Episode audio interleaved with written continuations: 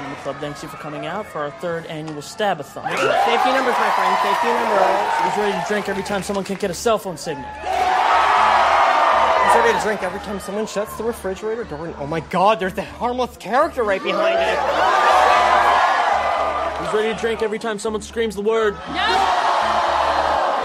get this Stabathon started.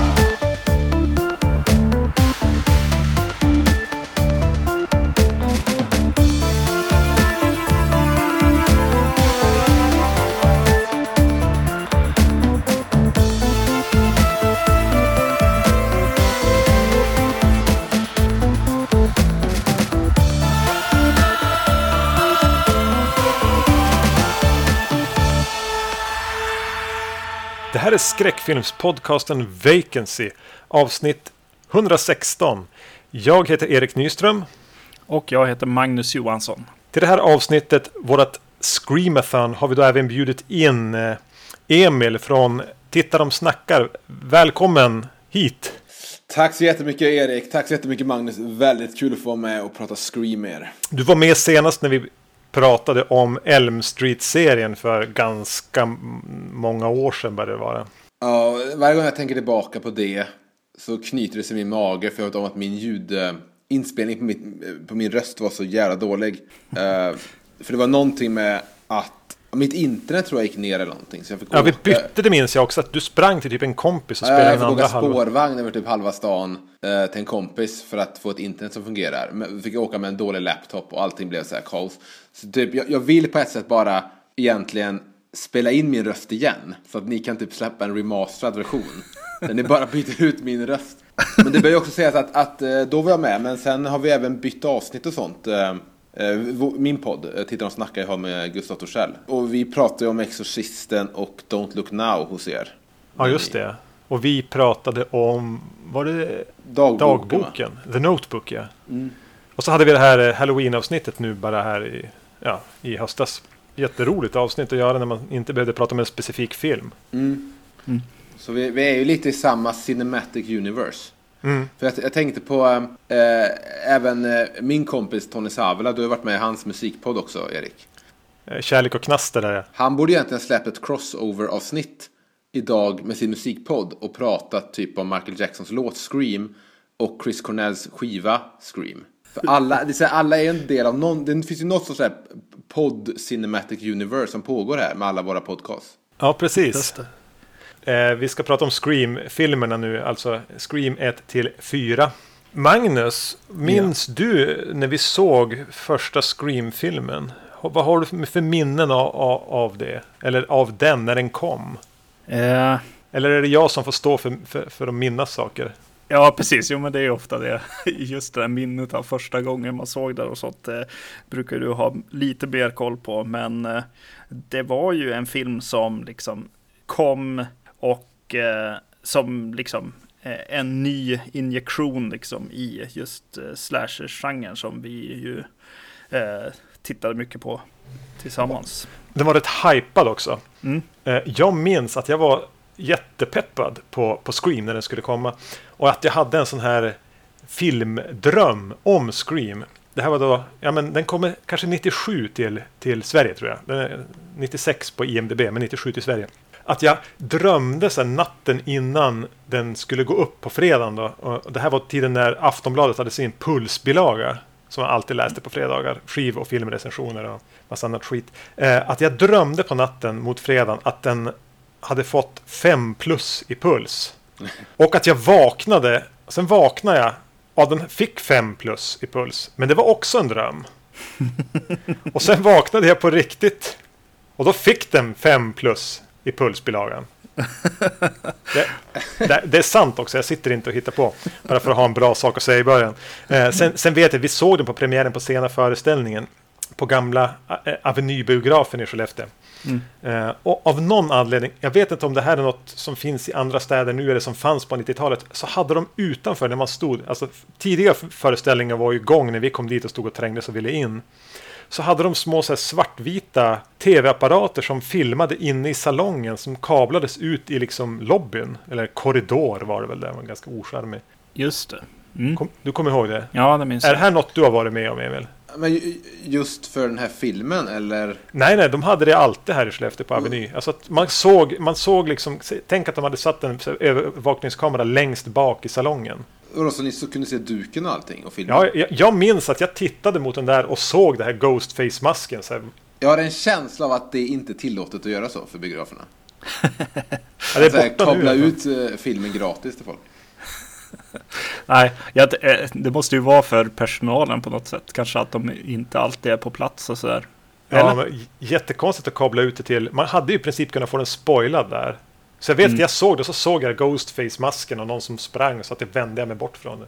Men, men det som var upplevelsen eh, för mig att se Scream på bio eh, var ju att folk skrek hela tiden. Alltså, Ja. så, vi alla så här cheap scares och grejer, så gallskrek hela biosalongen. Hade aldrig varit med om det tidigare. Nej. Jag, jag, det, var, det är de minnen jag har från den. Ja, men så, då var det en, en riktigt bra eh, biovisning helt enkelt. Ja, det var en jättebra. Det, Ja, Jag, för jag har inte haft det i Sverige på så många skräckfilmer, men eh, Drag Me To Hell var så, så här fullsatt salong på Sergel i Stockholm. Eh, Och då var det också att det var helt fullsatt och alla skrek och eh, varje gång någonting hände. Men jag tycker inte det är så ofta i Sverige. Jag tycker ändå att Sverige har en väldigt lugn biopublik. Lite för lugn. Men när såg du Scream? Hur, hur kom du i kontakt med Scream, Emil? Eh, på eh, hyrvideo. Eh, jag, jag minns eh, fodralet väldigt tydligt. Men jag har aldrig riktigt kunnat placera när jag såg den först. För jag minns också att den väldigt... Den gick på TV4 också. Rätt ofta känns som. Eh, efter sen. Men, eh, men min bror påminner mig om att vi faktiskt hyrde den. Hela familjen. Eh, jag, mina bröder, min syrra och min mamma. Eh, och såg den här en fredagkväll, du vet. Eh, köpte pizza, popcorn och såg eh, Scream. Men det var väl en sån film på något sätt. För alla helt plötsligt. Det var ju verkligen en film som slog ner som en bomb och startade någonting nytt. Och nästa film att göra det var väl kanske Blair Witch och sen The Ring. Men det var ju verkligen så här, all, alltså den blev, det kändes som att Scream blev någonting folk pratade om och den var ikonisk med en gång. Ja, verkligen. Eh, och den skräckfilmen blev ju någonting igen. Det är en ganska trött spaning att göra om Scream, att den blåste nytt liv i skräckfilmsgenren. Men det, det gjorde den ju verkligen. Och framförallt att den vågade vara både meta och, och, och på riktigt på en gång. Och, och, och visade att den hade en kunskap om slasherfilmerna just som ju alltid har legat mig väldigt varmt om hjärtat. Och, ja, men Magnus också vet jag och även du gillar ju ändå, i alla fall Elm Street-filmerna. Även. Jag är uppväxt på Elm Street, uppväxt på Terminator 2, Elm Street och Fredag 13. Det är, de Ja. tre, det är de tre benen som min, mitt filmälskande står på. Ganska sunda tre benen. Då. Ja. Nu glömde jag ju det. Jag lovade er innan att jag skulle tidigt säga att vi kommer att spoila det här avsnittet. Så vi kommer att spoila alla fyra filmer eh, i, i, i det här snacket vi har om dem. Mm, precis. Ja, jag hoppas ju på det längsta avsnittet eh, någonsin här nu då. Så det blir mycket djupdykningar. Eh, hoppas jag på. Jag har faktiskt skrivit ner, det brukar jag inte göra när jag pratar med Gustav, men jag har faktiskt skrivit ner lite om varje film. Så hoppas jag kan komma med någonting, bryta in då och då. Jag måste skriva ner saker. För jag har... Jag glömmer det ju annars. Jag förstår inte hur du kan Ja, men hålla jag, i min... nej, men jag har världens sämsta minne, men mitt trick, min hemlighet är att eh, jag ser, jag ser det som min uppgift i vår podd att bara få Gustav att prata. så att, så att jag, jag behöver inte kunna så jävla mycket, för jag, kan bara, jag är rätt, rätt snabb på att bara slänga till fråga till Gustav. Och så Just det. babblar han på. För, men har, du aldrig, har ni aldrig gjort ett avsnitt om någon film och så när du har eh, klippt det eller lyssnat på det i efterhand bara fan jag hade ju värsta smarta saken att säga om den här filmen. Jättebra spaning eller tanke eller någonting, åsikt. Och så glömde du det för att du inte hade skrivit ner den. Jo, det är ofta man direkt efter på Facebook eller via sms eller någonting säger så här, varför pratar vi inte om kompositören för? Varför sa vi inte det och det? Jo, så är det ju. Eh, Men ja. skriver Gustav ner anteckningar då? Men vi brukar stödja oss på den här temperaturlistan som vi använder. Så det brukar vara Ja. alltid vara att någon ändå har någon sorts eh, ryggrad alltså till avsnittet och sen ballar på. Men jag, jag skriver typ men jag borde skriva ner för jag har typ världens sämsta minne. Alltså jag minns inte ens de här fyra filmerna nu när vi ska prata om dem. jag har typ världens sämsta minne men eh, och jag borde skriva ner som du gör, men jag gör inte det. Skriver du ner Magnus? Ja, absolut. Men ni har inte mitt problem då att ni skriver, ser filmen samtidigt och sen när ni läser igenom det så ser ni inte vad ni själva har skrivit. Jag kan se saker jag har skrivit och inte förstå vad jag menar med dem ibland. Ja men det, det har jag nog, jag, Jag kanske kan nämna några sådana grejer som, som kommer på min Scream-lista. Eh, som jag faktiskt inte vet vad jag vill säga med det. Så det, det kommer komma allt sånt. Ja. Men hur mycket borde jag berätta om vad Scream handlar om? Eh, Småstaden Woodsboro, en mördare börjar döda tonåringar. Eh, En mördare som verkar vara vä- väldigt väl bevandrad i allt eh, som har med skräckfilm eller kanske fra, framförallt slasherfilm att göra. Vilket även offren har. Eh, Precis. Det, det är en skräckfilmsmedveten. Ja, karaktärerna i, filmen är ju skräckfilmsmedvetna. Ja, Till skillnad då- från hur det brukar vara i, i, i slasherfilm från 80-talet och sånt. Där det känns som att de lever i ett vakuum där skräckfilmer inte finns. Precis. Eh, och jag tänker att det räcker va? Vi kommer ändå prata om, om, om eh, scener och, och allting. Ja, precis. Yes. Um, någonting som slog mig den här gången när jag såg den eh, är ju att vet du, den är ju från 96. Väldigt mycket, vilket är en ganska kul grej med den här serien när den väl börjar eh, fortgå. Att, att den är en sån där serie som försöker liksom vara i sin tid på något sätt. Eh, ganska mycket, eh, särskilt mot slutet av den. Det blir lite högre, eh, längre hopp mellan liksom tvåan, trean och fyran. Eh, Mm. Men eh, här börjar det redan med förtexterna, eller, eller titeltexten eh, texten här som är ju så 90-tal så det finns inte liksom. Väldigt mycket skivomslag på 90-talet. Ja, precis. Tänker inte du Emil på, på alltså, jag vet att du lyssnar lite grann på Neil Young. Mm. Han hade det där typ, någon liknande typsnitt på några av sina 90-talsplattor. Var inte det till och med på den han gjorde med Men- Pearl Jam? Vänta nu, är det... Vänta nu, bara så att eh, eh, publiken som lyssnar på det här, era lyssnare och jag förstår. Ni pratar om när, när själva Scream kommer fram. Ja, Som står i en grunge stil. Ja, väldigt grungy. Um, vilket, vilket alltid överraskar mig. För på omslag, omslagen är så kända de också och filmpostern. Att man är väldigt van vid den feta stilen. Men det, jag, tycker det, ja, jag tycker det känns väldigt så här omslaget på Okej, eller du vet, när, när Nirvana och Pearl Jam slagit igenom. Och allt skulle vara så jäkla grungeigt och lite förstört. Ja, precis. Exakt. Och det här var 96. Eh, var inte grungen som fenomen en liten del av det förflutna då? Ja, precis. Det var, det var väl, grungen var väl lite förbi med tanke på att eh, Kurt hade tagit livet av sig. Men ett, eh, just titeln Scream kom ju ganska sent. Alltså, den skulle ju heta Scary Movie. Manus hette Scary Movie och under inspelningarna så trodde väl alla att den skulle heta Scary Movie. Hur kom det sig att man ändrade? Ja, ville de... Och då, jag vet inte, var det då man bara slängde in Scream med det här sn- snabba Nej, typsnittet? Jag tror det kan varit... ehm, för jag, jag tycker den här filmen... Det finns någon skön balans i den här filmen. eh, mellan att vara lite så här... eh, Nu tycker jag slänga mig med ett ord jag inte riktigt jag egentligen borde. Men typ så här postmodern och lite meta och medveten. Samtidigt som den också är genuint läskig och ett genuint drama. Så det kanske var att man kände att titeln Scary Movie... Filmen hade blivit för bra eller för seriös. För att den titeln skulle funka i slutändan. För ironisk titel. Precis. Ja, precis. Sen, snod, sen snodde ju parodierna den titeln istället. Men det, det känns ju lite grann som att den här eh, loggan som kommer är just eh, Just för att den på posten blev liksom synonymt med Scream-serien verkligen. Eh, li, nästan lika mycket som masken på ett sätt. Och eh, det är ju det som gör att det sticker ut här. Hela det här, hela det här omslaget med att eh, snygga unga skådisar som kan ha varit med i tv-serier innan tittar in i kameran eh, och är, li- är lite, du vet, ljuset faller bara på ena sidan av ansiktet. Den typ av filmposter, den, liksom den klichén eller den konventionen kom väl i och med Scream.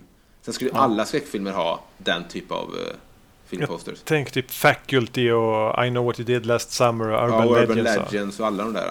Men det här är väl en av anledningarna varför den blev så, så bred ändå den här uh, filmen. är väl just de här tv-skådisarna. Man, eh, man gjorde inte skräckfilm med något sån här halvkända namn eller, eller att man kanske visste lite grann att de var på G liksom. Men precis, för en sak jag faktiskt skrev här då, eh, som jag nu kan koppla till detta och jag faktiskt kan utläsa vad jag skrivit, är att jag skrev så här, det här är inte skräckfilmsbranschens hyllning till sin egen historia. Det här är Hollywoods hyllning. För det här finns det bra spel och det finns en faktisk budget. Man har ändå tagit skådespelare som kan skådespela, så att Men det är någon med lite fingertoppskänsla som har koll, eh, gått igenom eh, biblioteket över up and coming tv-skådisar. Och vetat vilka de skulle plocka. Ja, Weinstein lär ju veta det till exempel. Ja. Ja. Och, och det var ju i viss mån så här de gjorde i alltså de tidiga Fredag den 13 filmerna också. Säkert även Elm Street. Att de, man plockade från tv. Serierna, då är det ingen som kommer ihåg de tv-serierna som de plockade kanske typ Amy Steele från. Nej men då undrar, Men- då undrar jag, för här plockade man ju heta skådisar från tv-serier folk tittade på. Alltså fenomen, typ Dawson's Creek, whatever så här, du vet. Hade Ja. kunnat vara Beverly Hills som det var tidigare. Men frågan är, till för en 13 och sånt, alltså skådisar hoppade ju mellan film och tv. Det var väl inte så här, det var inte kända namn som gick över och spelade in Fredag 13. Jag tror de kanske var eh, vagt bekanta ansikten snarare än kända namn. Att det här var, ja men just ja, vart har jag sett den här? För tv hade ju inte samma status. TV har ju som hela, tv-serier har ju hela tiden fått en stigande status. Alltså, det fanns så mycket slaskserier på 80-talet som många såg men ingen minns. Mm. Alltså, före Lagens Änglar till och med. Mm. Det känns som att eh, de chansade en del också lite grann så här. eh, Just när man börjar läsa eller kolla på postern eller i det här fallet eh, Blu-ray-omslaget. Så till exempel David Arquette har första credit i den eh, på postern. Liksom. Men vem var han här? Ja, precis. Ja, det undrar lite jag också. Men ja, det är lite underligt. Men han var, var väl killen eller? Eller så börjar hans namn på A. Är det inte det? Ja, just det. Så kanske det.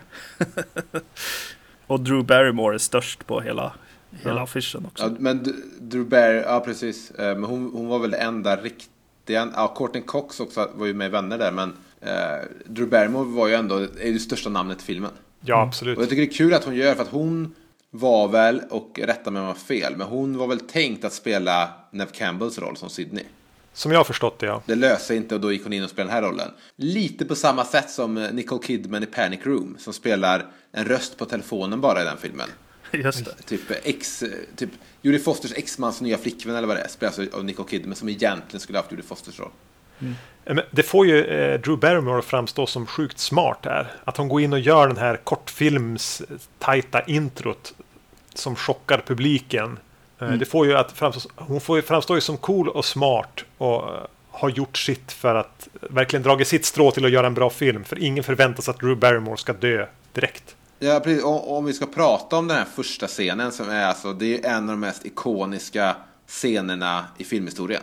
Och det är en sån sak också, Ghostface känns som att han blev direkt ikonisk. Han var direkt så här, den sista stora skräckikonen vi har haft. Eh, och sen, för jag, jag räknar inte in Jigsaw och dem. eh, Jag skulle just fråga med Jigsaw då. Ja, men jag räknar jag tycker inte Jigsaw... För det första, Jigsaw är en jävla snubbe som cyklar runt på en liten cykel. Ja, han är en docka. Ja.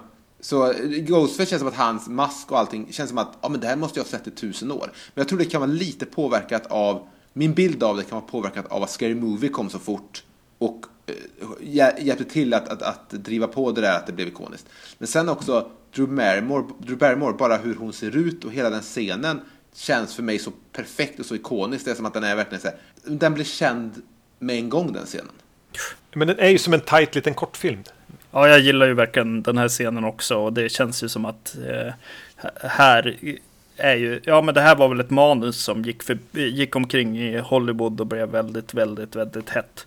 Och, eh, men sen då kombinationen då att West Wes Craven kommer in och regisserar, det känner man ju av här liksom. Det är ju, det är ju tajt liksom. Eh, jag gillar verkligen hoppet direkt in i telefonsamtalet till exempel. Eh, mycket häftigt. Och så var det bara liksom hur, hur den liksom hintar och, och sånt i den här. Till exempel när de visar gungan i trädet och sånt där. Ja, det är ju snyggt liksom. Jag, jag tror också när den, när den frågan kommer så här, vem, vem är mördaren i Fredag 13? Så tänker väldigt många människor Jason Voorhees. Så att publik, det, det är bara så här, eh, lite, lite intressant här. Det är kul att publiken är med Drew Barrymore så mycket att de också har fel där. så just de själva känner fan, jag hade också dött. Med. Ja, eh, särskilt när man är så där jävla stressad som hon är. Men, men om, om typ, det här är väl den scenen jag, jag, jag kan bäst i hela Scream, eh, ja, trilogin plus fyran. Och, det, men en, sak jag, jag inte riktigt gillar när jag såg scenen nu, det är att vi följer och nu är det så här eh, tekniskt vad jag gillar och inte gillar manus och sånt. Vi följer Drew Barrymores karaktär, det är hennes POV genom hela den här sekvensen. Fram till att eh, Ghostface höjer kniven på verandan och hugger ner mot henne. Och där känns det som att de hade tänkt att här kan vi klippa till titeln. Ja. Sen, och jag, jag tycker om hur föräldrarna spelar. Jag gillar att de känns trovärdiga, de känns bra, de känns oroliga för sin dotter. Jag tycker om dem. Men plötsligt så klipper vi då till att följa deras POV istället. Vilket jag stör mig lite på. För, att då, det, för det säger mig i så fall, okej då har hon dött. Hennes POV, POV hennes finns inte längre. Så nu följer vi dem. Men sen klipper vi plötsligt tillbaka till henne. Och det tycker inte jag var, är lika snyggt som när vi bara får följa Drew Barrymores upplevelser. Eller Casey heter hon väl, karaktären. Hennes upplevelse av den här händelsen. Men när vi börjar klippa mellan så gillar jag inte. Och när det slutar med då att eh, föräldrarna ser sin dotter hänga i det trädet. Och där kommer titeln tror jag. Nej, titeln har ju redan... Titeln är Ja, titeln före. kommer först ja. Okej, men där klipper vi till att den sekvensen är slut då. Ja. För att filmen ska börja. Det känns också dumt för att direkt efter så pratar eh, Sydney och jag tror det är Tatum, Rosie McGovens karaktär, pratar om det som hänt. Och då berättar eh, Tatum att oh, föräldrarna hittade henne hängande i trädet. Det blir dubbelt. Det är så här, fan klipp bort att man får se det och låt henne bara berätta om det och låt oss tänka det som, det som de har sett istället för att vi ska följa det och Wes Craven bryter POVs och skit. Det tycker jag, jag stör. Från att kniven åker ner mot Drew Barrymore, där skulle det klippt tycker jag. Men det hade ju blivit en tajtare, liksom. jag håller med. Det håller ihop bättre med det som kommer sen. Samtidigt är ju den här lilla sekvensen då mellan kniven som hugger ner och det att eh, Crane shot ner och de pratar om vad som har hänt. Den skulle ju gå att lyfta ur. Eh, och filmen skulle inte förlora någonting på det tror jag. Men det finns så mycket i den som är så pass otäckt ändå. Det här med föräldrarna som... Jo, Jag, jag gillar det verkligen att följa dem Ja. och allting, men jag känner också, dels tycker jag på ett sätt att i skräckfilmer så ska man hålla sig till ungdomarna och inte följa, eh, ja, vuxna människor. Det känns lite också som att de ville ha det där shotet och vara lite gross och verkligen säga att ja, men det är inte bara en, en komedi utan det här är också liksom ren Mm. Det, det känns nästan också. som en, en reshoot nästan. Det är så här, man, nej men ni skulle klippt där, sen pratar, de, om- sen pratar Tatum om det som har hänt, men så måste ni ändå visa det. Det blir lite som att, eh, det, ja. Men Mm, fortfarande en perfekt scen i princip, den början på den filmen. Jag blir ändå lite förvånad att eh, Wes Craven är den som sätter ihop någonting som är så snortajt. Särskilt här när han... Han må väl ha varit typ 60 när han gjorde det här. För jag har aldrig tänkt på han som den tajta regissören. Den som vet när man ska klippa alltid. Och den som vet vart man ska placera kameran. Mm. Hela, hela sekvensen, det är mycket så stead, och så, hela Scream-serien har ju väldigt mycket steadicam och rätt så här. Allt känns väldigt uttänkt. Ja, men det känns mer eh, John Carpenter än Wes Craven på ett Ja, sätt. mycket möjligt. Eller där så att det känns en Hollywood-film Ja. och inte en handhållen skräckfilm. Det är ju väldigt mycket Carpenter, alltså bara hyllningar genom hela filmen också. Så, så det måste ju liksom ha varit en av, avtramp verkligen i, i hur den ska regisseras och fotas. Liksom. Även om den här har väldigt mycket 90-tals eh, looken som den egentligen startade på något sätt i skräckfilm också. Eh, men eh, jag vill eh, hoppa in lite grann, tillbaka lite grann faktiskt här. Just när du säger den här frågan om, om fredag den 13. Här, är ju, här- finns ju någonting som är väldigt bra för publiken här. Som du säger att så här, ja men alla skulle säga Jason och då säger Erik, ja jag vet inte riktigt, låter det lite grann som på hans röst. Och det är ju Ja. precis det man är ute efter. Att så här, de som är skräckfilmsfantaster, de ska verkligen få känna sig fyndiga och, och smarta här och, och, och sådär. Ja, och, och, och, känna att de, okej, de som skriver den här filmen och eh, jag kan vara trygg med dem för de vet själva vad de håller på med. Men, men jag tror ändå, för ändå du vet, när man får den frågan direkt, jag tror eh, många innan Scream kom, jag tror fan till och med Erik alltså, skulle kunna slänga ut Jason Voorhees med en gång. Jag skulle nog inte ha lyssnat färdigt på frågan innan jag skulle ha svarat. Nej, Just det. Liksom, fredag den 13 då skulle jag svara Jason innan jag sagt det original. Ja, Mm, mm.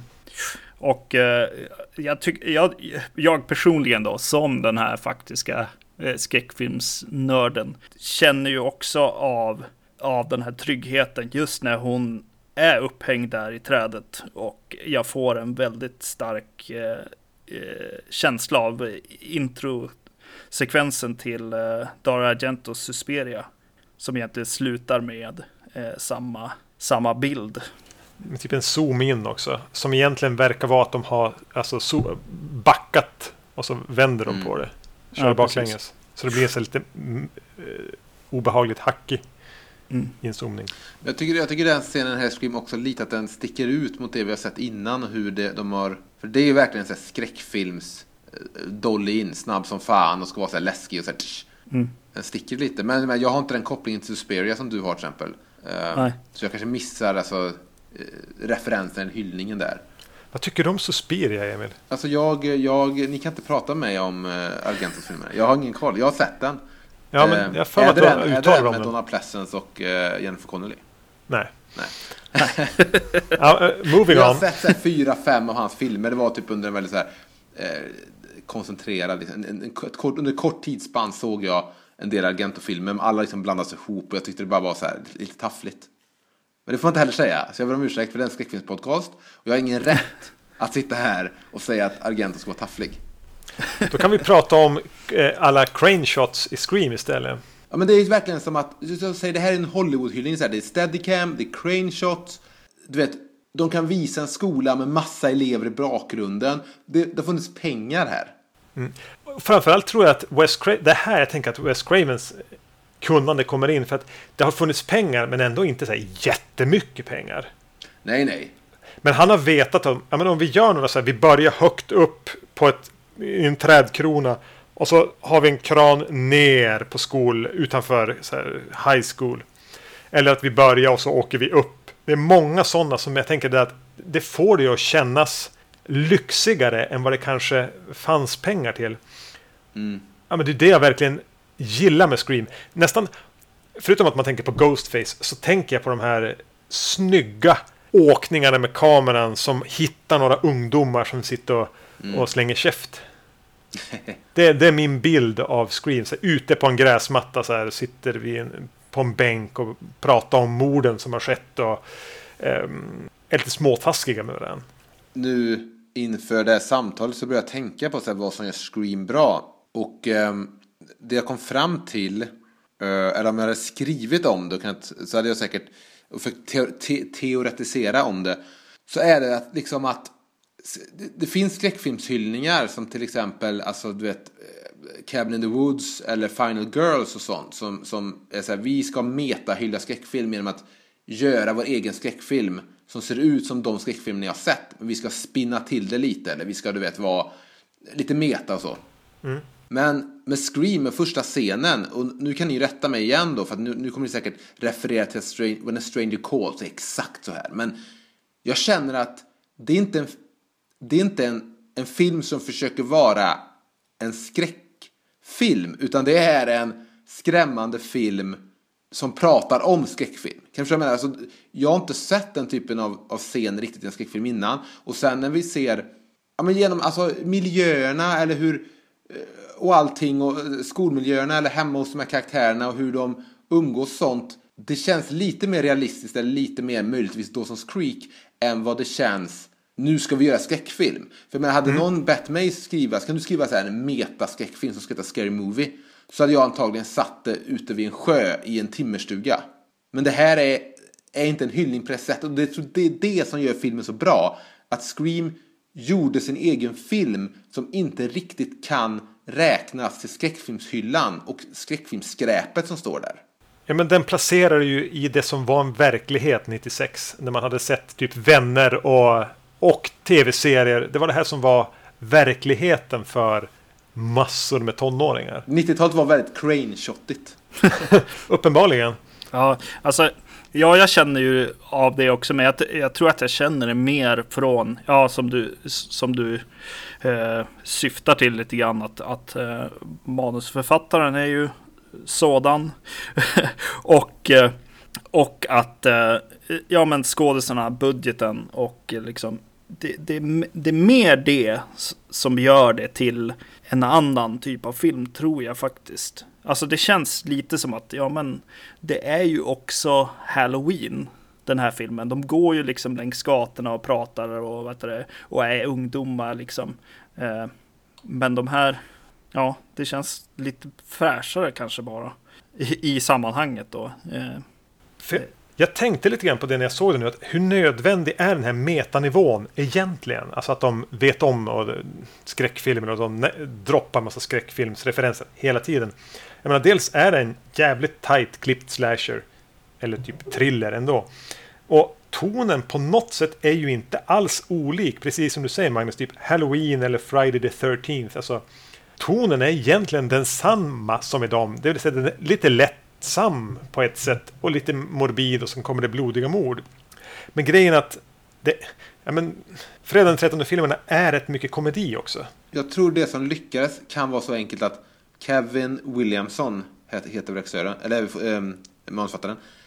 Jag tror att han skrev en rätt rolig, meta, medveten film. Och jag tror Wes Craven regisserade som en riktig film slash skrämmande film. Jag tror att det uppstod någon sorts al al alkemi där.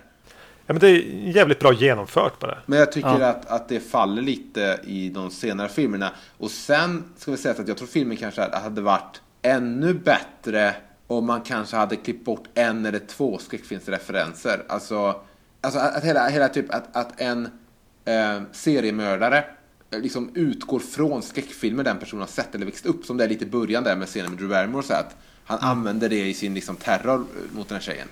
Det är ju, är ju, hade ju varit skitbra även om det hade varit nästan det enda i filmen. Man hade inte behövt en snubbe som jobbar i videobutik. Man hade inte behövt de här lite clerks-inslagen. Eller du vet, unga människor pratar film. Hade egentligen inte behövt på sättet. Där i slutet när de börjar alltså, referera ännu mer till skräckfilmer för att motivera du vet, typ sina motiv och sådär. Jag tror nästan man kan kört den ännu mer straight.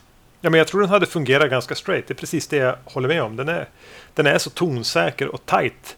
Och jag tror det var du, Magnus, som använde ordet fräsch. Den känns fräsch på något vis. Att den hade inte behövt så här, titta så jävla mycket tillbaka och, och, och slänga fram titlar. Och, Jag tycker balansen är väldigt bra i första Scream. ja, ja, ja alltså, jag har, har få invändningar egentligen. mot Det här är ju typ det är så här popcorn ska smaka för mig.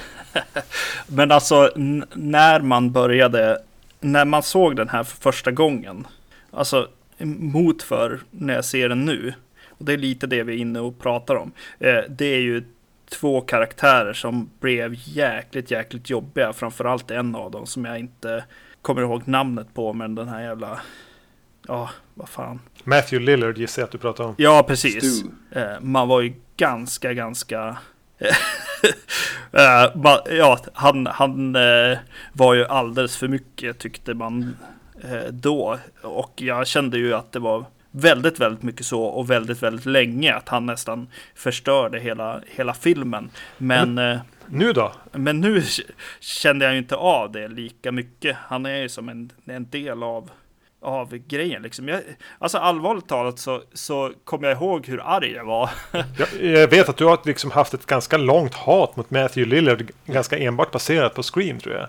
ja, precis. Men alltså jag känner ju inte av det nästan alls i den här. Den här gången när jag ser det liksom. Nu känns han som han passar in väldigt, väldigt bra. Det är lite intressant. Jag, jag blir lite mer irriterad på saker som de gör i filmen som blir så här lite för flörtiga liksom. Både mot plotten och mot, eh, mot skräckfilm liksom. Att, till exempel att de spelar eh, Don't Fear the Reaper i Billys eh, första scen. när han dyker upp. Eh, först och främst, okej, eh, Captain Obvious. Eh, och så sen eh, den här Halloween-blinkningen då, att, att den spelas ju i den filmen också. Eh, Mm. det, det känns lite för liksom, för mycket liksom. Det är smart när man går på gymnasiet. Det är inte lika smart nu kanske. Nej, precis. Och så sen, eh, som det säger, slashermördare och så, och, och, och humor och sånt. Och att man kunde ha tagit det, varit lite mer allvarliga. Jag tycker att det, det är mysigt hur de, hur de faktiskt gör en skillnad här på, på en riktig mördare och en som är inspirerad av skräckfilm i den här filmen. Och det är när de pratar om, om mamman som har blivit eh, våldtagen och mördad Alltså, det är ett riktigt verkligt brott. Eh, för ingen slashermördare våldtar någon. Så att, Nej, så att de kan liksom där, eh, där säga liksom bara, ja men eh, de här mördar så här för att de är inspirerade av, av slashermördare. Eh, en, en riktig mördare i den här filmen, i en eh, tight thriller med Morgan Freeman, hade ju varit lite mer grotesk liksom. Men det, jag känner, jag tycker det, jag tycker det är så konstigt att man hängt upp fyra filmer på en så- sån otroligt tråkig karaktär som Sydney, Neve Campbells karaktär. Så fort hon kommer in i filmen, hon känns som att hon är 35 i den här filmen. Hur gammal hon var när hon spelade in den här. Känns som hon är 35 år. Lillgammal samtidigt som hon känns för gammal. Och sen hela den här backstoryn med henne och hennes mamma. Det blir så, eftersom inte jag riktigt bry, sympatiserar så mycket med henne eller bryr mig så mycket om henne. Så blir det nästan bara lite tjatigt att hon ska vara så förstörd över det här som hänt hennes mamma. Jag tycker hela den backstoryn känns bara, varför finns den ens med i filmen? Förutom att göra det ännu värre när allting knyts ihop i slutet. alltså eh, jag tycker att Sydney fungerar i första filmen. För då ska hon bara vara egentligen det här blanka, blanka kortet du kan identifiera dig med på något sätt. Eh, och backstoryn, backstoryn har ju ingenting med kara- hennes karaktär att göra. Det är ju bara plott, det är bara motiv.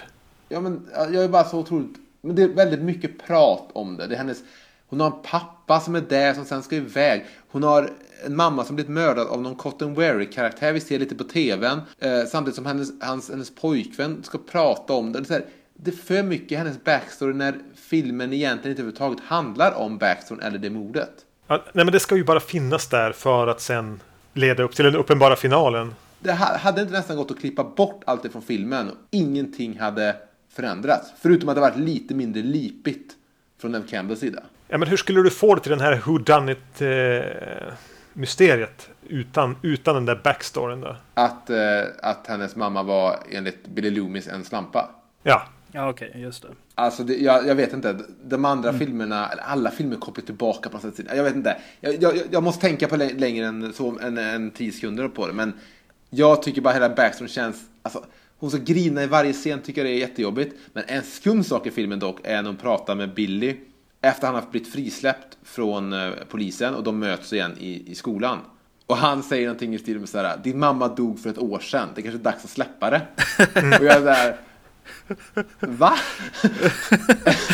Är det bara jag som blivit gammal, men ett år är inte länge alltså. nej, det, Och nu är det intressant när man ser den andra gången och han har mördat henne, som att han nästan blir irriterad på att jag ville inte att du skulle bli så påverkad av det här som du blev. Nej, precis. Släpp till nu. jag tänkte få både få mörda och ligga faktiskt, okej? Ja, Ja. precis. Ja. Ja, det får Eh, han ju alltså, varför det här mordet finns känns det ju som, alltså mammans eh, död här, det är ju en struktursak i slasherfilmer som kanske då inte var med i själva, som inte var filmat utan det pratas om istället, eh, vilket är lite annorlunda. Men det är ju själva liksom eh, det som hände för för 15 år sedan eller Ja. på 40-talet eller, eller Ja, det här är helst. när Michael Myers hugger ihjäl sin syster i början av Halloween. Eh, precis, och så Ja, sen precis. så kom, sen kommer det en scen där man inser att men mördaren är ju tillbaka, eller no, hotet finns här liksom, och det är Drew Barrymore-scenen liksom. Det, det är intressant. Men då tycker jag det, då lägger man det istället nu då på, på de goda eller offret istället för att visa Freddys backstory eller vad nu som skulle ha hänt för 30 år sedan. Istället så lägger man det på att det har koppling till eh, huvudkaraktären. Jag, jag vet inte, men det kanske också är lite för att man ska börja känna att är det Cotton Weary som är tillbaka? Är han den här eh, My Bloody Valentine-mördaren som du vet, återuppstår igen? Men, nej, men det, det är väl bara att jag har svårt för Neve Campbells lipiga jävla ögon i varenda jävla scen. Ja, precis. Ja. Som gör ja. att jag bryr mig inte om det. Och jag tycker det är akilleshälen i hela den här serien av filmer. Är den där jävla morsan. Och den där backstoryn. I serien, ja. Det stör mig inte i, Scream, i första Scream-filmen. Men när man har tagit sig igenom hela serien så är jag less på Maureen Prescott. Ja, Och. Sidney Prescott för den delen. Mm. Eh, Det finns ju en, eh, en scen, eh, igen, Drew Barrymore-scenen. Jag jag hoppar tillbaks. Ja, ja, eh, Du vet jag är ledsen. Eh, eh, Just det här när vi pratar om who done it-grejen liksom. Eh, När jag såg den nu så bara shit, det där är ju, det där är ju smart liksom. Hon, eh, hon eh, tar upp handen och tar av masken på mördaren. Och det är ju det som säger så här. Du ska hålla koll här. Vem är det som är mördaren? Liksom. Det är en sån typ av film. I, i en sån här slasherfilm så ska, ibland så är det bara, det är bara en mördare. Ibland är det bara Jason. Det minns jag att jag blev överraskad av när jag såg den på bion. Jag bara, jaha, okej. Det är en Who Done It. Det är lite Agatha Christie här också. Att jag blev peppad av det. Jag har tänkt på det är ju illusionen av en Who's Done It. För att man får ju inga led... De slänger ut sig red herrings bara för att. Du vet, de visar massa jävla svarta kängor i hela filmen. Ja, ja. Men det, det, det är ju ingen Who's Done It på det sättet att man, om man är in, intelligent eller smart eller satsar på rätt häst så kan man på något sätt lösa vem det är. Man har ingen aning om förrän i slutet varför. Nej, men det hänger ju inte ihop. Det är ju inte en chans. Alltså logiken, det är jag lite besviken på. Bara liksom hur... Alltså det hänger ju inte ihop. Det, det finns ingen möjlighet. Varför är den personen där vid det tillfället? Och har han sen sprungit dit och ringt det samtalet och sen är han där. Det stämmer inte. Jag, jag, skulle, jag skulle säga att om man sitter och kollar på Scream eller någon av filmerna med, med någon och den personen sitter och försöker tänka ut på det sätt som du, som du gjorde nu, Erik. Då vet man om att det inte är ett riktigt skräckfilmsfan. För det är så här, lämna bara det. Du kommer få veta, i sista akten, i slutet kommer du få veta vilka som är mördarna. Dittills spelar det absolut ingen roll vilka det är.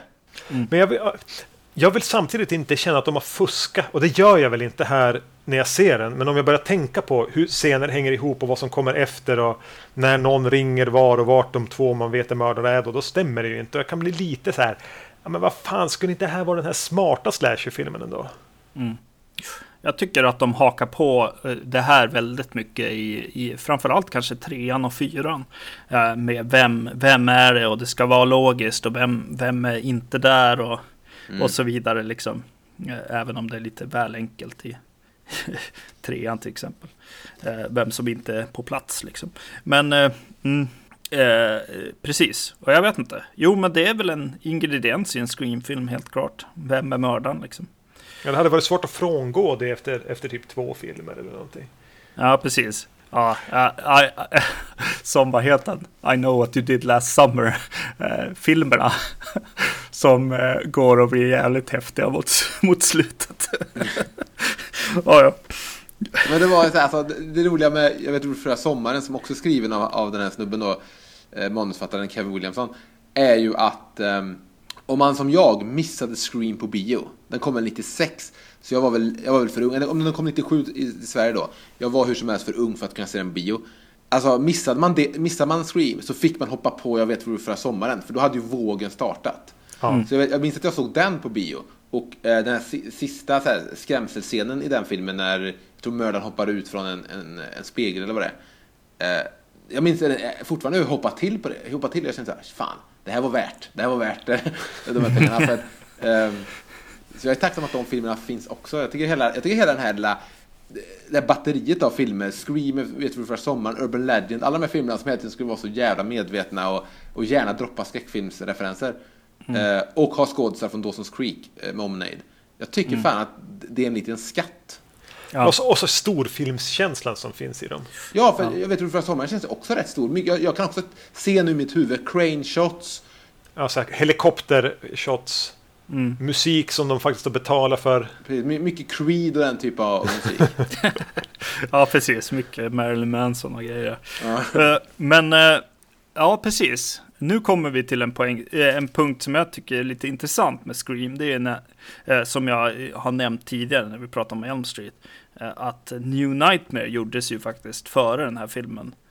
Och eh, är ju något slags avstamp liksom eh, från Wes Craven i att, i att undersöka det här med metagrejen och, och film, eh, vad film och skräckfilm har liksom, eller liksom eh, har för knytning, anknytning till varandra liksom och så.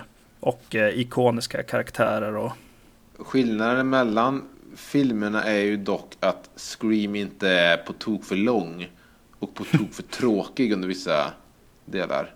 Den har skakat av sig tv-bojorna helt och hållet. Tycker Mm. jag. Ja, den var kanske lite, eh, men alltså lite, jag vet inte, för, för tidig eller någonting. Men, men den känns ändå som, eh, nej, den känns intressant för mig i, i, när Scream kommer liksom. Det är lite övningsfilmer för West Craven också. Ja, precis. Där Ja, fick han göra missarna han inte gjorde här. ja precis. Men hade, alltså, startar inte allt där på 90-talet med sista actionhjälten då kanske? För att när jag såg Screen 4 sen, vi kommer att komma till den, så, så tänkte jag mycket på sista actionhjälten att fan de här är rätt lika ändå. Den kommer ungefär samtidigt som New Nightmare va? Ja, den, den kom ju 93 och sen kom väl New Nightmare 94. Ja. Så det, det kanske låg lite i tiden. Eh, Med all respekt åt New Nightmare, en fantastisk film. Lite tråkig, men en fantastisk film. De har ju testat, alltså det testades ju på 80-talet med den här metanivån då och då. Det kom ett par filmer under den senare delen av 80-talet, eller kanske till och med mitten av 80-talet. Vad heter den? Horror High och någon av Sleepaway Camp-filmerna. Där de prövade att vara lite meta, självrefererande. Men det var ingen som såg dem. Det var ingen som skrattade då. Det kändes inte fräscht. Nej, Men det var väl innan som, som sagt Hollywood gjorde det. Men, eh, Okej, nu kanske inte man ska räkna Di- Dimension och Miramax till Hollywood på det sättet, men ja, Scream var ju ändå en stor release. Vet ni vad jag ogillar mest med Scream? Nej. Eh, förutom kanske Courtney Cox rent allmänt. Eh, men det får vi väl anledning att komma tillbaka till. Det är Wes Cravens jävla onödiga cameo. Ja, Och det gjorde jag, det minns jag att jag så här cringeade när jag såg den på bio då, 97. Mm.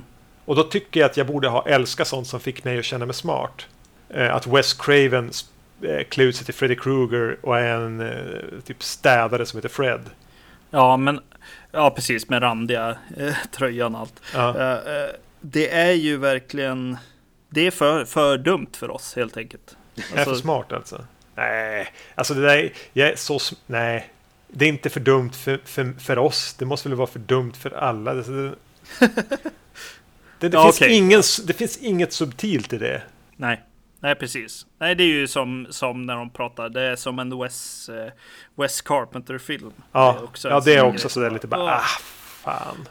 Ja, Det, ja, det, det, det, ja, men det är vissa stunder kanske i filmen då när de går över någon sorts gräns till att det blir lite för enkelt. mm, precis. Personligen också eh, Billy Loomis. Eh, Att han heter Loomis liksom. När det är en film som är så väldigt mycket Halloween så kan man liksom låta det, deras namn liksom vara liksom, lite grann karaktärsnamn. Men jag tänkte du, pr- du pratade om att, att du på något sätt, Magnus, du kunde hitta lite, lite för, förlåtelse för Matthew Lillard. Men vad tycker du om, om Stu, Emil? Eh, alltså jag vill inte nämna någonting då, för jag tycker ju Stu är den stora behållningen i filmen. Ja men vad bra, för jag tyckte det nu. Jag älskade Stu i den här tittningen. ihop, med, ihop med Randy. Jag tycker de två Ja. är, är, sköna. Det är de två skådisarna, Jamie Kennedy och Matthew Lillard, de jag tycker sitter bäst, de som håller fortfarande.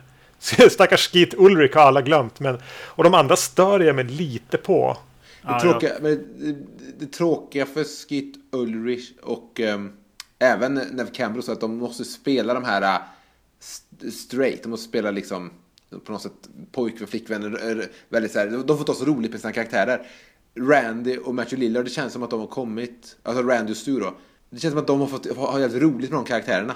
Eh, jag tror Wes Craven har gett dem mycket frihet. Så är klart att det är lite overtop. Jag, jag, jag tror att, jag menar, hade jag umgåtts med eh, Matthew Lillards karaktär i verkliga livet så hade jag ju inte orkat. För han är ju väldigt, väldigt på från början. Nästan så att jag nu tänker, jävlar, man misstänker ju han att vara mördaren med en gång. Det är många, mycket blickar och grejer också. Mm. Men, ja, men hela, hela slutet. För det är, det är någonting, någon replikväxling mellan Matthew Lillard och eh, alltså Billy och Stu. Där vid den här fontänen vart de sitter och hänger. Där han säger, jag ska aldrig kunna mörda någon. Och så säger eh, Billy Loomis typ, ingen har, eh, ingen har anklagat dig för att du har gjort, skulle ha gjort det. Nej, lugna ner dig lite. där känns det lite som att Ken Williamson, jag, som att jag vill ändå skriva in någonting som visar på att jag, du vet, jag vill ge dem en ledtråd. Mm, Precis, jag har inte hittat på i slutet vem som skulle vara mördarna. Nej, precis. Och, och det, det känner jag nu när jag såg att oj, där borde ändå folk kanske. Men, men hela, hela slutet, när man får reda på att det är Stu och Billy som är mördarna, så tycker jag Stu är underbar. Ja, ja mycket bra i, i slutet där. Ja, Alltså, eh, ja, jag, jag tyckte om man hela filmen den här gången. Men jag skulle ju aldrig stå ut med att, att ens bo i samma stad som den personen. jag skulle inte ha en podd tillsammans med Stu. nej. Eh, Jamie Kennedy är ju också, alltså, just att dra det lite för långt liksom. Det tycker jag ändå var jävligt roligt i det här fallet. Åh, får jag gissa? Behind you Jamie. Ja, precis. Och han gör det lite väl länge liksom också. Äh, det gillade jag faktiskt. Det blev så här, bara, ja, okej. Nu, nu, nu har ni mig på något sätt. Bara, ja, okej, nu har vi även klivit ett till liksom, lager på något sätt. Eh, ja, jag gillar det faktiskt. Tänkte ni på att Halloween som de tittar på då Alltså att, att det inte stämmer liksom att de har, som har dragit ut och tillbaka tiden i den. Alltså att ibland går tiden i Halloween, filmen Halloween långsammare, ibland går den snabbare. Eh, men även att de verkar, man får se ett mord där när Michael Myers eh, hugger fast den här killen i väggen. Ja, just det. Och, Mm. och direkt efter så är bara åh, kolla blodet, det är så fel röd färg. Det är Ja. inget blod i den scenen. Nej, precis. Jag tänkte också Det stör mig jättemycket. eh, och även så kommer det en scen efter det när man får se Michael Myers höja kniven igen. Som uppenbart är från när han hugger fast den. Den scenen kommer igen. Ja. Men det, Så de har fuckat upp Halloween. jag antar att eh, när man väl sitter i klipprummet så handlar det om så här, hur får vi historien att funka? Mm. Då, Ja, precis. man nog bort det. Jag gissar på att i manuset var det säkert perfekt. Jag kan acceptera att man låter den gå olika eh, snabbt och långsamt. Men man får fan inte titta på blod och man får inte flytta på, på Nej, men- knivhugg. Ja, i och för sig. Och vi pratade här om att de- de ändå var lagom smarta med den här eh, fredag den 13 referensen i början och sådär. Men eh, ja, det är lite oförlåtligt. ja, det är lite dåligt när de Kanske missar i en, så. i en så blodfattig film som Halloween är också. Ja. Mm. Men vad...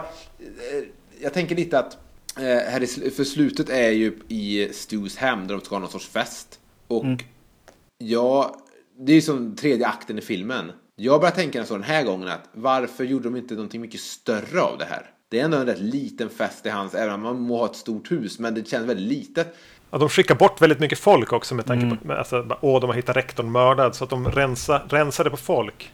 Men jag, jag tänkte där bara, varför var inte detta på något stort campus eller på någon stor jävla, som man har sett tonårsfester i, i amerikanska filmer innan. Men budget.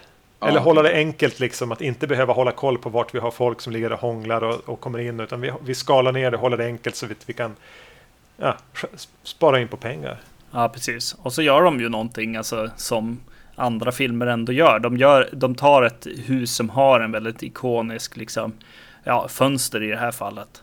Eh, för att skapa ett hus kanske. Mm. Eh, som i Elm Street eller ja, eh, Halloween också. Liksom. Men där hade jag nog känt mig lockad.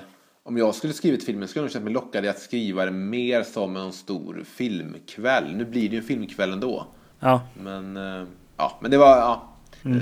Åh, nu, nu kommer jag på en karaktär. Min, min, min, min favorit nummer tre är ju ändå Tatum. ja, ja, hon är skön.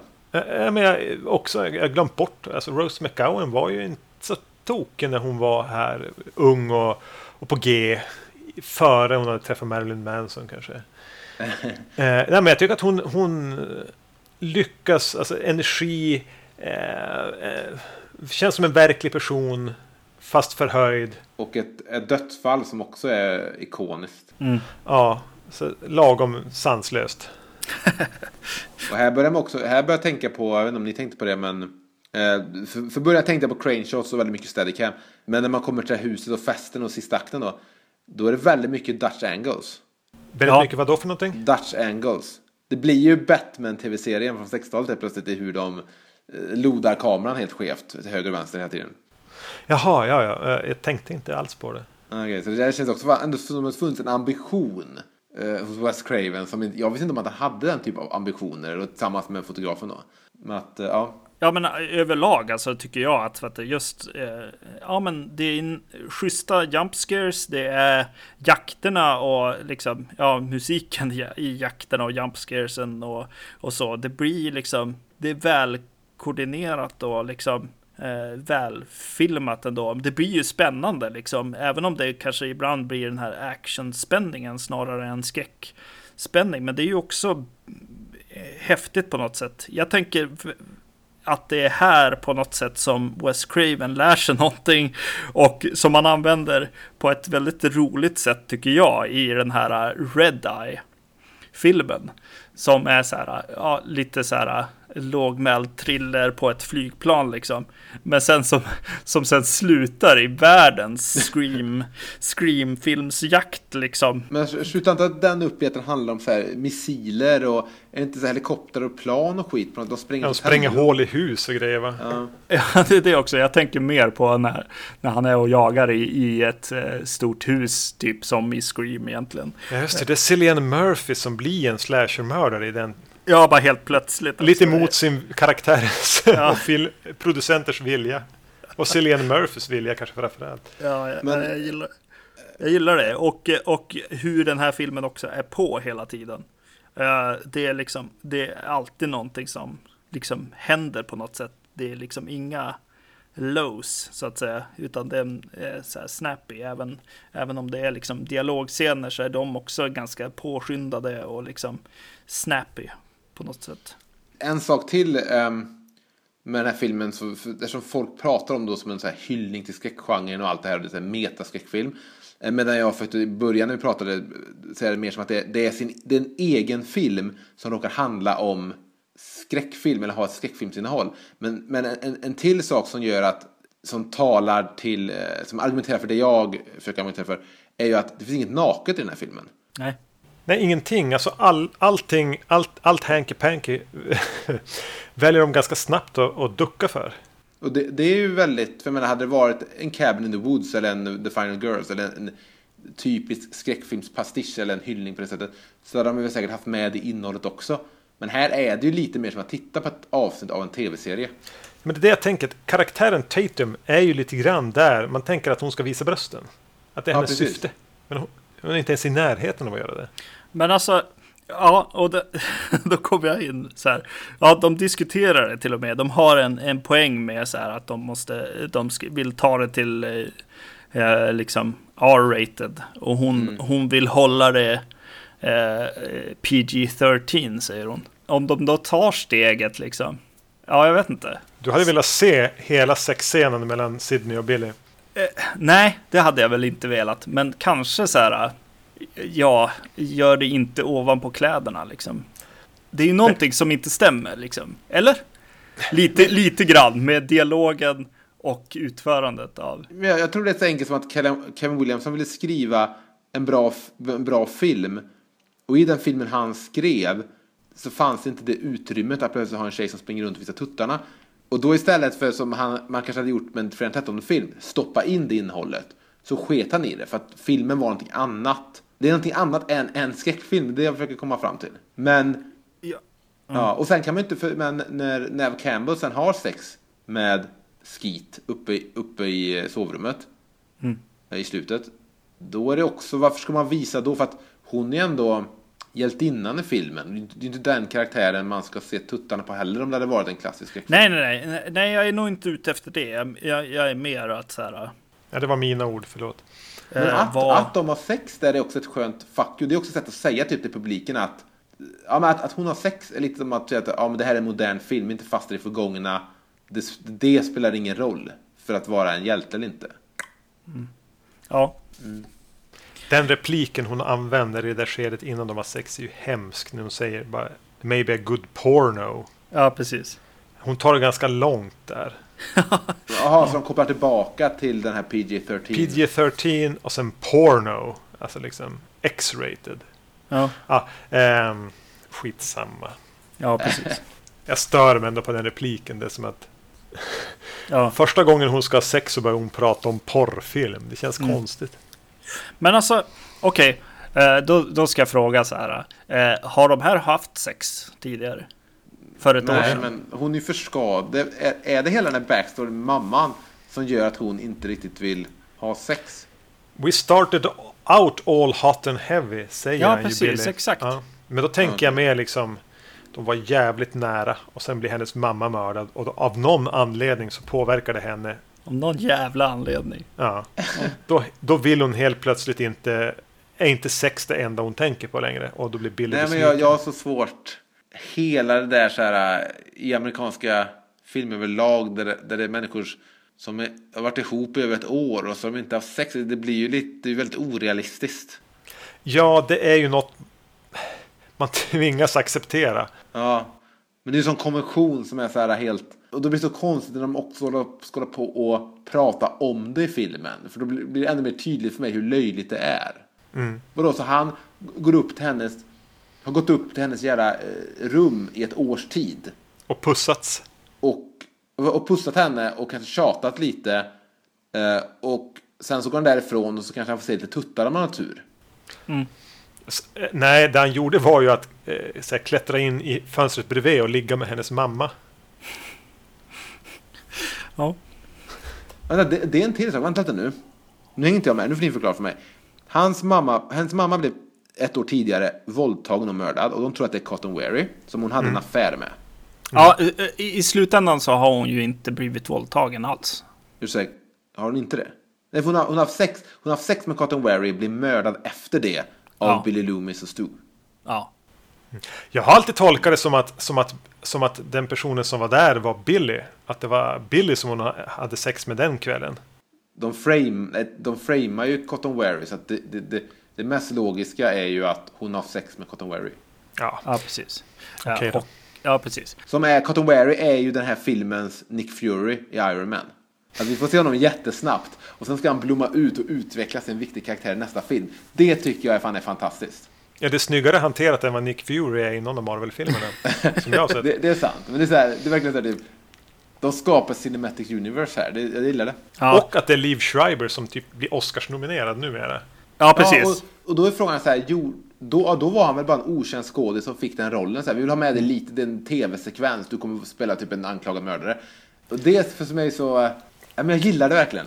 ja, Kevin i- Williamson, när han skrev Scream, hade han ju liksom outlinen för en trilogi.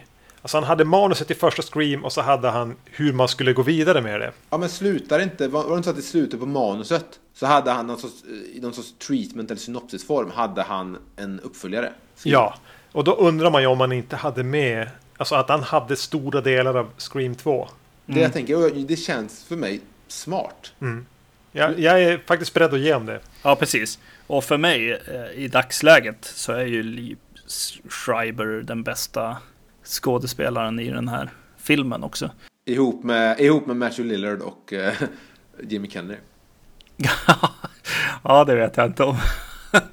Nej, för mig så, så har han verkligen... eh, Ja, men inte det lilla han är med i Scream. Det är inte det hans insats i Scream som är det bästa, eller? Nej, nej, nej, det är ju nu, nu för tiden. Nu, nu Eh, ja. ja. Precis, exakt. Ja, vad gör Jamie, Jamie Kennedy nu? Jaha okej, men okej, om, om vi pratar så så är han väl den enda skådespelaren typ som har överlevt. Emily Mortimer också i trean sen. Ja. Ska vi börja röra oss till Scream 2 eller är det någon som har kvar Ja, någonting? men jag, jag kan få säga bara en av de här punkterna som jag inte förstår själv vad jag, vad jag ville med. Ja, kanske, ni har, kanske ni har någonting kring den punkten eller så har ni inte det. För den första punkten jag skrev när jag satt och kollade på Scream då. Det var varför säger Drew att hon inte har någon pojkvän? Ja. När, när mördaren ringer henne. Jag tänkte ju, jag minns när man alltid såg den så trodde man ju att, att hon inte hade det utan att, och att det hon sa sen var det hon hittade på. Försöker hon lura pu- publiken liksom istället? Ja, precis. Eller- Är det en fint riktad mot oss? Eller är hon, ja men det här lät ju som en schysst snubbe. Jag kanske kan tänka mig att dejta han. Det är lite spännande i början liksom. Jag antar att det är så, men för, nu, nu minns jag inte ens varför jag skrivit den här meningen därför, men jag antar att jag skrev den kanske för att jag hade någon tanke om att aha, så hon, ja, hon vill se över möjligheten eller bara ha ett skönt Tinder-samtal med någon fast hon Ja, har sin pojkvän också. Hade du någon till punkt Emil? Det var den, och sen nästa punkt var löjlig röst och då antar jag att jag syftar på eh, att mördarrösten är lite löjlig, men den är ju, den är också lite ikonisk. Ja. Och den är ju inte för mycket. Det är det jag gillar med den. Den är inte, Men att den inte är för så här, mekanisk eller vad Nej. ska man säga. det är bara, alltså i princip så här, skripta killen, kan du läsa in det här? Men sen är det så konstigt att i alla filmer så har alla samma röst. Mm. Ja men den är väldigt populär den där röstförvrängaren. Ja, Ja, ja. Det är väl eh, When a Stranger Calls och, och sådana filmer som det ska liksom smålikna liksom. Ja, nej, men det är nice. Ja. Tycker jag ändå. Jag vill ju inte vara utan den rösten ändå. nej. En, alltså jag, vill bara säga, jag kan sammanfatta min, min uppfattning om den här filmen. Det är att här, Scream är en fantastisk film, en fantastisk produkt. Men det som naggar lite, och det är, det, det är inget som naggar egentligen, men det är väl att när jag tänker på Scream så minns jag Drew Barrymore-scenen som alltid är skön att starta filmen med. Och jag glömmer lite bort att sen dyker upp en backstory som är så här, eh, och, och Sidney Prescotts lipiga ögon. Och eh, så här, spelar överdrivet dramatiskt medan alla andra verkar ha lite kul ändå. Hon är ingen rolig hjältinna fan. Ja, men hon är ju jättetrist. Men det är ju inte Nancy i första Elm Street-filmen heller. Jag tror att, att, att din uppfattning om Sydney är färgad av att du har sett hon i tre filmer till. Alltså, så kan, det kan vara fallet. Det jag kan, håller ja, med. det kan vara fallet. Jag, jag, är, jag är fortfarande förtjust i Scream. Det, det, som jag sa tidigare, det är så här jag vill att skräckfilmspopcorn ska smaka. På bio. alltså, det är tonårigt. Det är inte speciellt läskigt, men det är kul. Mm. Och, och det tar mig tillbaka till det här eh, biobesöket, premiären på första Scream när alla skrek, gallskrek i salongen. Ja. ja, precis. Gud vad man saknade den här vågen som den här skapade ändå när det var ja, tortyr och porrvågen. Eh, definitivt. Men det, det, ja, precis. Det är lite det som folk nu... Nu går folk och kollar på Marvel-filmer och får lite så här typ... Jag bryr mig inte riktigt vad det här är, men jag kommer bli underhållen. För att det finns någon sorts, någon sorts form som man har köpt in i att man tycker om att gå och kolla på. Så var det ju lite då, när man kunde säga ah, nu kommer en till sån film. För jag känner igen de här tv-skådisarna på poster. Nu kommer en till sån film. Ja, Man kunde gå och få lite, så här, lite enkla liksom, jump scares. ja precis. Och, och med någon form av budget också. Ja, precis. Alltså inte för stor, att det kändes för kontrollerat, men inte att det kändes DV. Ja. Eh, ja, nej men då hoppar vi till Scream 2 från eh, 97. Men den här minns du väl hur vi såg, Magnus? Ja, exakt. Alltså det här var, då kommer den här till Sverige 98 eh, på sommaren. Just det. Eh, för jag och Magnus och min kompis Niklas och, och en kompis Robert var på Hultsfred det här året. 97. Spelade Hole då och Marilyn Manson? Eh, 97 spelade Hole och Marilyn Manson, fast Marilyn Manson ställde in och blev eh, ersatt av Rammstein. Okej, så okej. Okej, men det var 98 vi pratar? Okej. Eh, 98 spelade Black Sabbath. Och... Ja, vad fan var det mer? Ja, det överlappade med vad, vad lyssnar vi på då? Paradise Lost? Ja, och Life of Agony och säkert en massa grejer som man missade då. Ja, Life of Agony var ju roligt. De hade ny, ny sångare. Det var, det var Black Sabbath, Hultsfredsfestivalen 98, Black Sabbath, Garbage, NoFX, Rancid, Misfits, Eagle Eye Cherry, Refused. Fan, eh, The Hives. Fanns de redan 98? Måste ju ha varit tidiga The Hives. Ja, vi såg eh, i något tält så spelade, vad heter de, Him. Just det, de spelade Wicked, Wicked Game cover. På de, demoscenen va? Har jag för mig till och med. Ja, ja. De står inte med här på listan över, över band, så de kan ju inte vara stora då. Nej, verkligen inte. Men det var, det var, det var även där som, som ja, vilka det nu var som distribuerade Scream 2 i Sverige valde att göra ett litet marknadsföringsgig på Hultsfred. Så dels, de, dels hade de de som sprang omkring i Ghostface-mundering med plastknivar och överföll aspackade Hultsfredsbesökare. Eh, Men de hade och även i eh, den här scenen som är som en... Har du varit på Hultsfred, Emil? Jag var där eh, det bästa året och alla var där. Jag var där 2005. Ja, jag var där året innan Ja, det. det var PJ Harvey spelade. 2004. Då var min, min flickvän där. Jag åkte dit 2005. Alltså det var ju verkligen piken för Hultsfred. Vissa kan nog säga att 2006 var det, men 2006 var ju bara svansen av det som 2005 var. För då spelade fan Nine Inch Nails, Marilyn Manson, Slipknot, eh, vad fan var det mer? Men det var här, tusen band. Jag åkte för typ Nine Inch Nails och Tor Amos. Och typ alla jag pratade med i min ålder var där 2005. Ja, jag gjorde lite comeback 2004 efter att ha varit där 97-98. Mm. Eh, Jag, var, jag, var, jag kände mig gammal när jag var där 2004 kan jag säga. Men då såg jag, det var ju ändå Chris Christopher som var där, PJ Harvey, Beyoncé eller något sånt där var där. Var det Beyoncé? Nej, det var Lauren Hill var det. Jag tror det gick dåligt det året. Sen 2005 var så här explosion typ. Morrissey var där 2004. Eh, Phoenix var där 2004. Känns inte som att det slår Nine Inch Nails, något av de där banden. Eh, nej, det kanske det inte gör. Hur, hur som helst. Det var ingen, de visade ingen Scream-film. Men, eh, jo, men 2005 var jag också, efter Hultsfred, var jag på Roskilde och då spelade Black Sabbath. Och där Ja. har vi kopplingen mellan oss. Det knyter ihop allting, så nu kan jag ta tillbaks det här till 1998 igen. När de i den här stora, de har som en stor eh, lada, halvrund, logeaktig sak. Där eh, eh, gjorde de en eh, så här, sneak preview på Scream 2. Mm. Så de hade hängt upp så stora, alltså ihopsydda, som jag minns det nu i alla fall, lakan till duk. Två stora eh, ihopsydda grejer liksom. Så, eh, med en stor så här glipa i mitten. Ja. Och man satt på golvet på typ sin tröja i en lada. Eh, Så där såg jag och Magnus då Scream 2 första Ja, de gången. visade hela filmen. Ja. För Ja, att, okej, för att ni sen skulle snacka om det med era kompisar och de skulle gå och se den på bio. precis. Det låter som att det var så här cutting edge. Det var så här, eh, på den PR-byrån som hade ansvar för det här så var det, de kände sig så jävla smart när de kom på det. Du vet. Vi ska vara där kidsen är. Vi ska vara på Hultsfred. Ja, precis. Och just den där grejen att gå omkring och bara berätta för folk liksom, liksom öga mot öga att säga bara, ja men kom hit ikväll så ska ni få se på Scream 2 liksom. Fan, skit i Morrissey grabbar. Ja, vi bara, åh, åh, det här är till oss liksom. Och grejen det var ju skitmånga, det var jättekö och det var ju knökfullt där inne. Ja. Och eh, jag minns att, att de, bara, de var tvungna att komma ut och säga innan de släppte in bara, ja vi har lite tekniska problem så vi, film, det blir en 20 minuter fördröjning. Och det var så här, folk var förbannade, vad fan ska vi göra till dess? ja, ner på Hultsfred. Alla, hångla. Ja, det, var, det var ju jätte... Folk mer eller mindre packade. Det var ganska sent också. Det var säkert säg midnatt att de visade den då någon gång. Ja. Ehm, så det var ju en eh, så här härligt ruffig, halvdassigt projicerad... Jag tror, var det ens text på den? ja, nej, nej, det var det nog inte. Det var inte. Ja, jag minns Nej. inte. Eh, och jättetaggad publik. Och de hade ju... Folk satt med... Det var ju precis som i början på Scream 2 när de är på en bio. Och hade på sig masker. För det var ju, satt ju folk där i ladan och hade på sig Scream-masker också. Och man hade som hela kvällen mött eh, Ghostface på, inne på området. Ja, det var nice. Ja. Eh, Scream 2, eh, kort om handlingen. Eh, Sydney har börjat på college, morden fortsätter. Ja, Mer behövs inte för en uppföljare. Nej, Nej. nej. När såg du, såg du den på bio då, Emil? Nej, det gjorde jag inte, det vet jag. Och jag, jag har faktiskt inget minne av... Jag lär ju ha sett den väldigt, väldigt snart efter den kom på köpvideo. Men jag har inget minne av det första gången jag såg den eller så.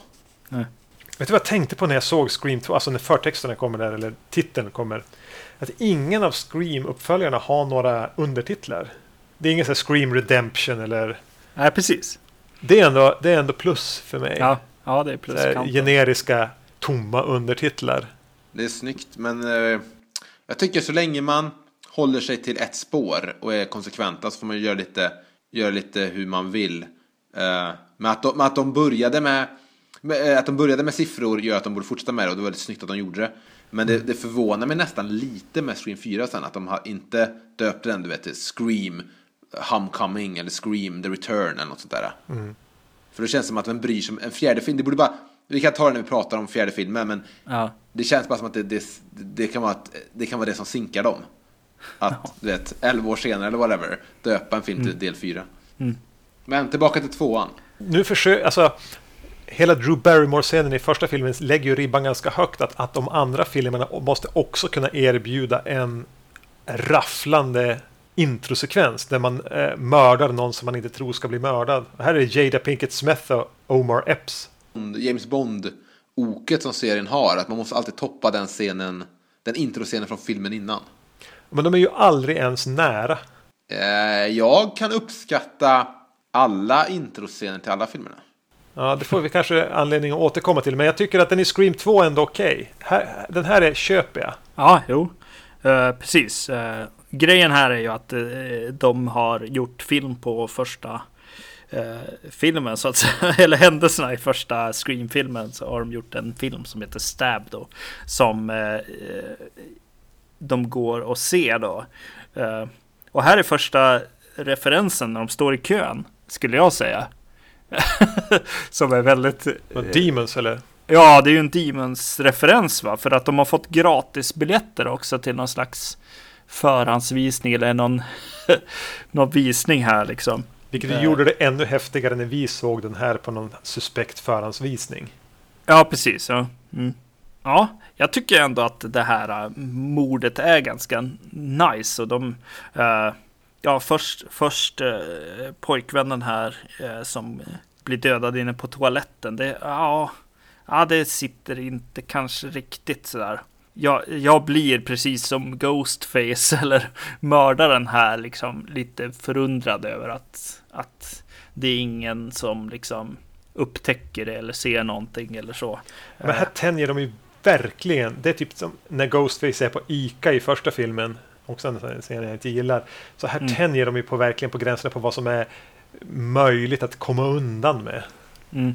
Eh, och, och, och även så här så börjar jag direkt tänka på hur den tekniskt är fotad och sånt där liksom.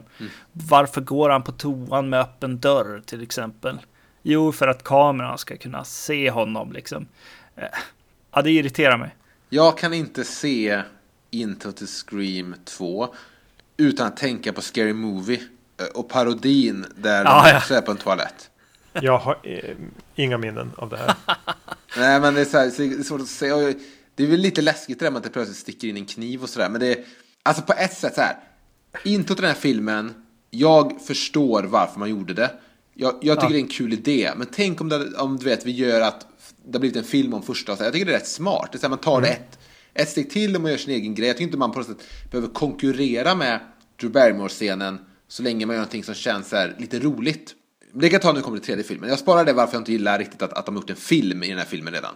Men det jag inte gillar med den här är att dels, och jag kanske bara missade det, men vilka är de här två karaktärerna som blir mördade?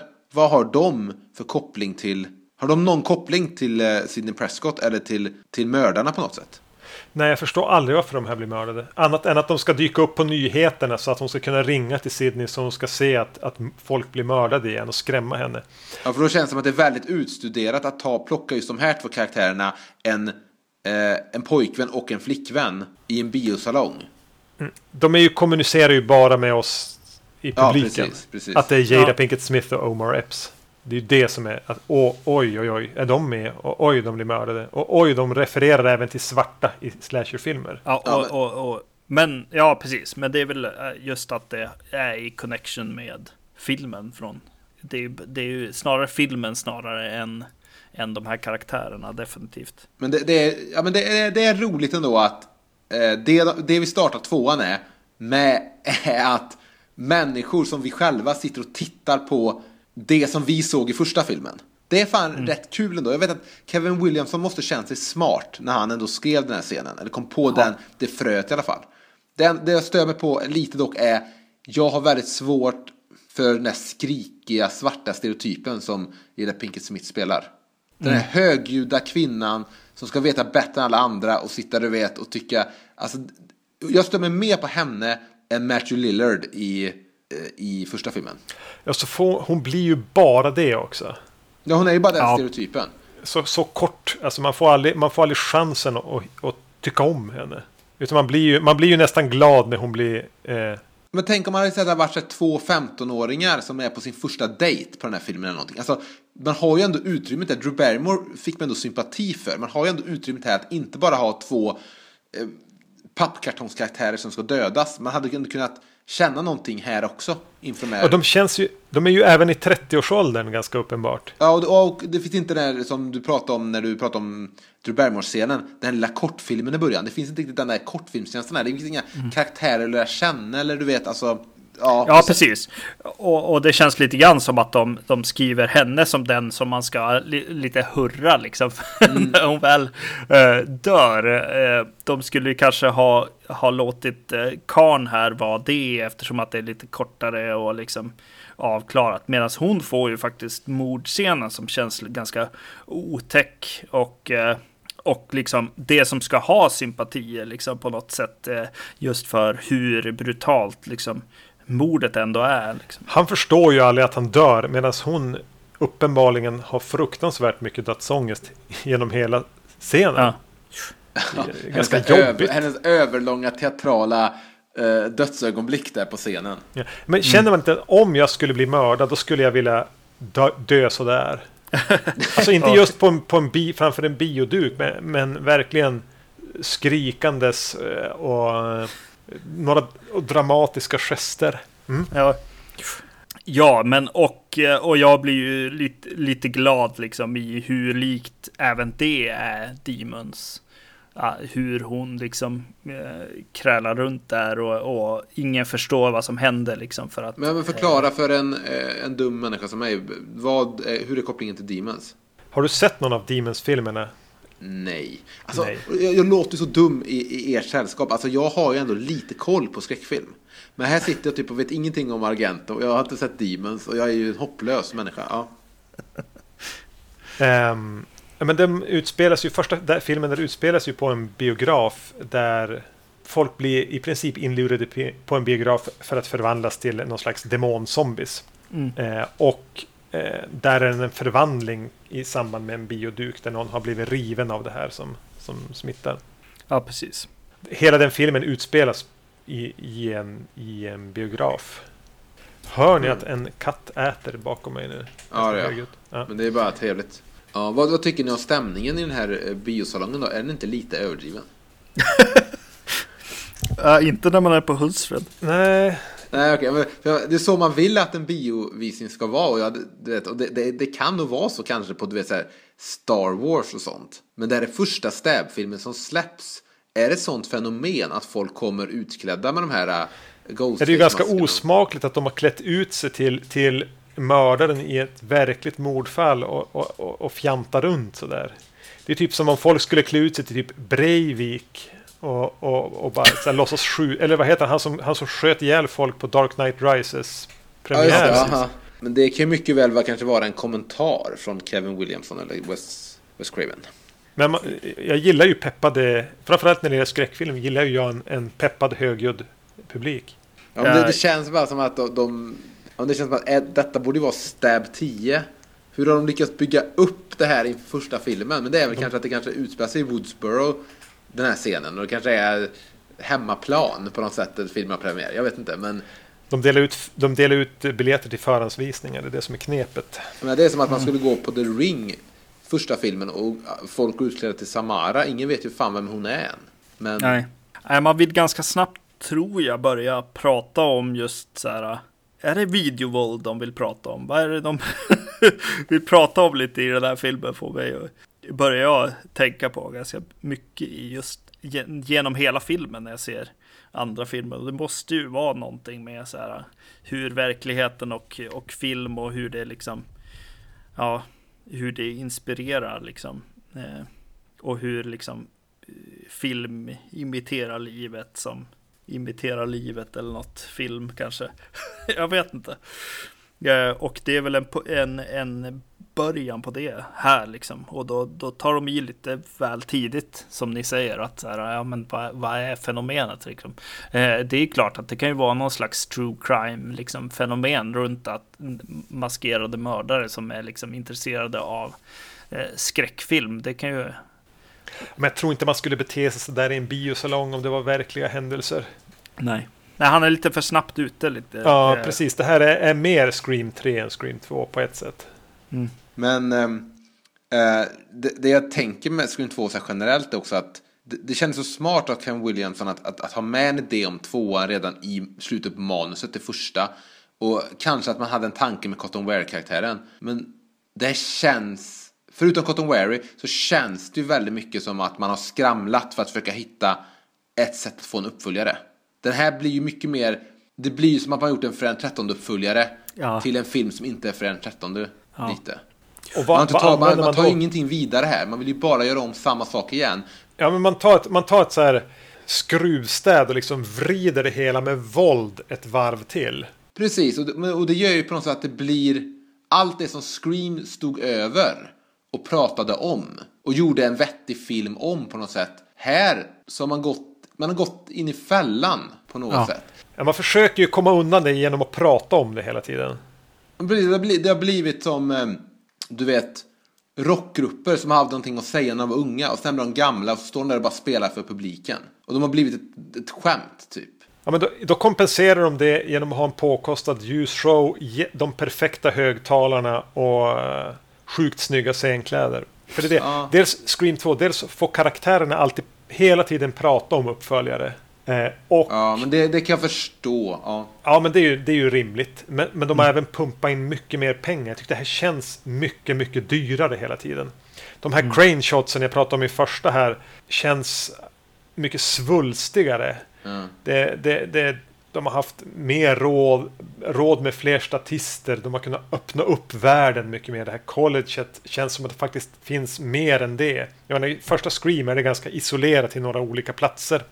Medan här är de helt plötsligt i en stad på natten och kör runt i bil. De har försökt öppna upp det med pengar och, och, och, och våld och muskler. Ja, precis. Just den där mer folk i bild grejen. Som, det känns så övertydligt på något sätt. att så här, ja, budgeten är... Eller snarare så, så tittar den ner li lite på Scream då helt plötsligt. Som, som ändå känns som en jäkligt stor liksom, film. Eh, så helt plötsligt kommer tvåan och säger nej, nej, nej. Alltså, om ni kollar på Scream så är den inte så himla stor. Och det är ju lite synd på något sätt. Ja, den får ju Scream att kännas jätteliten. Mm. Men sen alltså, jag, jag tycker idén till introt är bra. Jag tycker inte genomförandet är så bra. Det kunde varit bättre för att på något sätt nå samma höjd som Drew Barrymore-scenen, visst. Sen börjar filmen, vi, vi får träffa karaktärerna igen, det är kul. Men det, det, det som slår mig är att jag, ty- jag tycker den här filmen känns överlag redan som att det här är andra filmen, men Scream-serien känns redan trött. Och det, det känns som att när Scream blev en sån succé så ville, ville alla, alla, alla filmbolag och sånt bara dra i de här, de här skådisarna för att göra sina egna, jag vet hur förra sommaren och allt det här. Och så blev det som när Scream själv ville göra, ville göra sin uppföljare. Så fanns det inga skådisar kvar. För en punkt jag skrivit här är att jag hade gärna velat byta casten i den här filmen mot den när jag vet hur det är förra sommaren. Då hade du fortfarande fått behålla Sarah Michelle Gellar i alla fall. Ja, hon hade, hon hade, jag hade behållit. Hon är med i båda va? Ja, precis.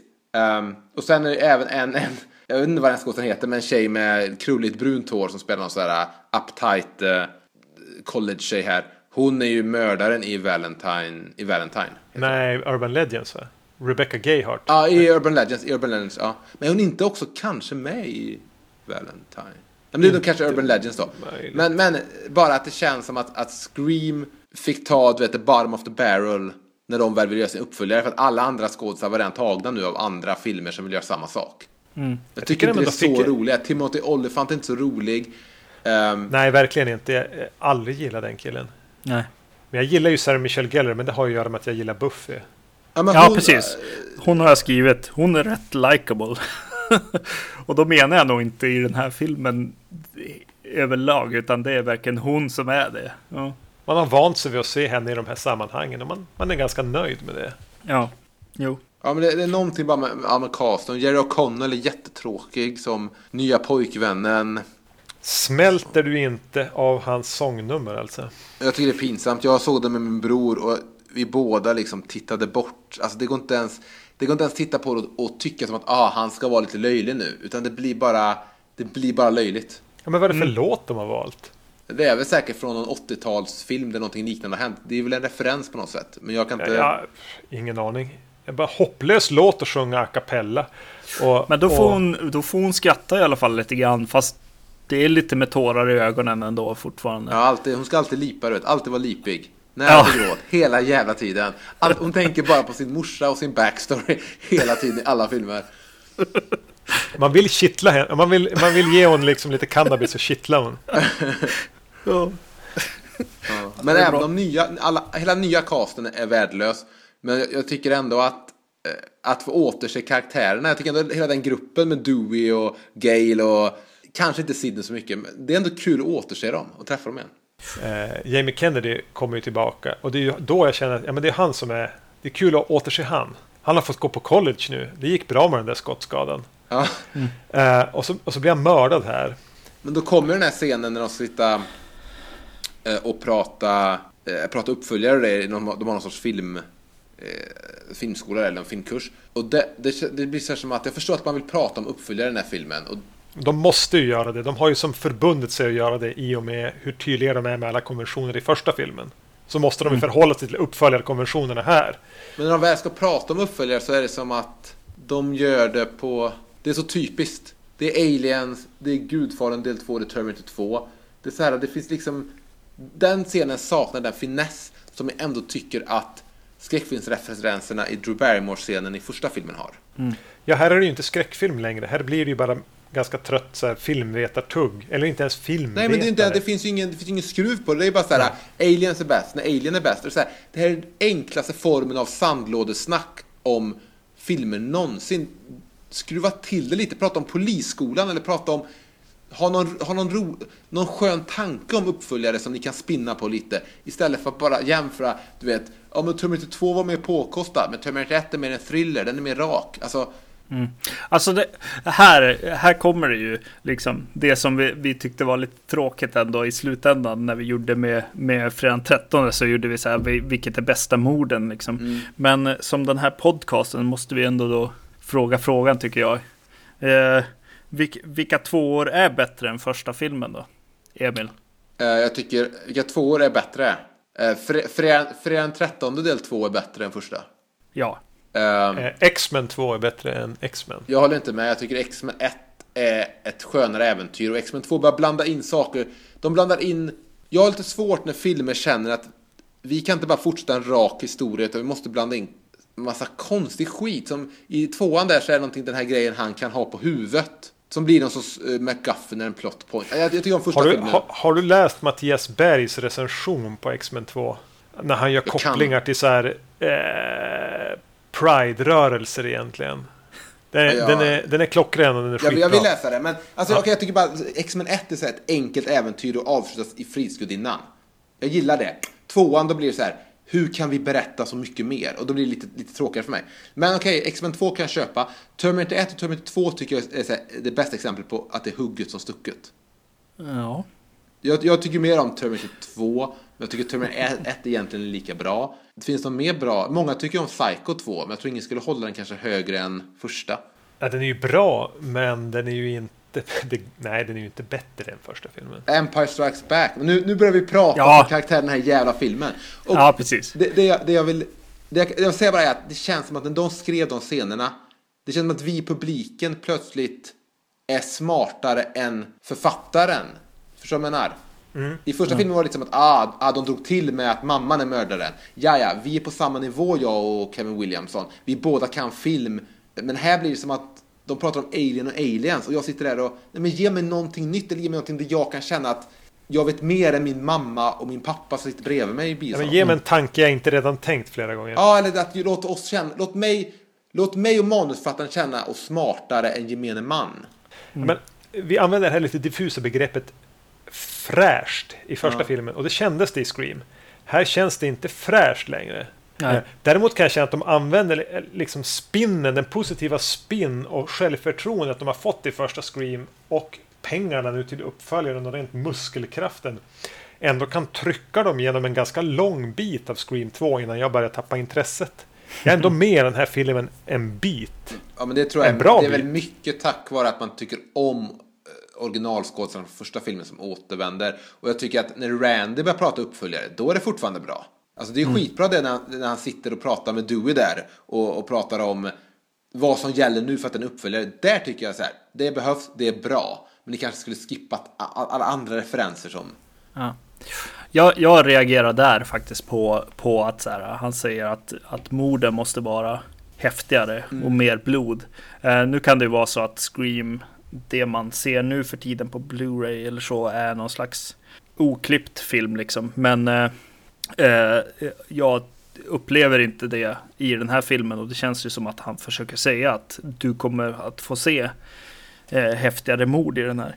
Eh, sen för protokollet måste jag också säga, ja, eh, fredagen 13 2 är ju bättre och så lägger jag väl till då till superhjältefilmerna eh, Spiderman 2. Ja, det, men det tycker jag också är lite huggesstucket. Jag, jag vet om att, att många anser att Spiderman 2 är typ den bästa superhjältefilmen någonsin och så här, men eh, den har också problem att den fick trycka in så jäkla mycket. Men det är klart att Dr. Octopus var ju en bättre skurk än den där Power Rangers Green Goblin. Precis, men eh, som du sa Erik med just fräschheten också.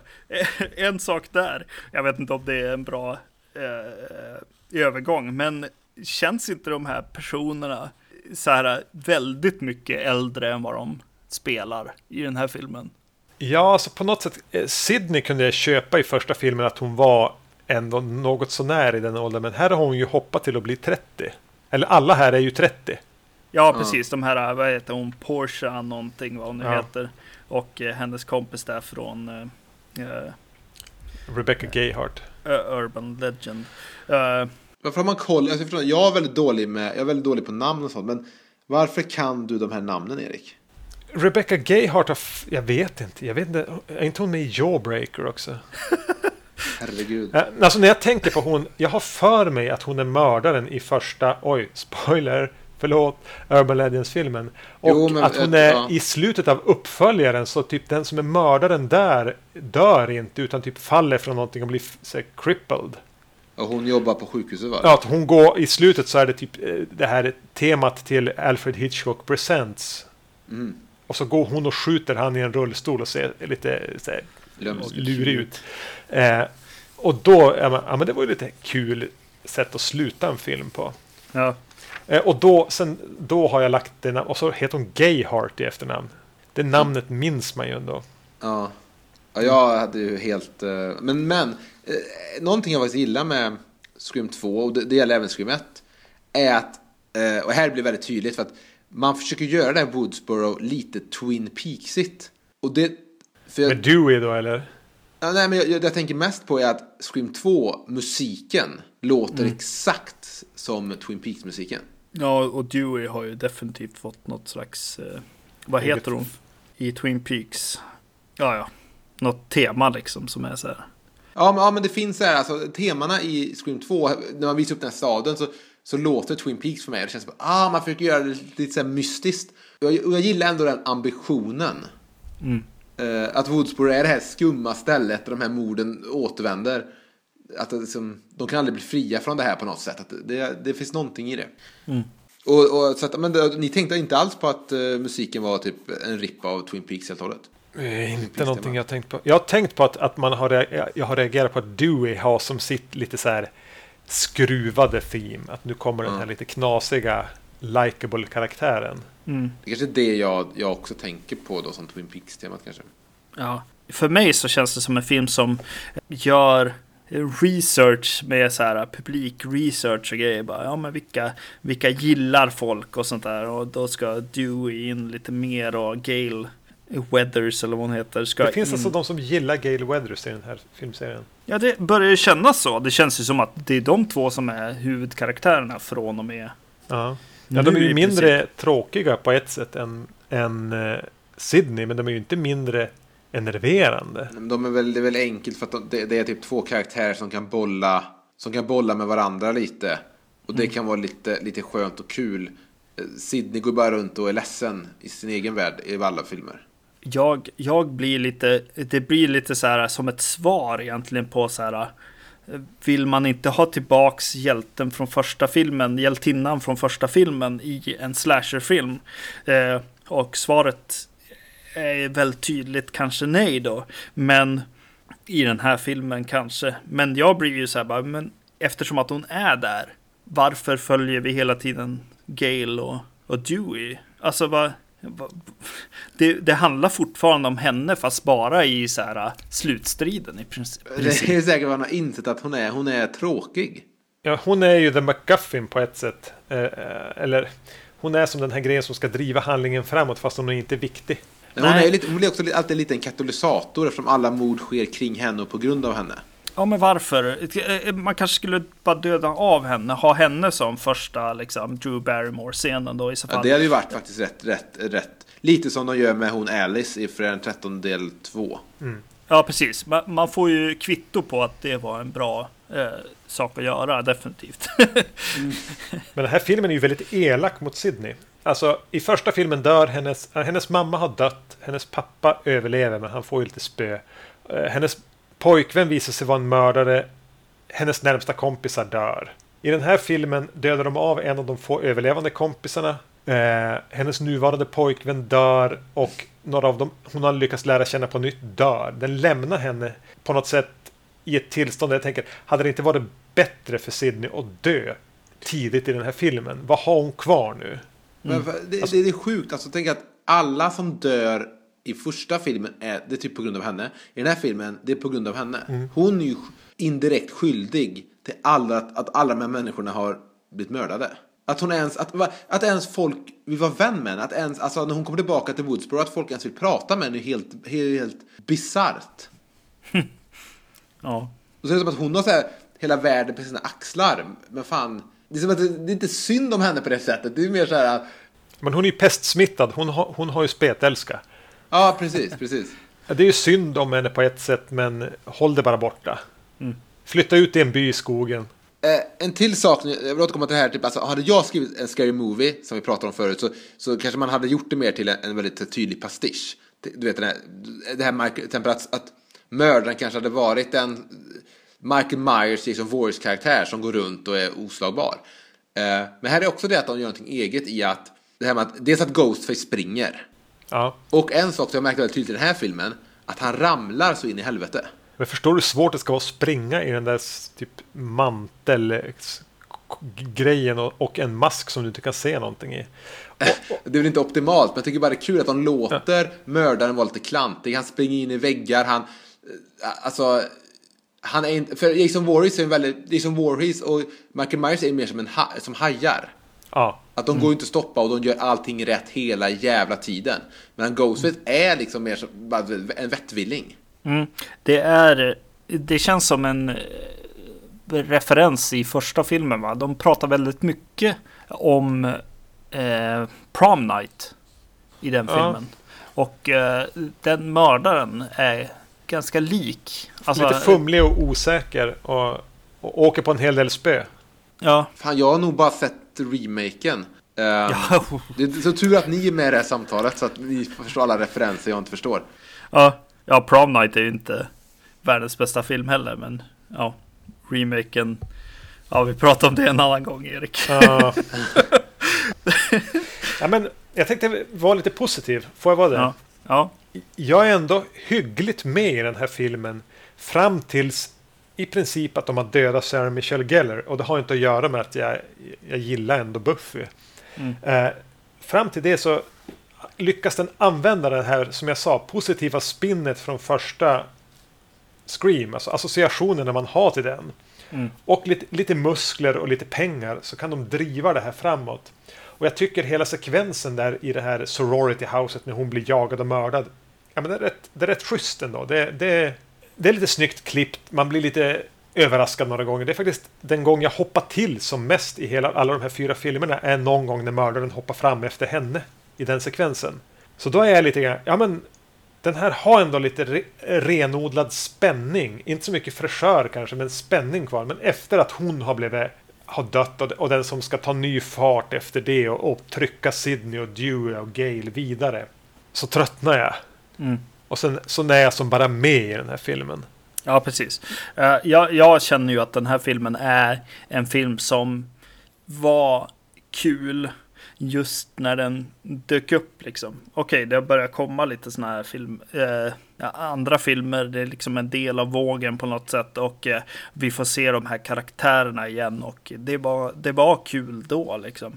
Men eh, eh nu, nu blir det ju lite svårare att svälja liksom. Och, eh, och jag blir väldigt så här, irriterad på när det börjar bli liksom väldigt mycket in-jokes och grejer. Alltså typ hur mycket Friends-skämt finns det liksom? David Schwimmer och Jennifer Aniston pratas om och alltså det blir ju lite för mycket liksom.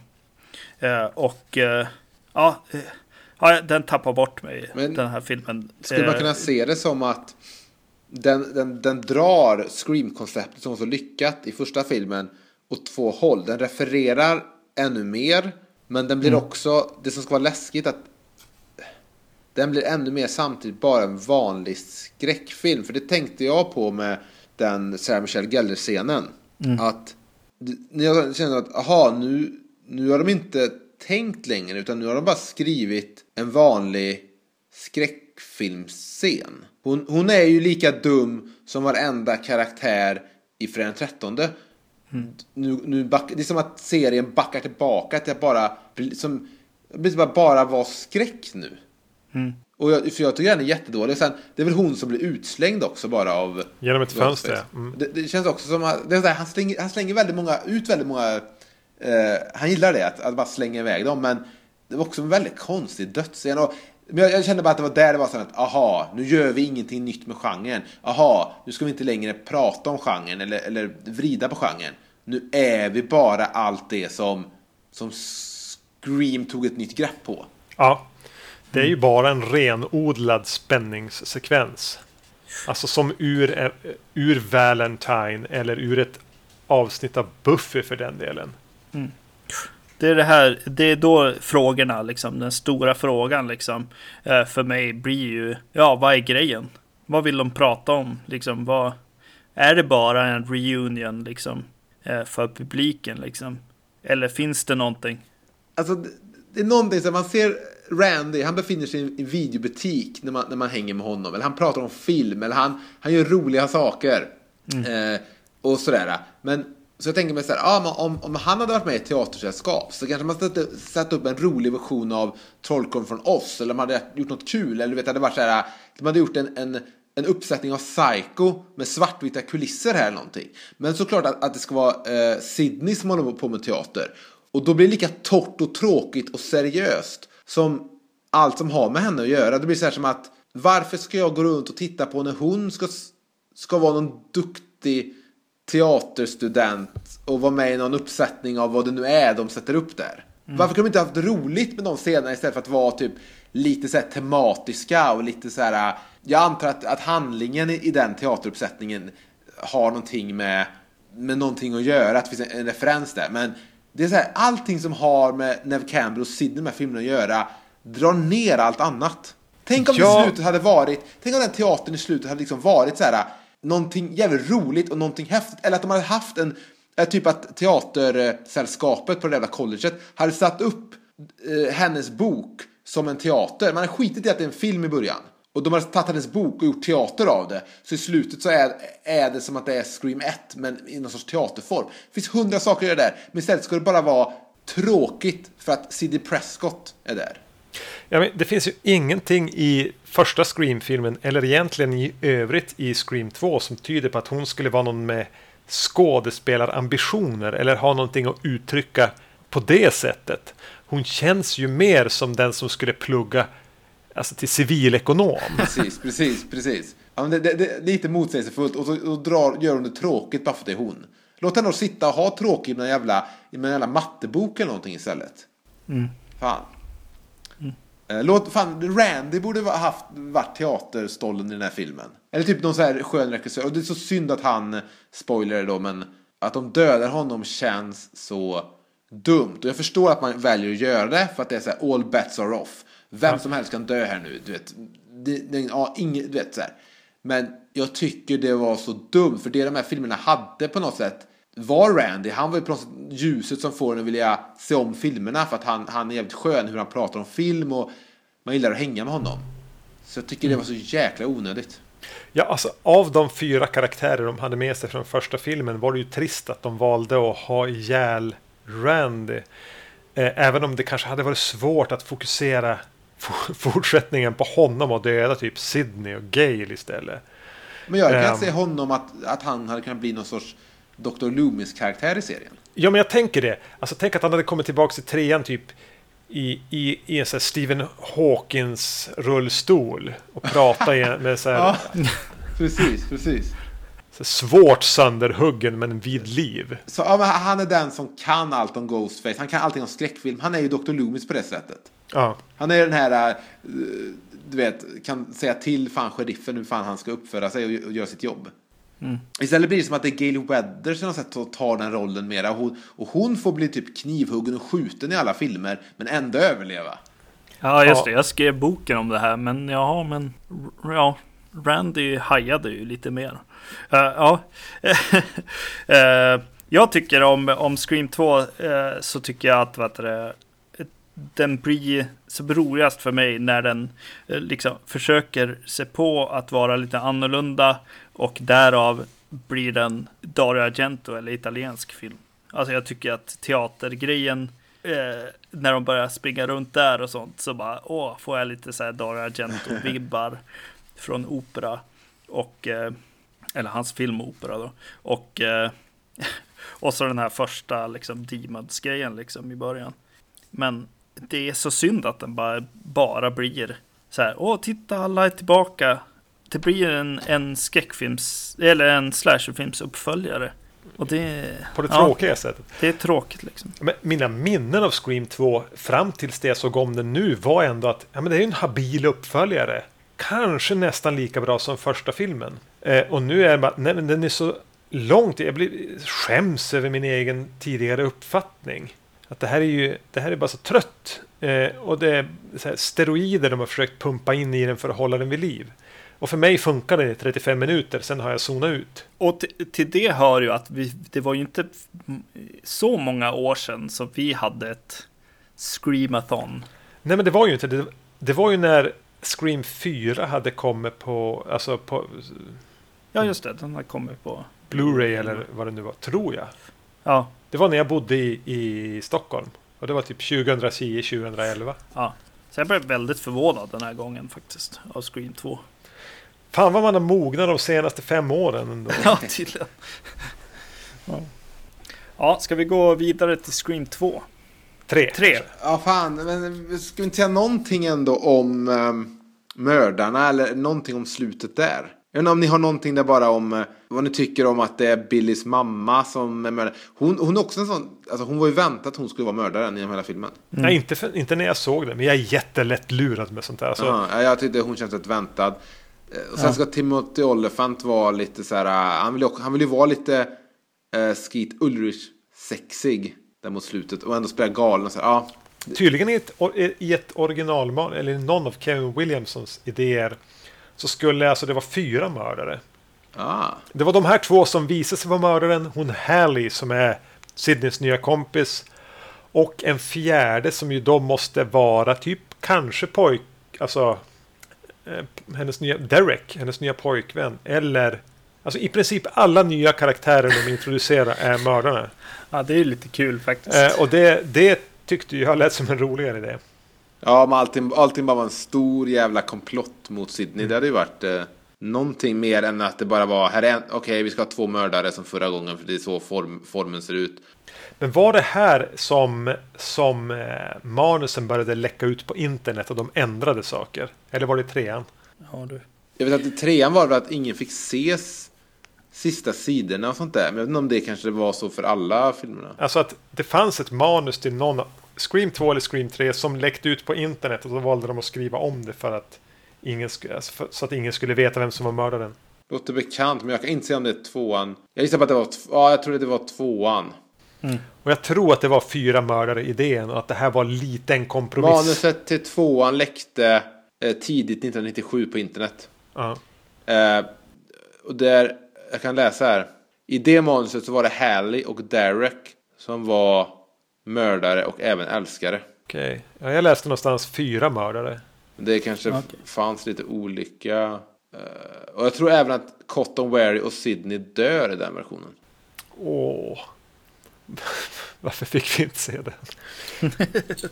ja, men, ja, men jag, jag, jag, jag säger det. Första 35 minuterna är, är det jag kan acceptera med den här. Och, jag- men jag håller med dig också Emil. Sättet Cotton Wary presenterar sig första, får en större roll här, även om den är lite skitnödig på slutet. eh, Så är det ju givet att han ska ha en stor roll i tredje filmen. Mm. Det, det, är, det, är ändå, det är ändå Nick Fury. Visst, jag kan, jag kan ge dem det. Även om det bara är slump. Precis. Yes. Men då går vi till tredje filmen. Scream 3 kom 2000. Eh, det var ett lite längre uppehåll mellan eh, innan den här kom. Varför vet jag inte. Är det någon av er som vet var, varför den inte kom året därpå, även den här? Eh, jag vill svara Scream 2. Men Men Scream 2 var väl en ganska stor bioframgång även den. ja, jo. Det var, ja, det, det var den. Jag kan till och med säga, ja den drog in, i, Worldwide drog den in i princip exakt samma som första filmen. Ja, jag har för mig att det var en stor framgång. Eh, Och att det var så självklart att det skulle komma en tredje. Det visste man liksom hela tiden. Men, eh, jag vet inte, alltså tvåan kom ju egentligen rekordsnabbt efter första filmen. Den kom ju året efter. Ja, Det är ändå väldigt snabbt för nutida filmer. Men kan det vara så för att jag vet att Kev- Kevin Williamson skrev ju väl något manus som sen uh, Weinstein-bröderna väl dissade och tog in en ny manusfattare. Jag gissar på att, att, att, att det helt enkelt blev ett jobbigare projekt att dra igång när, det, när saker plötsligt stod på spel. Det kanske var skådisar man var tvungen att du vet, ha att göra med på ett annat sätt än hur det var med första filmen. Jag, jag, tror, jag tror att maskineriet blev trögare för att det blev för Scream plötsligt var någonting att räkna med. Det var så pass stort. Andra filmen var i princip redan i produktion när den första hade gjort sin bio. Den gick upp på bio två vänder vet jag, första Scream i USA. Så när- De hade redan gjort tvåan när hela... Här var de väldigt medvetna om vad de hade ställt till med. Ja, precis. Och säkert skådespelarna och alla. Alla kunde kräva mycket mer pengar, det skulle förhandlas mycket mer med agenter. Weinstein-bröderna hade mycket mer åsikter om allting. Mm. Men det var då han kom in, den här Aaron Kruger, va? I den här, som manusförfattare. Som skrev om Kevin Williamsons manus.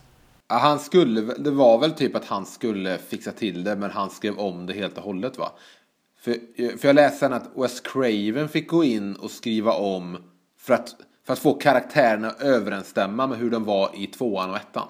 Så det känns som att Aaron Kruger har haft någon storhetsvansinne och inte visat respekt för serien han arbetar i. Men vet du hur gammal han var eh, när den här filmen gick upp på bio? Han, eh, säg inte, då kommer jag få ångest hur gammal jag är. Eh, jag gissar på att han var tj- 20. Nej, nej, han var äldre än så. Han var 28 i alla fall. 28. Men liksom det... Han var nästan 10 år yngre än vad jag är nu. Ja, men han var ju bara en snorvalp på ett sätt. Vem liksom gav han? Vad hade han gjort för att få... Ja, men vi ger det till dig, du där. Du får, du får fixa Scream 3-manuset. Ja, men han kom, jag ser nu, han hade ändå skrivit Arlington Road innan. Ja, det är ju en sån här film som jag gillar. Alltså, när jag såg den senast, vilket var typ 2002 kanske. 3. Ja. Eh, var det det som var hans claim to fame då? Innan skrev han en tv-film som hette Killers in the House. Åh Så jävlar. kan det ha varit kanske hans... eh, Det var en bra titel. N- När folk har för lite, för lite resumé och ändå får såna här stora gig tänker jag att de är rövslickare. är, är typ att rewrita Kevin Williamsons manus till Scream 3 ett så stort gig. Jag tror att han, det blev ett större gig än vad kanske Weinstein-bröderna tänkte när de plockade in honom. Ah, vi ska väl inte lägga för mycket krut på Aaron Kruger. Men var inte han inblandad i fjärde också? Jag kan kolla här. Hans... Han står inte med. Jag har för mig att, att, att jag läste det på att han är uncredited eh, på den som har gjort vissa putsningar även på fjärde. Han är producent på Scream 4. Ja. Någonting har han med den att göra. Eh, ja, Ska, ska jag kort resumera vad Scream 3 handlar om? ja, precis. Vad är det Scream Stab 2 som ska, upp, ska produceras? Eller är det Stab Stab 3? 3 ska jag Stab 3 är det. Ytterligare liksom uppföljaren på uppföljaren till boken baserad på händelserna i första filmen ska produceras i Hollywood. Där handlingen utspelar sig. Folk börjar dö. Sydney, som klok som hon är, har valt att isolera sig från alla andra människor eftersom de bara dör. Eh, Bestämmer sig till slut för att åka dit. För att av någon anledning sätta stopp för morden. Eller accelerera dem. Jag vet inte. Hon åker dit i alla fall. Mm. Så det här är då någon slags, vadå, en, en, är det här en Hollywood-satir? Är det det vi får? Ja, precis. Är det det? Ja. Ja, men nu vill jag eh, berätta hur jag tycker att den här trilogin borde varit uppbyggd. Mm. För att det blir så konstigt för mig här när vi har nya karaktärer som ska spela Nev och det, eh, Sydney och så här. Det, det börjar kännas som att den här filmen också handlar om att de ska spela in en stäbfilm. Eh, alltså för, typ som att de, ska, de gör första filmen igen. För det är samma miljöer och det är så här. Ja. Så jag, jag, börjar, jag börjar tänka att det kanske till och med var så här som Kevin Williams hade tänkt. Men att, att i Scream 1 eh, sker de här dåden i Woodsboro. Tvåan borde ju handlat om att Gail Weathers bok kommer. Precis. Trean borde handlat om att filmen kommer. Men jag, kan det funnits någonting i stil med att vi drar, filmgrejen är jävligt rolig. Vi drar det redan i tvåan. Um, för att vem vet om vi får göra en tredje film. Så det hände redan där. Och nu då, när tredje filmen kommer, så blir det som att de behåller samma sak. För jag fattar inte varför, varför de gör en film igen. Alltså det är så jävla dåligt det. Den biten. Ja, en av de sakerna jag, som inte stämmer med den här filmen är ju, ja, de bara tröskar vidare på ett sätt. Men det är som de skiter i det bara så här. Ja, ja, det var kul det här med att de gör en film som heter Stab. Då kan de göra en film igen. Du kan göra en film här också som handlar om Drew Barrymores karaktär och skit i princip. Det är så här, vad fan är det? Ja, då, då, där känns det som att de, de tappar lite. Och det, och det, här, det här manuset var väl lite Frankenstein-manus. Det skrevs under inspelningen. De hade inte riktigt koll på vad de höll på med. Jag tror inte produktionen var så enkel av den här filmen som kanske de tidigare. Nej, det verkar vara många, många problem. Nej, men, jag menar, Det känns som det är någonting som håntar Wes Craven och eh, eh, Williamsons eh, samarbete på något sätt. Eh, de ville ju båda eh, ta bort sitt namn från den här Cursed, men lyckades inte med det. Eh, just det, varulvsfilmen med Joshua Jackson. Som... Den var jag så sugen på. ja, Jättelänge. ja. Sen, sen, jag, tyckte, jag tyckte omslaget var fräscht. Jag minns... Fan, för var inte Cursed den regisserad av heter han Jim Isaac som gjorde Jason X? Nej, men det är Wes Craven som har gjort Cursed. Tyst. Skinwalkers gjorde Jim Isaac. Eh, Jason X också. Okej, okay, klart att Wes Craven gjorde Cursed, det är klart. Ja. Men jag minns det här omslaget och allting att den var...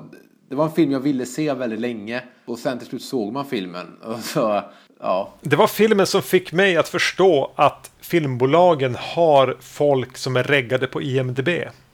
För innan den hade kommit upp på bio i USA så hade den 8,6 i snitt. Och ganska länge, även den hade gått upp på bio, den hade haft premiär, så låg den på så här över 8,0 i snitt på IMDB. Jag tänkte bara oj, Wes Craven har en ny hit tillsammans med Kevin Williamson. Varför pratar ingen om den här? Varför har jag inte ens hört ett ord om den? Men det är, så här, det är ju också så här. Först lärde man sig det då att aha, filmbolagen betalar eller på något sätt löser så att massa människor pushar upp betygen. Ja. Men det, det, jag, det jag har lärt mig nu, nästa steg. Eh, för när man kollar på betygen till Civil War, eh, Captain America 3. Så har den massa ettor. Så nu börjar jag tänka, ha så andra filmbolag kanske betalar i sin tur. För att balansen ska hålla, du vet, eh, det ska finnas någon sorts balans. Så betalar de för att sänka ner betygen för andra filmer. Åh, kan man inte lita på någonting längre? Vadå? Vad fan? Är inte IMDB sanningen alltså? Är det det jag måste mig med? Ja, precis. Just att ha betyg innan den släpps, det är ju en jäkligt bra, bra sak. Eh, inte. Ja, nej, det är jäkligt jobbigt det där. Det känns ju också som en, en stor grej med så här, jag vet inte, forumsidor liksom som så här bara, nu kör vi, nu ger vi den här ettor. För, för skoj. Troll helt enkelt. Ja, men jag skulle ju Men- kunna gå in och ge Captain America Civil War en etta bara för att jag hatar konceptet. Jag har inte sett filmen, kommer aldrig att se filmen. Eller det kanske jag kommer att göra. Nej, men eh, IMD-betygen betygen har ju lite det med i beräkningen att det finns troll, men att det är en sån mängd som röstar. Jag menar att, att The Dark Knight och Dark Knight Rises ligger så högt på IMDB topp 250 är ju ett tecken på att listan, att, att, att betygen på IMDB inte riktigt håller Nej. som system. Nej. Eh, men jag, jag vill säga två saker om, om vi går tillbaka till Scream 3 nu. Ja, sorry. Det första är, om det var så att man inte gör som min idé var, att film 2 handlar om, om boken som släpps och film 3 handlar om filmen. Om jag säger att gör, det- gör det som det är nu, då tycker jag nästan att, att man kunde gjort det roligare här med att det är så här, det är stab 10 in space eller någonting. Man skulle ha tagit det steget redan här. Ja Ja, men typ och Sidney Prescott-karaktären i den här filmen är någon sorts cyborg. Alltså det blir så här jättekon... Alltså man kan ju ha roligt med det på det sättet. Eller någonting. Det andra jag vill säga är, med Scream 3 är, såg ni den här på bio? Och berätta om det i sådana fall. Jag såg den på bio. Eh, för jag vet att jag har sett alla fyra Scream-filmerna på bio. Men jag har ing, alltså, jag har ju kunnat ändå berätta ganska tydliga minnesbilder av ett och två. Eh, tvåan hade lite hjälp av att det var en sån extrem upplevelse. Mm. Scream 3 vet jag att jag såg på bio och att jag återigen där cringeade lite grann. Men jag har inga min Jag vet inte vem jag såg den med. Eh, när jag, jag, måste ha bott i Umeå vid den här tiden.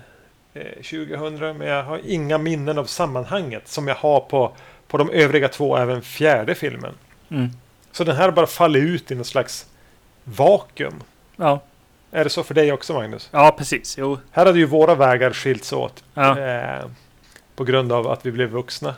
I, Det hade varit mycket roligare om det var att ni blev ovänner. ja, ja, det- ja. Inte än. Nej. Ja, precis.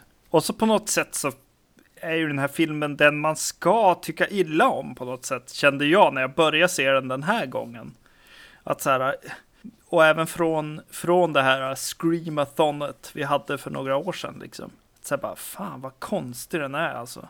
Så jag kom in med den här gången med den, i den här filmen att bara, nej men fan det här kommer, det här är den dåliga, verkligen den bottennappet liksom. Och så sen så är det första som händer att, att mördaren liksom söker efter Sydney, vart, vart hon är någonstans. Och då blir jag så här bara, ja, ja men det här är ju, det här är lite roligt thrilleraktigt liksom. Ja, just det, att hon ringer Cotton. Ja, precis. Eller hon. Varför sa jag hon?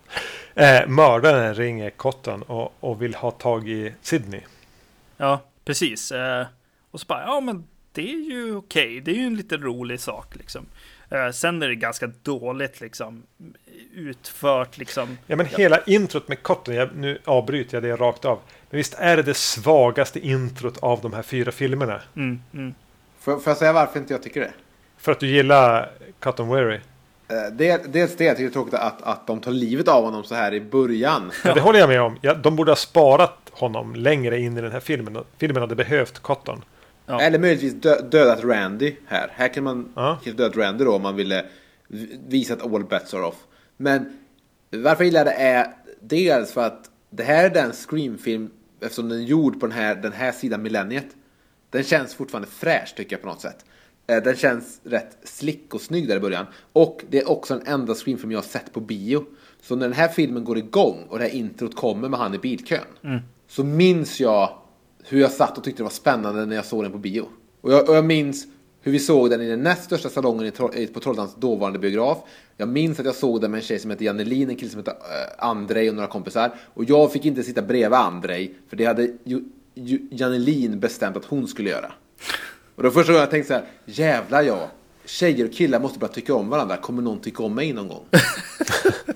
uh, men så jag, det här såg jag på bio. Och överlag det som gör att jag tycker att, gör, att jag tycker så här, generellt att den här är roligare än Scream 2 det är lite som att man har tänkt att folk skiter lite i det här. Så låt oss bara vara galna på många sätt. Det är så här, låt oss ge dem lite smällkarameller bara då och då. För jag, jag, tycker den är lite lik på det sättet uh, Jay and Silent Bob Strikes Back.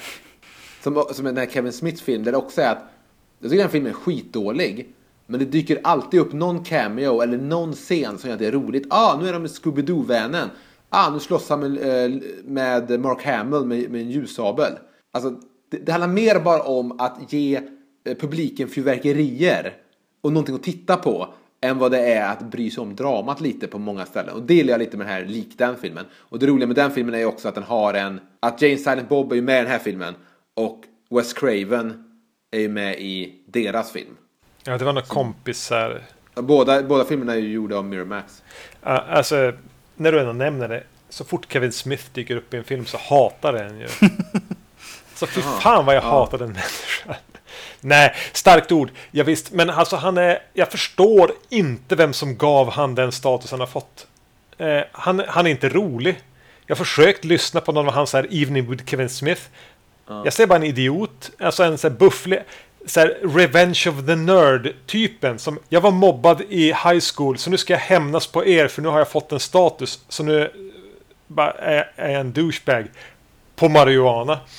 och han gör kassa filmer, han kan inte skådespela och han har fått en status. Alltså jag, det är bara ett tecken på att, på att vi, vår civilisation måste falla snarast. Men, men samtidigt, Jane Silent Bob är fortfarande en värdelös film som fortfarande är rolig att titta på för att det dyker upp roliga saker längs vägen. Samma sak Det är som att blada i en okej-tidning liksom. Gör det istället då. Men det dyker upp jättemycket cameos om du bara tar i en Frida-tidning och bara Och det var mycket mindre folk som behövde jobba för den där jävla idiotens räkning. Okej, men då har, jag, då, har en fråga, då har jag en fråga till dig, Erik. Ja? Varför kan den här eh, röstmodulatorn, eller fan den här mackapären heter. Hur kan den låta exakt som Cotton Wary? Men han har ju sin 100% Cotton show. Ja, vadå, har, har då mördaren på något sätt haft en, en maskin som kan läsa av röstfrekvenser och sånt och kopiera någons röst? Eh, förmodligen. Det är där jag känner att, det är där jag känner att serien det är, så det är där serien typ jumps the shark. Typ ja men det gör den ju redan i introsekvensen här. Ja, det är introt när, när, när mördaren pratar med, med Cottons flickvän Ja. med Cottons röst. Då är jag så här typ, ja, nu, nu skiter de i all möjlig av logik. Det finns ingen logik överhuvudtaget. Nu ska vi bara ha kul på ett sätt som tvåan aldrig riktigt har. Ja, men visst, eh, trean hade väl kunnat få bli den här bara vi skiter i allt. Men då kunde de väl ha skit i allt då. Men de gör ju inte det. Nej, för, nej vet du varför? För de är, de är så jävla eh, tvingade att ha med Sidney Prescott och hennes tråkiga jävla backstory. Ja, Den kommer tillbaka och biter oss i arslet här igen. Den drar ju ner och Courtney filmen. Cox och da, eh, David Arquette va? Jo. Ja, men David Arquette, jag tycker ändå han, han funkar. Jag tycker han... Jo, men han är ju tillräckligt pårökt för att, alltså som, som uppenbarelse för att fungera genom alla de här fyra filmerna. Ja. Men jag är lite trött på att se Monica från Vänner låtsas vara reporter i en tredje film. Ser mer och mer stram och opererad ut. Ja, alltså hon, eh, det här får ju något sorgligt över sig eftersom hon här uppenbarligen börjar ha någon form av ätstörningsproblematik. Eh, och Sydney, alltså att New, New Campbell eller Neve Campbell, hon har inga andra gig än Scream-filmerna här. Nej. Men här kanske hon har hoppat av. Nej, jag tror hon fan spelar fortfarande in sin tv-serie någonting. För att hon är väl med mindre i den här filmen tack vare att hon hade mindre dagar hon kunde spendera. För att hon gjorde någonting annat. Men det här känns bara som att de plockar upp resterna från de här skådespelarna. Eh, det, det, det anorektiska som var kvar av stackars Courtney Cox. Och eh, David Arquette det- som inte gör något annat än Det, Scream-filmer. det finns någonting i den här filmen som påminner mig om typ Alien 3. I det här att de hade ett material på något sätt. De inte riktigt visste vad det var. Och sen fick de slänga ihop det bäst de kunde till någon form av film. Ja, men då är ju Wes Craven helt fel regissör för det. Den här filmen skulle ju då ha varit regisserad av typ Wes Anderson. Ja. Eller Kevin Smith kanske. Han ska inte få betalt för att göra någonting. Ja, har ni snackat om hans skräckfilmer i er podcast? Han har gjort sådana alltså. ja, nej det har vi inte riktigt. Ja, eh, ja, vi har väl nämnt den här Tusk som jag såg på någon Och Red filmfestival. State gjorde han också. Jag vill inte bara sitta och vara arg. Jag tycker det är så synd med Jay and Silent Bob att de dyker upp här för att det här är ju inte roligt längre. Eh, alltså hela, hela konceptet. Det här är ju en thriller rakt igenom på något sätt eh, som liksom flörtar med första filmen eh, med att den utspelar sig på på platser som man känner igen från första filmen.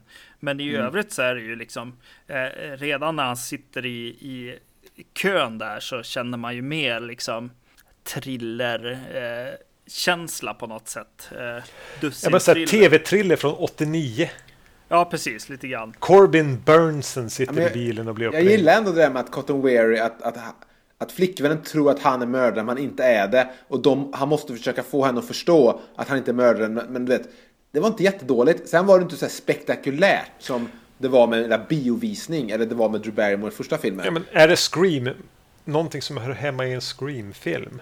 Ja, alltså, ja, ja, jag vet inte. Jag menar, det enda jag vet är att flickvännen tydligen spelar mamman sen i någon tv-serie som min brorsa hade sett. Typ, eh, vet du den där? Eh, eh, Gossip Girls eller något sånt där. det var det, jag var så här, alltså, vad är det för koppling att göra? Han bara, är inte det mamman i Gossip Girl? Jag bara, herregud. Det är bra. Eh, Men ja, Men just att så här, ja men det dyker upp snutar och grejer och de ska nysta i liksom det här, eh, liksom lösa eh, problemet. Vart är hon? Vart är, eh, vad är det som egentligen har hänt och sånt som vi får i en jävligt påklistrad Randy-scen. Eh, i, som när han försöker förklara vad en trilogi är. Eh, just det. Han har spelat, alltså spel, vi måste här acceptera att Randy någonstans innan han blir mördad i andra filmen har insett att okej, det här är uppföljaren. Mm. Men, och jag kanske dör här. Och, och efter de här händelserna har utspelat sig så kanske det startar nya händelser som är den tredje delen. ja, Och därför spelar jag in den här videon som min syster helt plötsligt dyker upp. Och de kramas och har sig som att, som att de har träffats innan. Alltså, varför, de skulle etablerat den systern på samma sätt som de etablerade Cotton Wear i första Ja. filmen. Ja. Tänk lite mer Cinematic Universe. ja, precis.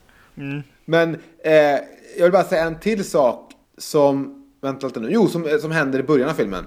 Ja. När vi, för länge sedan nu när vi pratade om Scream 1 och jag pratade om att de switchar POV från Drew Barrymores till, eh, till eh, föräldrarna. Ja. Jag gillar inte riktigt det. Från, sen tillbaka till henne. Inte så jävla snyggt gjort.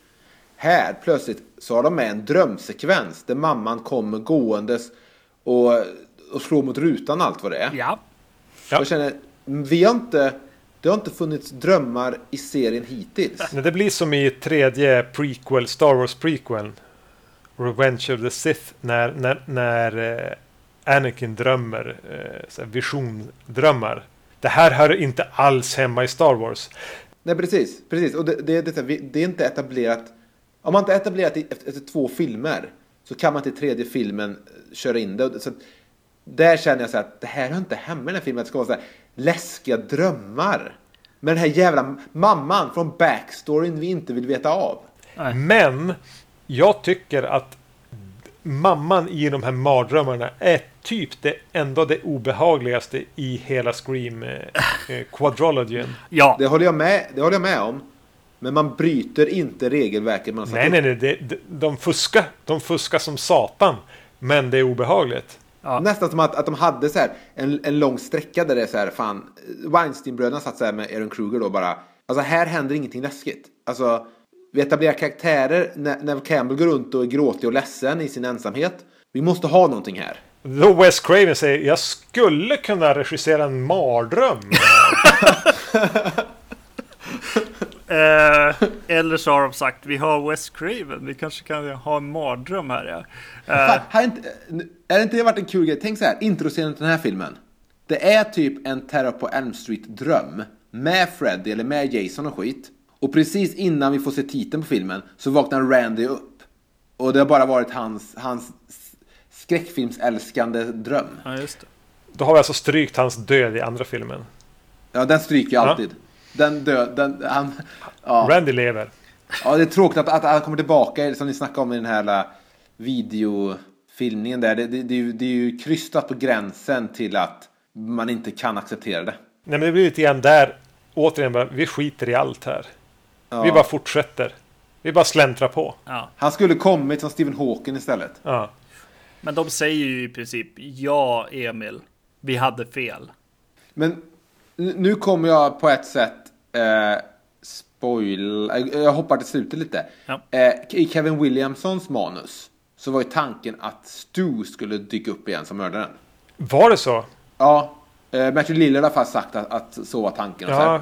Åh. och det tycker jag är kul, för det är också typ att det tredje filmen, vi bryr oss inte. Alltså, nu skulle de väl hittat en anledning till varför han skulle överlevt. Men jag har nästan kan köpa att han dyker upp som något övermänskligt i den här filmen. Ja. Alltså jag hade kunnat ta Stu med en TV fortfarande på huvudet.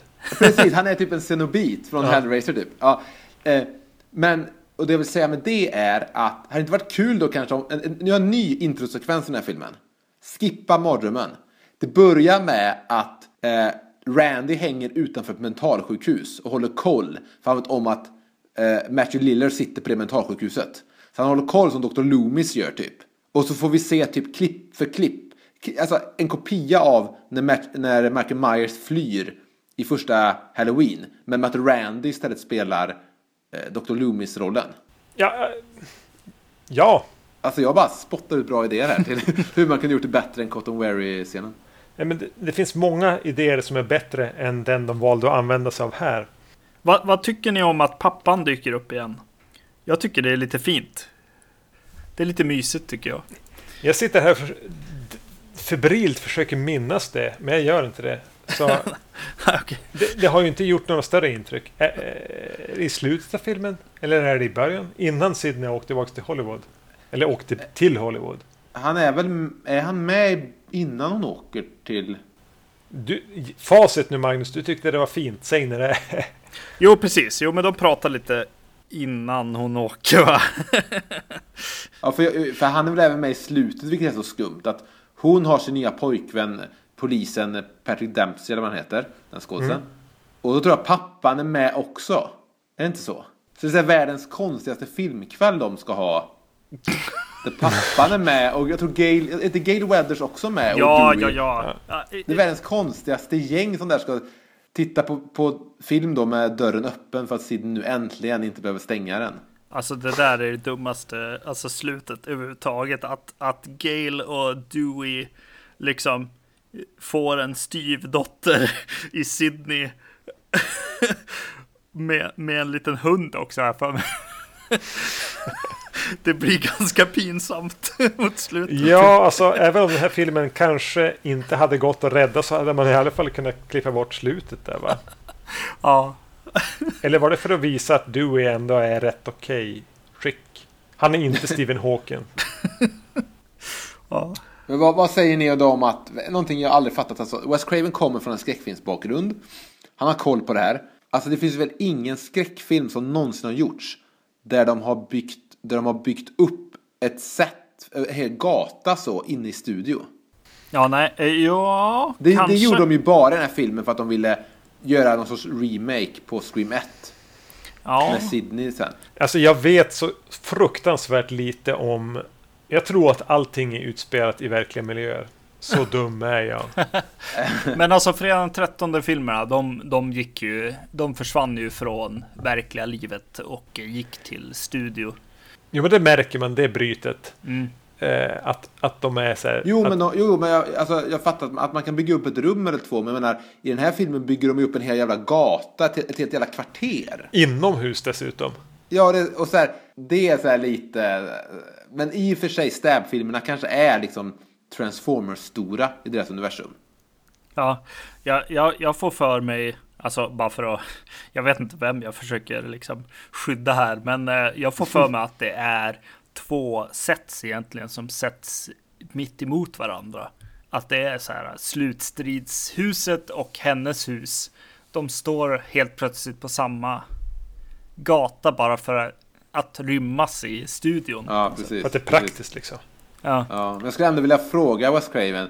Wes, vet du någon jävla skräckfilm som gjorts där man byggt upp exteriörer på det här sättet? Men i första Scream gillade man ju det här gänget ändå. Eller jag gjorde det. I andra filmen inte lika mycket. Men här får vi då ett tredje gäng. Med typ Jenny McCarthy, Parker Posey, Patrick Dempsey Ja. med flera. För det första tycker jag det känns som en porrfilmscast. Och jag tycker alltså Jenny McCarthy vill man ju i princip alltid att hon ska försvinna ur filmer. Alltså hon är ju på, den kvinnan är ju farlig på riktigt. Hon är det farligaste som har varit med i någon av de här Scream-filmerna på riktigt. Med hennes så här antivaccinationsbullshit. Som gör att man... Nej, alltså, jag vill inte ens att hon ska dö i den här filmen. Jag vill att hon ska... Jag vet inte... Hålla mixtativ. Jag, jag, jag, jag blir så, så här heligt förbannad på den kvinnan att jag har svårt att vara saklig när det kommer till henne. Men jag, jag, Hon har ju ja, ihjäl ja, barn. Ja, alltså jag ser inte henne så ofta. Nej men gör hon någonting annat än säger att vaccinationer mot mässling är farligt? Ibland sitter hon och tänker tillbaka på hur det var när hon var tillsammans med Jim Carrey kanske. Hur roligt de hade det. Men alltså jag tycker, eller, du, du nämner ju nu Jenny McCarthy och den jag ser framför mig, just det, hon är med kort bara för att bli mördad. Då tänker jag tillbaka på Scream 1. Alltså, Scream 1 handlade om en grupp människor. Och hur de grupp människorna vi lärde känna eh, dog en efter en. Ja. Frånsett då introt. Men med Scream 2 framåt så är ju karaktärerna bara med som i en skräckfilm för att bli mördade. Ja. Det är ju inte den gruppen av vänner som vi behöver oroa oss för. Det är bara att vi ska bara få en ny scen där någon blir mördad. Och det, och det visar ju att de har, de har ju tappat det som de gjorde med Scream 1 så hårt. Men här tycker jag att det har gått här. Scream 2 har redan förstört allting. Så när Scream 3 börjar så är det så här. Ge mig bara eh, en Princess Leia cameo. Och alltså, ge mig lite Jane Silent Bob där och sen låt Jenny McCarthy dö i en scen som en cameo. Visst. Alltså jag får bara så här tv-porr-feeling. Men han, vad heter han? Han från Seinfeld. Puddy från Seinfeld. Vad heter han? Wa- Wa- Han är ju ett gigantiskt eh, Pearl Jam-fan. Jag ville bara droppa in det där. Att det, han Ja, men det är kul för han. det. Då har han någonstans att stoppa sina pengar. Men han är ju, han, han är Puddy i Seinfeld. Alltså han är ju kass. Han, han fungerar inte på något sätt. Och, och, Patrick Dempsey då? Han är ju med i en, faktiskt, en ny sitcom nu där varje avsnitt heter samma som en Pearl Jam-låt. Du, du sitter och hittar på nu eller? Nej, det, nej, det är helt sant. Ja, ja men jättekul för... för... Han har, han har typ hans garage så har han typ gjort om till en, en bar typ. Som heter Club Ed efter sångaren i Jam. Alltså fil, det här filmen har ingenting att komma med. Så att han dyker upp som någon sorts, eh, ja vad heter det? han är någon slags som någon livvakt sorts här va? vakt eller vad han är, någon sorts livvakt. Är ju, jag har inget problem med det och att han och Dewey blir så här lite rivaler. Jag är så här, fine, det här underhåller mig, det är helt okej. Han var rolig i The Tick när den serien gick. Jag vet inte vad det är.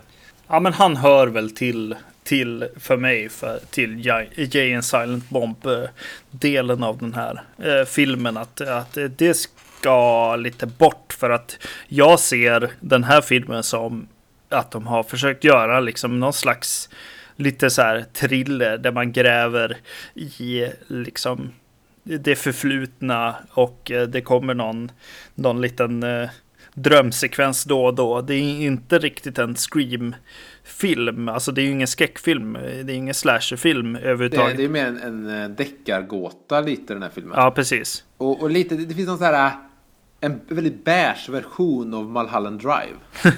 Ja, Jag tänker på så här Robert Altmans The Player, så här en Hollywood-satir. 15 år för sent. Som inte har någonting att säga. Och de vi lyckades få in var liksom han som spelade Elaines pojkvän i Seinfeld. Kevin Smith, för han säger inte nej till någonting. Och eh, Carrie Fisher. Mm. För hon var i ett sk- maniskt skov här. ja. Ja, Jag, jag blir bara så ledsen av den här filmen för den känns så sorglig. På ett sätt uppvisar den ju en baksida av Hollywood kanske. Som är ganska sorglig och vissen. Men jag har svårt att ens se det här som en film. Nej, men det, ja, men jag tror inte jag ser det som en, en film heller på det sättet. Jag ser det mer som jag sa, jag ser det mer som man följer med i någonting där man får lagom mycket roligt under vägens gång till en början. Sen, sista akten, då ger jag upp helt och hållet för då kommer, då kommer det inte komma några mer Carrie Fisher cameos. Men när, när det ska vara Ah. spännande. När det plötsligt ska knytas ihop och vara på riktigt. Ah, okej. när, när det här, äh, när den här backstoryn, när Sidney Prescotts äh, Mulholland Drive, David Lynch mamma situation ska lösas om hennes drömmar om Hollywood och hur hon blir utnyttjad och, och det här. Ja, det är det jag hakar fast mig på tror jag. Mer. Och ser det som, som just sådär att så här, åh, hur, hur är liksom, hur ställs folk mot väggen? Ja, de blir inte jagade av en knivman utan de sitter i ett mötesrum och, och, och skriker åt varandra lite grann. Eh, och, och så sen alla cameos och I can't stop rolling down the hill och sånt där. sånt som ska vara kul. Och han vet det, livvakten och sånt. Det stör bara. Egentligen Patrick Dempsey också, den här Can't Buy Me Love snubben. Eh, Detective Kincaid. han, är ju, han, han är ju för dålig. Så det var innan Grey's Anatomy då, så det, det var ändå han på dekis på något sätt. Eh, precis. För, för den andra snuten som han har med sig. Han är ju med i den filmen som jag tror att jag tittar på. Den här tv-thrillern liksom. Eh, han är ju betydligt mycket bättre. Även om han har mycket mindre roll liksom. Mm, ja, just det, han. Ja, när Patrick Dempsey blir bara ett störmoment. Eh, och så sen tycker jag om, jag vet inte om det är just den här filmen den borde dyka upp i som sagt. Var, var, varför kommer de tillbaks till första filmen lite grann? Men det finns något kul med eh, setpisen på något sätt. Alltså inspelningsplatsen och att hon använder sina gamla tricks och sånt. Alltså, Ja, jättekul. Ja. Nu avbryter jag. Jättekul. Men det är ju inte logiskt när den filmen redan spelas in inför Scream 2. nej. Varför skulle det, det rummen finnas kvar? Jag fattar inte. Emily Mortimer ska spela en ny Sidney Prescott. Och det är så här, all, det är så, fan, de borde spara på det till den här filmen. Men nu ska vi inte tjata mer om det. Ja, precis. Eh, mm. Och så eh, mitt, uh, mitt uh, Dara Argento-blink kommer i den här filmen när Jenna, Jenna McCarthy dör. När han slänger ut henne genom ett fönster så här halvvärs läggerna över det. Det, alltså, det är aldrig ett bra skräckfilmsmord om någon blir utslängd genom ett fönster. Det, det är ju helt, helt meningslöst sånt mord. Det, Ja, det- fast om man lägger dem över fönstret. det De krossade glasskärmen och liksom så här hyvlar dem lite grann först. Ja men som i, som i uh, Föreningen 13 del 6. Ja. Kanske, men just det där, någon, en, en kropp som flyger ut genom ett fönster. Ja, nej, nej, nej. nej. Eh, Det är nog inte upp till en, en, sån här, en skräckfilmsverkshöjd för ett bra mord. Det är ju, det är ju så man, man avpoliterar någon som sen ska visa sig ha överlevt. Ja, precis, precis, precis. Och så sen igen så blir ju jag så här. Om du har Sydney vid liv. Först och främst kanske varför har du henne vid liv? Men om ni har henne vid liv. Vart är hon någonstans liksom? Ja, hon är borta ganska stora delar av den här filmen också. Så vi måste dras med, med så här sidekick Dewey och Och Gail. irriterande, irriterande Gale. Mm. Och så de här nya som vi har kastats in med. Ja, precis. Men varför, varför vill varje mördare som vill åt Sydney terrorisera henne så långt som möjligt innan? Det är ju helt bisarrt. Ja, hon har eh, väldigt mycket otur. Och sen för att man vill ändå vara en sån här skräckfilmscen med en ikonisk skurk så vem som än är i den här, i den här eh, maskeraddräkten uppför sig exakt likadant när de väl är Ghostface. De springer och ramlar, de är väldigt så här, som jag sk- sa förut, vettvilliga och väldigt så här. Eh, det är en skön karaktär, men det är konstigt. att Här fanns ju egentligen, här hade funnits en chans på ett sätt att i de här tre filmerna porträttera Ghostface fast han har samma utstyrsel. Olika beroende på vilken film det är. Ja. Det hade kunnat varit ett roligt experiment också, att han i andra filmen kanske är mer Michael Meyer-lik. Men han, det hade kunnat vara någonting man kunde gjort. Ja. Det är ju det Randy pratar om i, i trilogisnacket liksom. Han ska vara så här äh, zombien nu. Odödliga liksom, monstret. Men, och sen säger han, Patrick Dempsey säger någonting i stil med...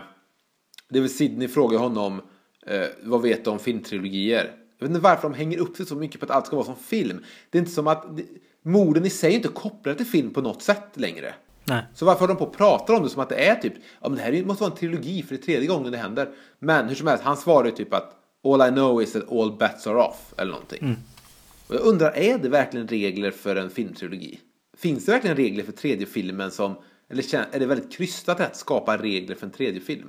Tredje filmen brukar ju väl i regel typ vara värdelös. Precis. Det är väl den enda regeln som finns. Och framförallt så vet de ju inte att det är en trilogi vid det här laget. Alltså när de i Scream 2 pratar om typ någon slänger fram då Empire Strikes Back så säger de nej men det är fel, det är inte en uppföljare, det är en del av en trilogi. Och här pratar de som att tredje filmen skulle vara den defin definitiva tredje delen av en trilogi men det är ju ingen som vet heller och vi får ju dessutom en fjärde film.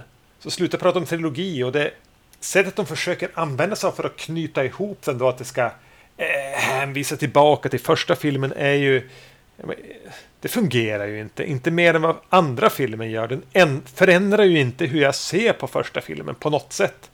Det här, det här är som en, en tragisk rockgrupp som försöker göra samma, på något sätt samma skiva igen som redan tvåan gjorde med det här hela stab-grejen. Men Det är bara typ en basist som var med på eh, turnerade live med dem som är kvar från men, eh, nu vet jag exakt vad det här är. Nu vet jag exakt vad det här är. Den här filmen en, är Bond-filmen Never Say Never Again som Sean Connery gjorde eh, som inte tillhör eh, kanon. Ja, precis. Ingen vill kännas en, vid en den. annan, precis, när någon manusfattare fick rättigheterna till Bond på något jävligt skevt sätt och gjorde en remake på Oscarbollen. Mm. Det är så här, vi berättar samma historia igen, men lite annorlunda. Det, det är väldigt, väldigt, eh, väldigt konstigt. Men jag tycker att, fan, kunde inte Randy istället i sin, i sina videoklipp, eller om han kom då som en Stephen Hawking, Dr. Loomis-karaktär, pratat om att tredje filmen ofta är jävligt konstig. Halloween 3 och allt vad, vad som finns, eller någonting. Och så kunde man bara typ blivit helt jävla bananas i tredje akten. Att Stu kommer tillbaka eller något, alltså ja. Ja, de borde ha släppt lite grann på, på tyglarna här va. Och istället blir det att allting, ja då är det plötsligt hennes brorsa. Jag skiter i hennes, jag skiter i hennes familj. Jag bryr mig inte. Men den blir lite sammansatt av en kommitté. Det här får inte uppröra någon heller. Vi kan inte ta ut svängarna så mycket att de, att de förvirrar någon. Och vi, men vi kan inte heller knyta ihop det så tydligt att, att vi alienerar någon som inte har sett första filmen. Nej, men sen, och den här går ju också tillbaka till att då är för här är det ju bara en mördare. Vilket känns så konstigt när det var två i första, sen två i andra. Antagligen får man ju köra två här eller gå upp till tre eller gå upp till typ så här 15 mördare. men, men, men man kan ju inte gå ner till en.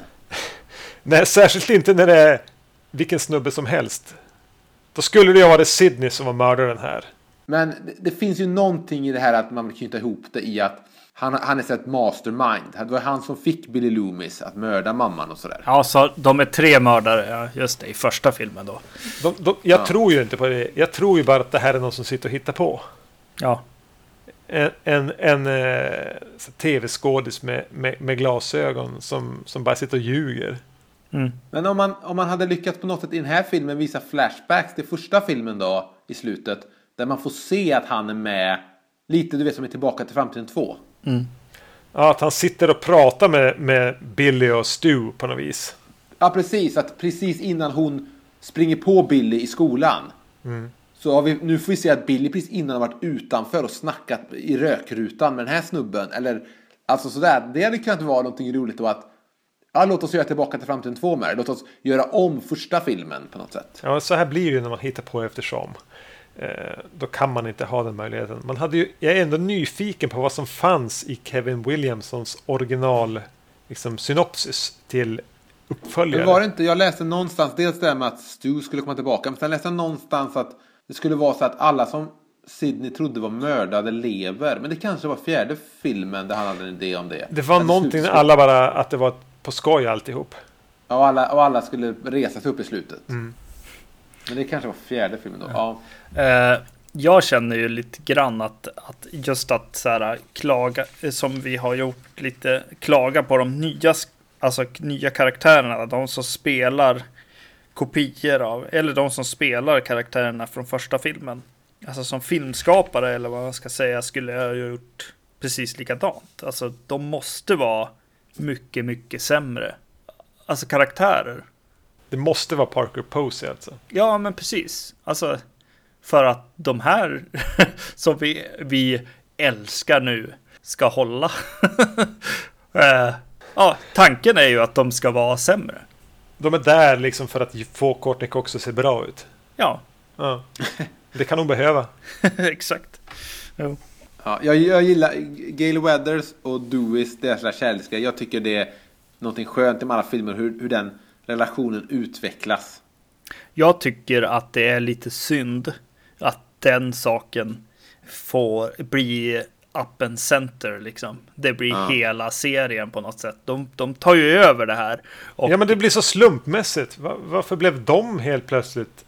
huvudkaraktärer. Ja, va- vart kom det ifrån? Jag känner att det har blivit så lite i brist på annat. De hade ingenting annat. Annars har de ju bara Sydney som går runt och lipar och är ledsen och förstörd och har en mamma. Ja. Ja. Det är där man skulle bara döda av karaktärer i tidigare skede. Ja, precis. Samtidigt, men sam, samtidigt finns det någonting intressant att vi har. Det är också det, alltså det här är ju inte en skräck, det här är inte en skräckfilmshyllning på det sättet för att dels låter de ju Sydney leva i de fyra filmer. Det här är ju typ en historia om Sydney mer än vad det är en skräckfilmserie. För hade det varit en skräckfilmserie hade hon ju dött i andra filmen.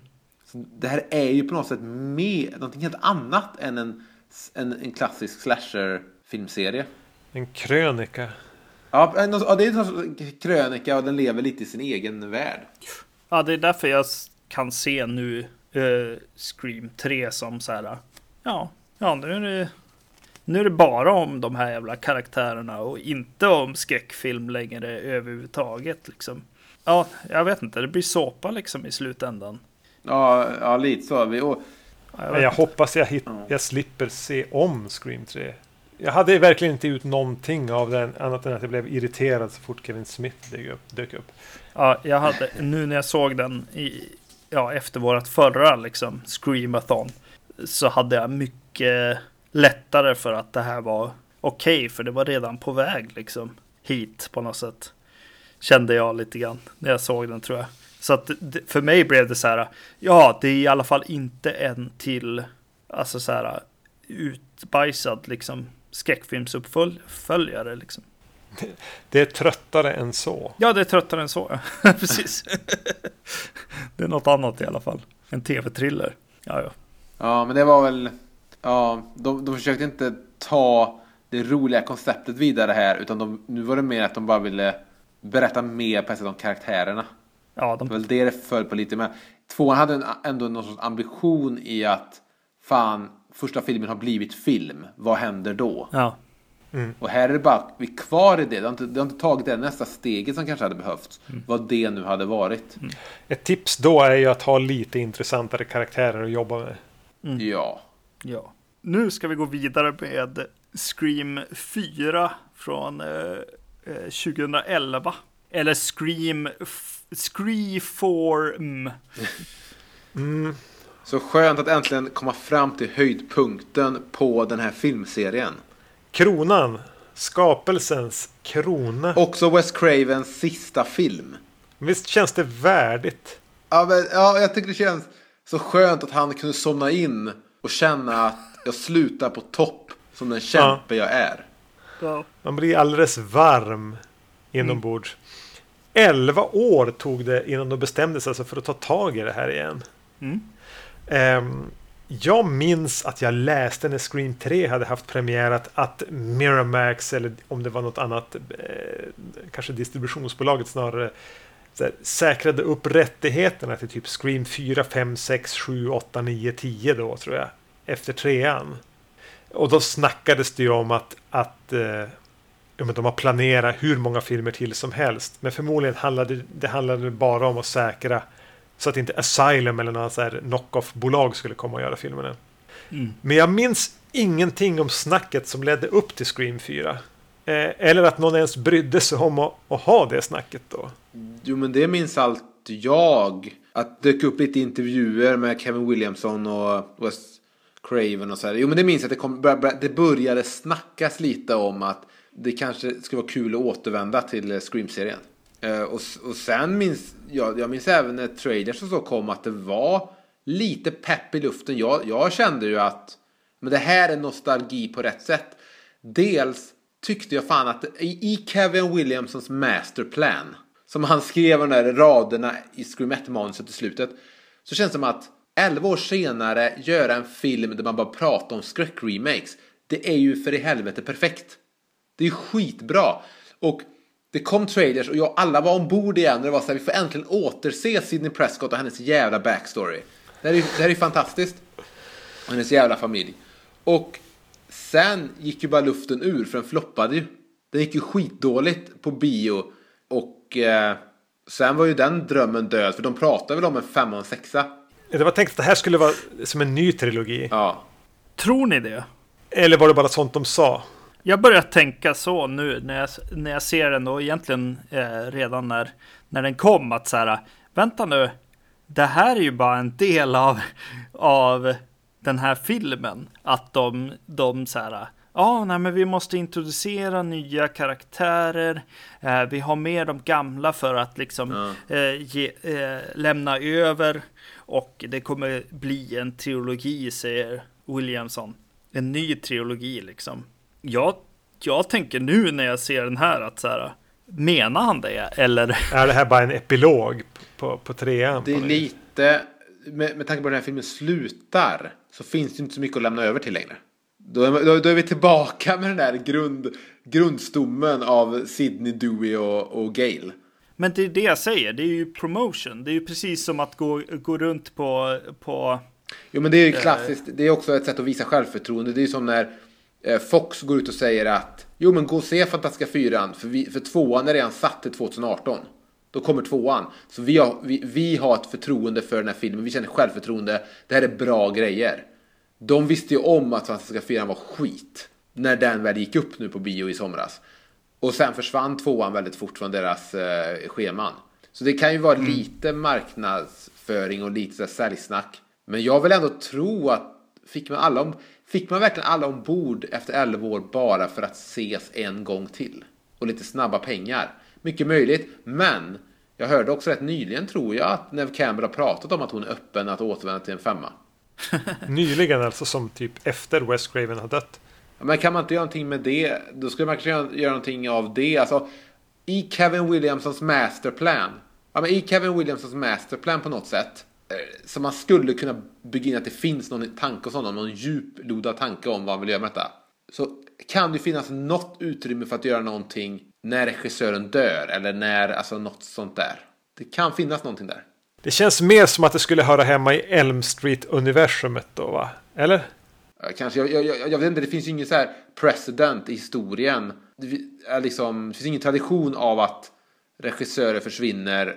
Vet, vad skulle Randy, kan Randy dra en harang om hur en skräckfilmserie fortsätter när skaparen är död? Det finns ju inte, Nej, tyvärr. ja, och nu finns det två möjligheter här. Nu finns det både Elm Street och Scream. Alltså, det jag menar är att försnacket från Williamson är om en ny trilogi. Registrering av femman, sexan och så vidare. Hör till att under, undanhålla vad den här filmen är för någonting. Jaha, du menar att det var så enkelt att man, vill, man, ville, man ville sälja det som att nya kommer ta över, de här karaktärerna kommer dö på något sätt. Ni, Ja. och, och sen överraska. Så kan det ha varit. Så upplevde jag den här filmen nämligen. För i sådana fall gick jag på det, för jag, jag trodde det här var en så här... Eh, nu överlämnar vi stafettpinnen lite grann. Kanske behåller någon, någon karaktär då i något halvt vegetativt tillstånd. Men det, det passar ju ihop rätt bra med alla övriga remakes där det också pratar om att det här kommer starta upp någonting nytt. Och har man tur får man en... Texas Chainsaw Massacre fick en uppföljare, men menar Fredag den 13 remaken, ingen uppföljare. Eh, Trappa ingen uppföljare. Det är ju liksom snabba pengar. Det Ja. blir aldrig till någonting mer av det. Det skapas inga nya universum, inga nya tidslinjer. Så på, på så sätt passar det ihop med remake-tanken att man bara gör det en gång till. Ja, precis. Och gör det lite flashigare, lite snyggare, lite mer eh, musikvideo blått ljus när det är natt. Som inte heller hör till eh, Scream-regelverket men som plötsligt här är så. Ja. Eh, om vi ska hoppa in i den här filmen, vill du säga någonting om vad den handlar om, Men Erik? de återvänder till Woodsboro eh, 15 år efter händelserna i första filmen. Sidney Prescott är någon slags författare nu. Och, är på bokturné. Och, ska prata om någon form av bok som hon har skrivit för att kräma ur eh, pengar om vad hon har varit med om. Antar jag. Och eh, eh, människor börjar dö igen. Eh, den här filmen, den här såg vi på bio. Den här såg du och jag tillsammans igen Magnus. Mm. Eh, men det var trean vi inte såg tillsammans tror jag. Ja. Eh, och det här var ju lite bioupplevelsen igen. Folk var ganska taggade. Det var ändå fullsatt och folk skrek vid rätt tillfällen och skrattade och tjoade. Mm. Jag vill till och med minnas att de hade en, någon gick fram så här och skulle presentera, presentera filmen. Liksom, ja, kom ihåg slav eller mobiltelefoner, det finns utgångar. Och medan den personen står och pratar så kommer det någon i, som har tagit på sig en scream-mundering upp bakom den personen och hugger ner med, med, med en plastkniv på... jag står framför bioduken. Men sånt är alltid kul tycker jag. Ja, ja, men det är ju det. Särskilt i sammanhanget. Jag tyckte det var roligt. Så hade vi när jag såg Fredag den 13 remaken i, i Västerås. Då Ja. hade de ju betalt någon snubbe som kom in i Jason-mundering och bara gick och vet, tittade i gångarna du vet och rör sig nära tjejerna, satt och fnittrade och skrattade. På, på, på en skala 1 till 5, eh, Jason-mundering 1 till 5. Vart hamnade den här munderingen? Nej men, eh, nej men alltså, ja för nu tänker du, aha, SF har fått något litet kit skickat i en jävla så här plastförpackning. Precis, på så här- nej, nej, det här känns mer som att de hade typ fått tag i någon snubbe som hade, alltså hade, Någon ja cosplay? någon cosplay liknande alltså, för det, det, det var typ, det var, det var så bra att jag ändå tänkte så här, oj, hur har de löst det här? Nice. Ja, det hade varit kul. Men det är, lättare att klä, det är ju lättare i Scream då. Att klä ut sig till Ghostface än att klä ut sig till, till, en, till en bra Jason. Ja, för bra Jason behöver ju egentligen, du vet den här eh, svampiga, blöta huden och Ja. lite flugor och sånt som surrar och så här. Och så ska du vara lite reslig. Gå väldigt långsamt men väldigt, väldigt självsäkert. Och du ska inte vara- heta Kane Hodder. Ska du inte? Så här andas som en, eh, en eh, någon i ett fightingspel. Eh, liksom. Kane, vänta, jag ska inte prata om den 13 och eh, eh, ni har redan haft det racet men Ja. Kane, Kane Hodder är värd all heder för sin insats som Jason i fyra filmer. Han borde fått spela, vare sig man tycker han är dålig eller vad som helst. Så man ska nog ge honom den respekten att han borde fått spela Jason i Freddy vs Jason. Du, du möts av tystnad här. Ja, men, äh, vad vet ni? Ni har bara en skräckfilmspodcast. Lyssna på Elm Street-avsnitten vi gjorde. Jag tror jag vi var inne på en liknande resonemang. Just det. Ja, det var vi säkert. Det som var häftigt att se den på bio var ju de här falska, eh, nu pratar jag om Screen 4 alltså, Mm. falska inledningarna. Ja, just det. För det, vi får väl typ två falska intron på den. Mm. Just det. Eh, Med, med, med unga tjejer som blir mördade. Eh, Och så får vi veta att nej, men det, där, det första vi får se det var ju egentligen stab, vad det då var. Sex? Sex Ja. kanske. Och så klipper det till några som sitter och tittar på den filmen. Och Som slutar med att någon dör där blodigt och det visar sig vara stab 6. Eller 7 kanske. Sju då. Stab 6 är med i Stab 7 Ja. helt enkelt. Okej, så, de, de, så i Stab 7 så sitter de och tittar på Stab 6 helt enkelt? Ja, och i Scream 4 sitter de och tittar på stab 7. Ja. Är det så? Ja, vad, säger, Jo. vad säger vi om det? Ja, men när jag såg det på bio tyckte jag det var lite roligt. Ja. Men det, det, det, det, det jag tänkte att det blir som um, sista actionhjälten, inledningen där, där det också är så här uh, Slater 4 eller vad de här filmerna heter, den serien. Man skapar en film i filmen och så leker man med att det är en film som är i filmen om filmen och det blir så här. uh, Men jag tycker det är kul. Jag, jag håller med nu om att Cotton Wear-inledningen i trean inte bra. Okej, jag köper det. Men jag tycker att här tar man det, det som jag pratade om, här tar man det ett steg till. Här gör man något helt kul av introt. Ja men precis. Och, och, och jag vet att när vi väl hamnar i det som då visar sig vara Scream 4 så vet jag aldrig om jag vågar lita på att det här är filmen jag faktiskt har betalat för att se eller om det är ytterligare typ Stab 8 eller... och det är ju både liksom en, en eh, lite kul spänning liksom. Ska jag när som helst bli avbruten av att få komma till ytterligare två som sitter och tittar på det här på bio kanske eller, eller de som sitter och klipper det i klipprummet. Eller är det, är det, är det verkligheten? Men det blir ju som ett problem också för att det, det blir lite, jaha, det här var faktiskt Scream 4. Det roliga hade ju varit där om det slutar med att den som tittar på sist, den sista som tittar på någon andra som tittar, whatever, är Drew Barrymore i första Scream. Mm. Det, då så skulle man ju lösa det. Hon pausar det och sen går hon och poppar popcorn liksom. Precis, typ du möts av Drew Barrymore med så här de-aging CGI. Så att hon ser ut Ja. exakt som hon gjorde 96. Samma frilla allting och det innan hon sätter på popcornen för att se den nya filmen. Hon pausar för att telefonen ringer, precis. Precis. Ja. Eh, det jag bara nu när jag väl så här börjar tänka på det här är ju att he- hela den här filmen först och främst så är det ju så handlar den om reboots, remakes, hela den liksom eh, vågen helt enkelt. Ja, ständigt pågående. Ja, precis. Vilket är för mig bara klockrent. Det känns som att ja, men nu, nu är det på något sätt Williamson som är tillbaka på något sätt. Ja, precis. Ja, men som jag sa innan, det har gått 11 år. Det här är ju perfekt. Det är den perfekta filmen att göra. Och det ligger i tiden så jävla bra. Så jävla bra. Och här då, på ett sätt så säger man ju också att så här, alltså när ni ser en remake eller en reboot och är så jävla förbannade över den så måste du tänka på att liksom Fredag 13 det är liksom 6 och 7 och 8. Alltså de är ju gjorda liksom. Den här, eller kanske ännu mer Halloween i mitt fall då. Att så här, ja men det, det finns ju Halloween Resurrection. Varför ska du vara så jävla sur på Halloween-remaken?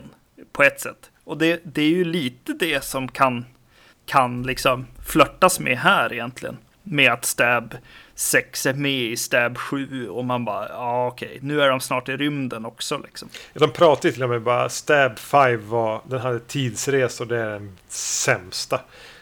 Mm. Egentligen lyckas de ju som sammanfatta allting och de pratar om så-filmerna och tortyrporr. och De hinner som sammanfatta allting innan vi hamnar i Scream 4. Det blir Eh. allting som har hänt under de 11 åren. Ja. Ja, Anna Paquin och vad heter hon? Veronica Mars. Kristen Bell. Ja. Eh, de, deras lilla sekvens är väl egentligen den som på något sätt summerar det hela bäst. Eller tillsammans med den som är före det. Ja. Men då hamnar vi i Scream 4 och då har de som summerar och gjort den här ganska, ja men lite Saturday Night Live-sketchiga början som har poänger. Mm. Men vad finns det då kvar att berätta? Va, va, vad ska vi nu säga? Ja, nu är vi till, Nu kommer vi med Sidney Prescott igen. Och Dewey och Gale. Och, och alla de här Dewey är lite halt och, och Sydney har sina sin jobbiga historik som hon fortfarande går runt och är plågad över. Och Gail vill skriva nästa bok. Jaha ja. Men jag gillar, det finns ju någon, om man ändå ska återse de här karaktärerna igen och man kan förutsätta då att publiken vill återse, återse de här karaktärerna efter 11 år. Då, jag gillar ändå det att Gail Weathers har skrivkramp. Han har blivit eh, sheriff i hemstaden. Eh, och så kommer, på, av någon anledning kommer Sydney tillbaka. Jag förstår inte riktigt varför hon kommer tillbaka till hemstaden. Det finns ju, alltså, hon måste må dåligt av det. Folk, folk i staden måste ju hata henne för hur många liv hon har förorsakat. ja. Men hon är tillbaka. Alltså, Jag, jag tycker om det på något sätt. Men jag tycker att, att det, det, det som gör filmen haltar överlag är att man vill prata om remakes. Men så vågar man. Man har på något sätt redan lekt med remake-tanken i att i tvåan får vi se Drew Barrymore-scenen med Heather Graham. I trean så får vi återse eh, hennes rum och allting och det här med de här eh, inspelningsplatserna. Och så blir det som att för att den här remake-filmen borde leva ännu mer remakig av första filmen än vad den är. Varför dör, varför dör två personer i första scenen istället för att det är en Drew Barrymore-lik scen där någon förorsakas? Skulle inte de ha gjort det ännu mer till en remake och sen skruvat i slutet än på det, än på det sättet de, man bestämde sig för att göra här? Jag, den, jag vet inte, ja. Jag har svårt att se var, de, var, var ska de ta det vidare. De lyckas inte ta någon hållbar temp på skräckfilmsgenren eller filmklimatet efter det de säger med de första tio minuterna. Nej men jag tror att du, du tänker på ett sätt som är lite, du tänker på det som att, aha, eh, det här är Scream 3, då borde det vara som tredje, avslutande delen i trilogier. Det här är Scream 4 som en remake, då måste det vara ännu mer som en remake. Men igen, det det gör är ju att det, det pratar lite om det, men sen fortsätter det bara med sitt Scream-lunk, som det alltid har gjort. Och Scream-lunk är Ja, ju är att sant. Gail Weathers och Dewey, Dewey, ja, Dewey De här tre karaktärerna. springer, springer runt och, och, och i något, Sco- i något Scooby-Doo-äventyr. Det är det som Scream är. Så att, även om jag nu säger emot mig själv, för jag själv säger ju att det borde varit mer som en remake och det borde varit, du vet såhär, eh, samma hus som, som Stu bodde i, där är slutet igen och sådär. Men på ett sätt så är det ju bara ett sätt att, att, att leda in oss i ännu en Scream-historia som inte behöver säga någonting om eh, skräckfilmsgenren längre, för det handlar om de här karaktärerna. Förstår ni hur jag menar? Ja, men de är ju inte blivit roligare sen sist. Det är ju inte så att Sydney är så här koksad och gift med typ en 19-årig australiensisk surfare eller och jag vet inte vad. De kunde väl hitta på. De har verkligen bara lunkat på de här. Det är för att de tar de 15 tre karaktärerna lite på för lite stort allvar. Och, och de, de, de hänger hela filmserien, jag har ju sagt det genom alla filmer, de hänger alltså filmserien på Sidney Prescott som inte är en rolig karaktär till att börja med. Och, och allting handlar på något sätt om, om hela hennes, liv, hennes här familjehistoria som aldrig har varit intressant. Och, och det funkar inte som en McGuffin eller, eller något så här, för, för det tar ändå så stor plats att det ändå blir det det handlar om. Det är det som är lite tråkigt, att man är fast med karaktärer som Miramax och Dimension tror att vi bryr oss om, men vi kanske inte egentligen bryr oss om. Alltså, det ni pratar om nu är ju precis vad den här filmen pratar om lite grann. Att så här, det den gör är att den sätter så här, ska vi bara fortsätta göra de här skräckfilmerna eh, i all evighet? Vill ni verkligen bara se uppföljare hela tiden? Eller vill ni ha en remake med nya karaktärer, fast lite känsla från första liksom, filmen? Och den, sätter, den säger väl också i och för sig att remakes ja, är, hur nödvändigt är det liksom? Men samtidigt säger de hur nödvändigt är det att bara återkomma till samma jävla tugg liksom och göra uppföljare hela tiden. Det är ju det som sätts emot varandra här lite och, och säger egentligen i slutändan, punchlinen på något sätt så här. Eh, man kan jubla liksom lite så här. Don't fuck with the original. Nej, gör inte det. Men alla de här uppföljarna då? Är det det vi vill ha liksom?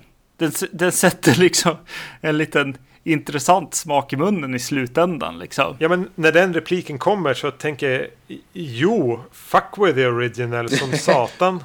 sönder och samman. För det, gäng, det nya gänget är återigen ett nytt gäng som de presenterar. Typ Emma Roberts, Hayden Panettiere, några till, Rory Macaulay Culkins lillebror. Mm.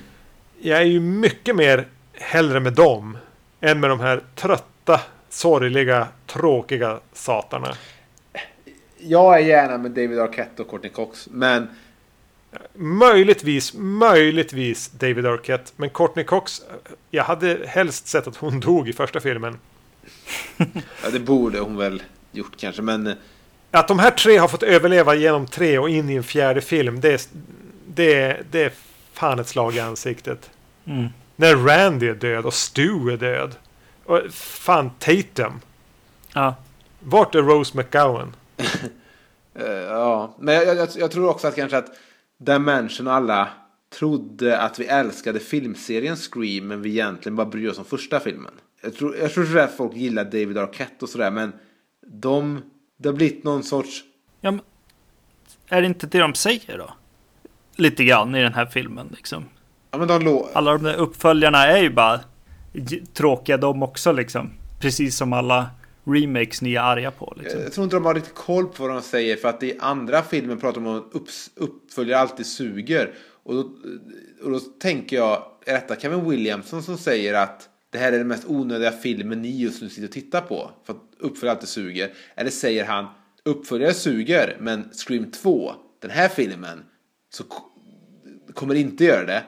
Eller är det bara så att de inte har koll? Att när han skriver att folk pratar om att uppföljare suger så tänker inte ens han på att de människorna pratar om den filmen han själv skriver. Jag, jag undrar hur, har Kevin Williamson någon masterplan med allt det här? Eller, ehm, Nej, det har han ju Nej, inte. nej. Nej. så jag undrar om han verkligen har någonting att säga med att han, han eller, eller vad, det- det, det är väl bara så enkelt att han säger det har gått 11 år, vi kan skoja om remakes, ja vi gör det. För men han låter ju originalkaraktärerna överleva och alla andra dö. Så det han säger då i så fall är ju att det är oss ni vill ha. Det hade ju varit mer respektfullt mot, mot Sydney, Dewey, Gale och de andra att döda dem än att släpa runt dem på det här. Det här känns ju som så här Comic Con-grej. Så här Peter Mayhew och Robert Englund och alla de här åker runt bara och sitter och signerar gamla foton. Det är den känslan jag får av att se dem släpas runt i de här filmerna. Harrison Ford i nya Star Wars-filmen. Men jag, jag säger, när- fyran skulle komma så var jag ju glad över att få återse de här karaktärerna. Nu såg inte jag den på bio. Eh, för att, jag vet inte varför, luften gick ur. Men jag var glad för att återse dem. Det var ju någonting något nostalgiskt i mig. Som såhär, fan få återse dem, vad har hänt? Vad roligt att få se en ny Scream-film och allt det här. Men nu när jag har sett alla fyra i följd. Jag är ju mätt på de här karaktärerna. När trean börjar så är jag så här, jag, jag behöver inte de här karaktärerna i mitt liv längre. Det hade ju varit Nej. respektlöst att döda någon mellan filmerna. Eh, så på så sätt är jag väl glad att, att äh, de kommer tillbaka till den fjärde. Det är jag väl. Men när de blir så, så utspelade som de blir av de nya karaktärerna. Så blir det lite Men sorgligt. Blir de verkligen, alltså du tycker om de här, den här nya eh, casten i den här filmen? Du tycker om de här nya kidsen? Det, jag skulle säga att det är det bästa nya gänget av, av de tre uppföljarna. Jo, Eller för- framförallt tycker jag om Emma Roberts som, som, som Jill, som mördaren. Du gillar Och jag henne? tycker framförallt om Hayden, jag kan inte uttala hennes efternamn, Panettiere. Eller, äh, hej, äh, Kirby. hon spelar karaktären Kirby. Ja, Eh, också Ja. känd från Nintendo-spelet Kirby.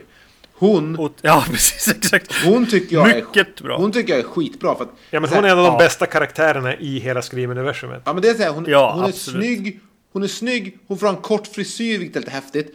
Hon kan saker om film på ett sätt som inte känns jättepåklistrat. Eh, Nej, de har inte skrivit in repliker i munnen på henne. och när hon gillar han Rory Culkin i slutet Mm. Han är ju ganska bra så också. Ja. tycker jag ändå att det finns tillräckligt där för, för att det inte känns för skrivet att i den här filmen kommer den snygga tjejen som råkar kunna skräckfilm också falla för tönten. Jag tycker det finns inget, aha, hon är en typ en garderobstönt.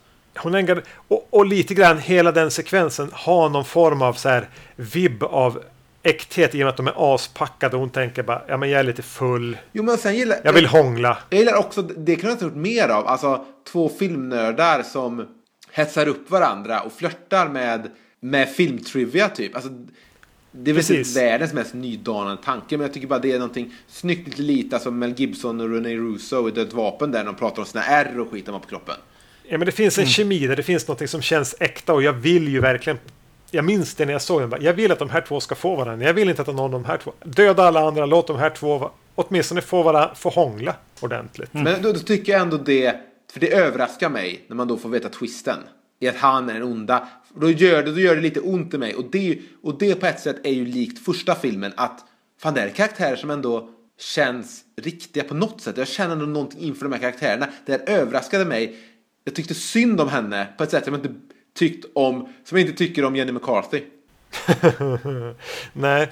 Nej, men verkligen. Jag vill att hon ska få överleva. Jag tycker det är sorgligt att han visar sig vara mördaren. Det, Ja. Jag blir genuint ledsen av att det behöver sluta som det gör. Och näst, jag blir inte lika ledsen över E- Emma Roberts. Eh, hennes öde som, som kränkt mördare. Men jag tycker att hon fungerar som kränkt mördare. Hon är också så här, såklart hon måste vara kusin till Sydney. Vi Ja. måste hålla, hålla kvar vid den här familjesläkthistorien. Ja, ja, det... Den här backstoryn. Det gör att jag blir helt ointresserad av henne. Bara bort med henne. Jag, Men hur hade det varit om, om Randy hade levt i tredje filmen? Stephen Hawking-varianten. Och Randy tog... om Randy hade tagit Rory Culkins roll lite. Och... Och var det så här 43 och hångla Jo, med en men high nej, men school jag, tjej? tänk, jag tänker på, jag vet om att du tänker på åldersskillnaden, bla bla bla, det, och det är inte PK. Men, tänk om det slutar med att han i princip säger till henne så här, jag drömde hela, mitt, hela min uppväxt om att få vara, han är ju oskuld, han dör ju oskuld typ i princip. va. Att det är så här, att han har något fint bara tal, han är så här, typ, jag träffar dig nu och jag har drömt om dig, en person som dig hela min uppväxt.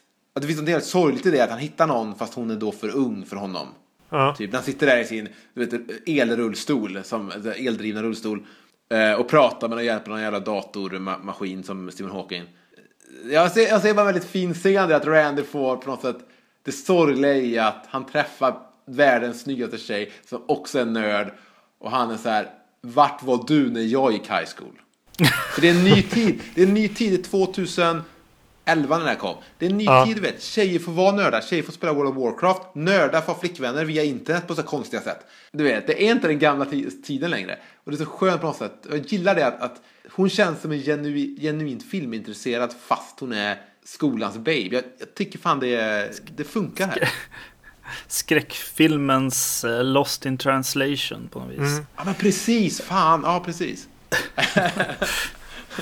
Men kan, Man får känna sig ung igen. kan inte ni känna, på tal om att säga, känna sig ung, att, att eh, även Kevin Williams som börjar ha, ha blivit gammal här. För de här spaningarna han gör känns lite grann som, som griniga gamla gubbar. Ja, det är, Ja, det är massa internet och, och, och bloggar och, och man ska ha en kamera på huvudet tydligen. Och, ja, allt är som upp och ner. Alla ungdomar vill bara vara kända för en stund. ja, men Att det, det blir så här bara, men alltså 20, alltså redan vid Scream 3 var det, måste det ha varit en lite trött spaning. Men jag tycker inte det riktigt eh, ja, men hör ihop heller med, alltså det blir splittrat.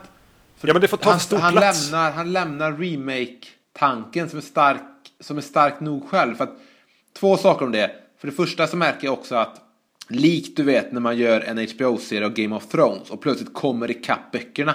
Så känns det som när de börjar referera till, till så sex och sånt. Så märker jag att nej, Scream har kommit nu så långt och refererat så mycket att Terra på Elm Street har de redan gått igenom. Fredag den 13 har de redan haft. De har snackat om Halloween. Fan, nu har de kommit att börja prata om så sex. Det är så här, nej, vi har kommit ikapp. Vi har kommit förbi allt. De har använt allt som är bra, varit bra i skräckhistorien. Och så har de på något sätt kommit ikapp nu. Och det är så här, här tråkigt. Det andra är när de börjar prata om att de ska filma och ha sig, de här två filmnördarna, vad som gäller för en modern skräckfilm. Det känns forcerat på ett sätt som Randys haranger aldrig gjorde. Ja, men, och daterat. Ja, detta, men det känns skapat för den här filmen. Vadå filma och lägga ut det? Så här, eh, snaff och skit är väl inte... Jag är så här, fan, gå med på remake-tanken om att göra det bättre än originalet. Gå med på det istället. Fan, vi har en seriemördare här. Där, som, hans grej att han ska göra det fan bättre än vad Billy Loomis och Stu gjorde. Det hade varit fan starkt nog. Och sen dratt på det. Och mer sant till hela storyn. Då, om de, det är det och karaktärerna som återkommer som de vill gjorde det i. Eh, det var det jag menade att Kevin Williamson har tappat lite grann känslan. Han, han har blivit gammal. Han, han har inte tagit in tillräckligt mycket ny popkultur. ja, precis. Han, Eller- han är kvar i något gammalt och så har han upptäckt att ja, men internet finns ju. Ja, men lite så. Dock, Dock en sak jag gillade faktiskt det, i början av filmen. Det är när plötsligt mördaren kommunicerar eh, med text istället, med typ sms. Då, då skrev jag en notering om det. Okay. Ja, ja, men här är ändå någonting som kanske inte var som inte funkade i första Scream. Men det är att, att mördaren går ifrån telefonsamtalen och hittar nya sätt. Ja, men det, det är okej. Okay. Alltså, de gör det så naturligt också. De håller inte på att prata om just det fenomenet i två minuter. Mm. Över att ja, nu är det minsann nya tider. Jag minns när mördaren bara ringde, men nu är det ju internet allting. som de gör sen. Att, att, att, att han bara, ja men titta, han har skrivit in, någon har här, lagt till mig på Facebook. Vad är det? Alltså, att de har det så, det, det känns ganska organiskt. Det köper jag. Men sen, sen tappar han ju den.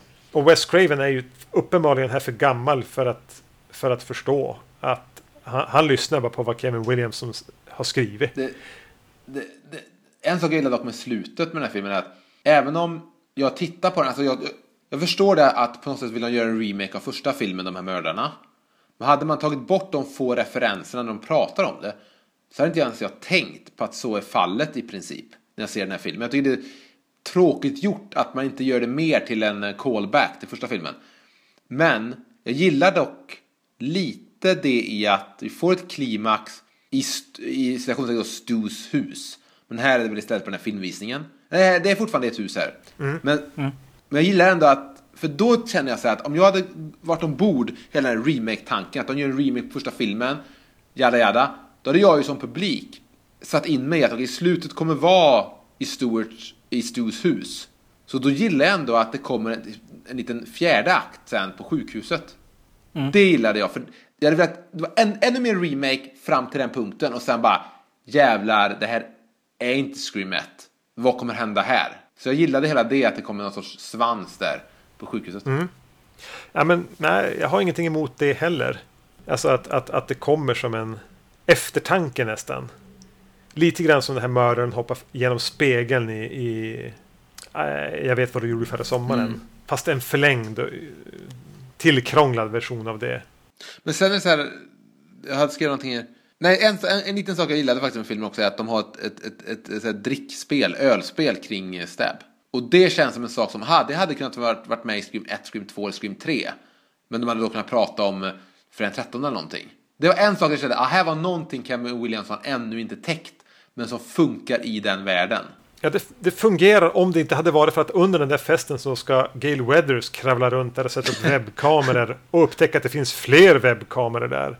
Så han lyckas punktera de scener där det faktiskt finns frön av någonting som, ja men, ja, men det, där kan jag, det där kan jag köpa. Det där är inte utforskat än. Nej men det var bara en liten grej som, ja det här har de missat längs vägen. De har missat det och skoj, kanske skoja om uh, Sleepaway Camp. Det är så här, ja, nu fick de med lite det i den här filmen. Bra, men sen var det så, det fanns så mycket annat som...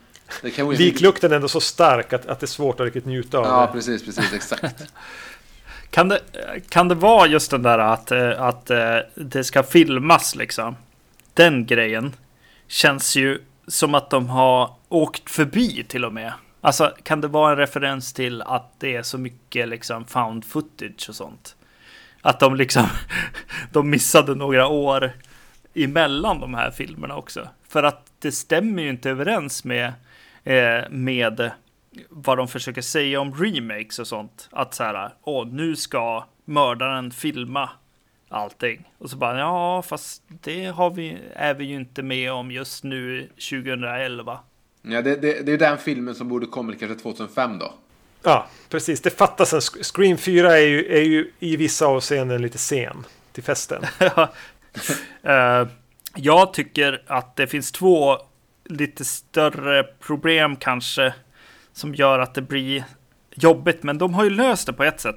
Uh, till exempel, skulle den ha hetat Scream eller Scream 2011 eller något sånt istället för Scream 4. Men å andra sidan har de döpt den till Scream 4M. Uh. Uh, och, och försökt lyckas göra både och, liksom både uppföljaren och, eh, och remaken på något sätt i titeln. Men, Men det, är det, det, alltså, liksom... det, är det jag ville förklara förut att i filmens universum så är det ju inte en remake, det är inte en uppföljare, det är inte en trefilm, det är fortfarande deras tråk...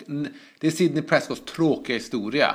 Det fortsätter ju bara på, men så tar det avstamp i någon sorts lös idé om att nu har det gått 11 år så det är remake-tider. Men sen fortsätter man på med deras film som inte har någon, med deras historia som inte har någonting med remakes att göra. Men annars så hade jag tyckt att det var coolt om de döpte till Scream och gjort fo- folk lite arga för det här eller remake-hetsen som finns. Sen ser man Ja, filmen precis. och så är det inte remake. Det är så jag känner att de borde gjort med Robocop och, allting. Min idé har alltid varit med typ den där Robocop-filmen med Joel Kinnaman som kom. Fan, låt eh, filmbolaget eh, marknadsföra det som en remake. För jag antar att det skapar större intresse och får fler folk att sätta sig på bion. För då känner man att man är med om nå- någonting nytt från början. Det är helt okej. Men varför inte i, själva filmen bara låta det låta förra Robocop-filmerna fortfarande ha en plats i det universumet? Ja, det ska ju inte störa någon av de som går och ser den som inte har någon relation till den första. Nej, men, men fans av eh, Verhovens film och sånt kan fortfarande känna att aha, det var fjärde filmen i Robocop-serien.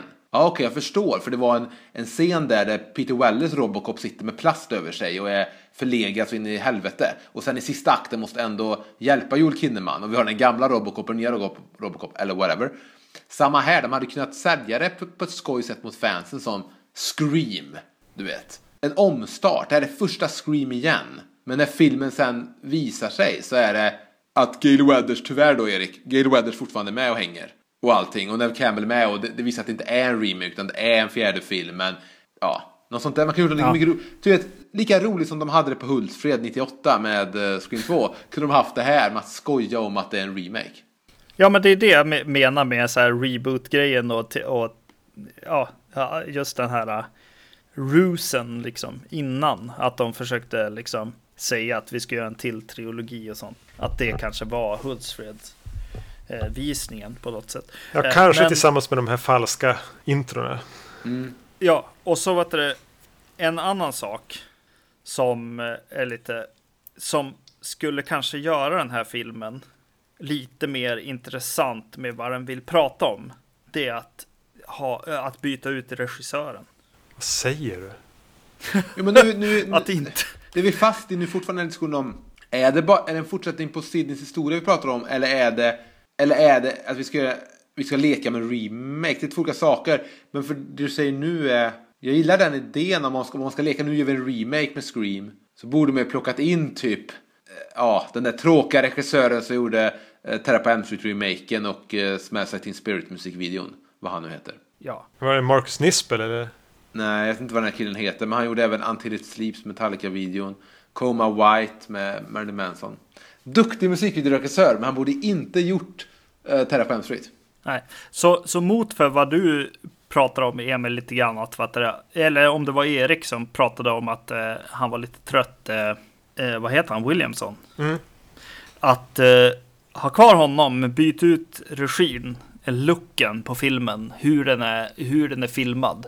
Låt det vara nytt så att det blir tydligare vad den, alltså att det är eh, uppföljare mot reboot och vart det, eller original mot reboot kanske mer, ännu mer nu då, om det skulle ha varit en annan regissör. Men den ser ju likadan ut som de andra filmerna, Ja. så det blir ju en uppföljare. Förutom att månljuset är helt jävla blått nu.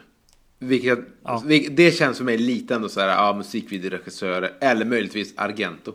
Men alltså, jag, nu tänker jag vidare på det här med om, om filmen hade varit Scream 4 men man hade varit lite hårdare med att, att mördaren vill att det ska vara en remake på första filmen.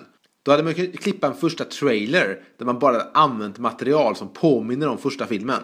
Så det verkligen hade sett ut som en remake men sen när man ser filmen så är det inte en remake. Det är bara mördarna som vill skapa en remake. Fan, där finns, det finns någonting där som jag vill tänka vidare på. Jag tror att jag har den här filmen lite mer i huvudet än vad den faktiskt är på, på liksom skärmen.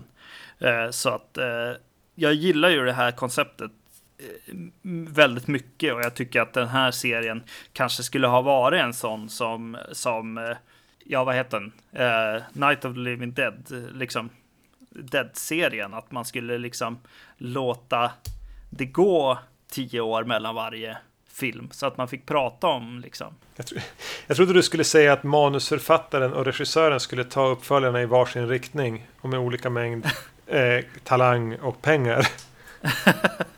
Så Kevin Williamson hade typ åkt till Bulgarien med med, med Nicolas Cage och spela in så här, sex uppföljare till Scream mellan 97 och 00. Eller- Just det. Ja, nej. Frågan är ju också för att jag, jag tänkte lite på så här, ja ah, men det kunde kommit en screenfilm kanske 2002 som, som flörtade lite med japanska skräckfilmsvågen. Men, men, Men då blir, då blir det ju bara en termometer också. Då tappar den ju verkligen helt sitt eget egen, egna identitet. Den måste ju få berätta sin historia också. ja men precis. Dels har ju Scream som säger sin egen identitet. Det är faktiskt väldigt mycket sin egen film. Det är inte bara en hyllande pastisch. Det har aldrig varit det. Det är sin Nej, egen det är grej. bara vilket- kosmetika egentligen. Den där metanivån är på något vis bara bara, bara eh, så här, vad heter det, florsockret ovanpå semlan. Och vill du veta vad syftet är med allt det? Det är att berätta den gripande historien om Sidney Prescott. Mm.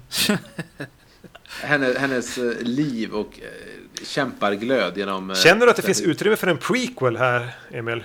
Det Som inte... berättar händelserna före Scream. Ja, du, ni, har ju, ni har ju helt rätt i att, att Scream 4 skiljer sig ju väldigt tydligt från de andra i, och- i och med att de andra tittar, blickar bakåt lite mer. Eh, och den här försöker ta någon slags puls fast från en, en, en gammal mans syn på det hela. Vilket Scream gör eh, av misstag. Alltså det blir liksom, ja vad har vi för telefoner, vad har vi för kläder och, och sånt snarare då. Och, eh, och den här loggan liksom som dyker upp i början liksom, grunge-loggan. Eh, medans Scream 4 verkligen tar det till så här. Ja, nu ska vi prata om klimatet eh, just nu. Eh, och eh, det är ju det som känns lite grann som den här tv-serien gör också som, som eh, dök upp på MTV eller Netflix. Eftersom du har sett serien och jag nog aldrig kommer se den. Ja. Är den serien kop... utspelar sig i samma verklighet, samma universum som filmerna?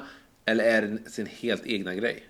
det är en, det skulle kunna vara en egen historia som har fått namnet Scream. Ja, precis. Men helt plötsligt så, så inser man också att det är en slags remake. Är Ghostface med i den utstyrseln?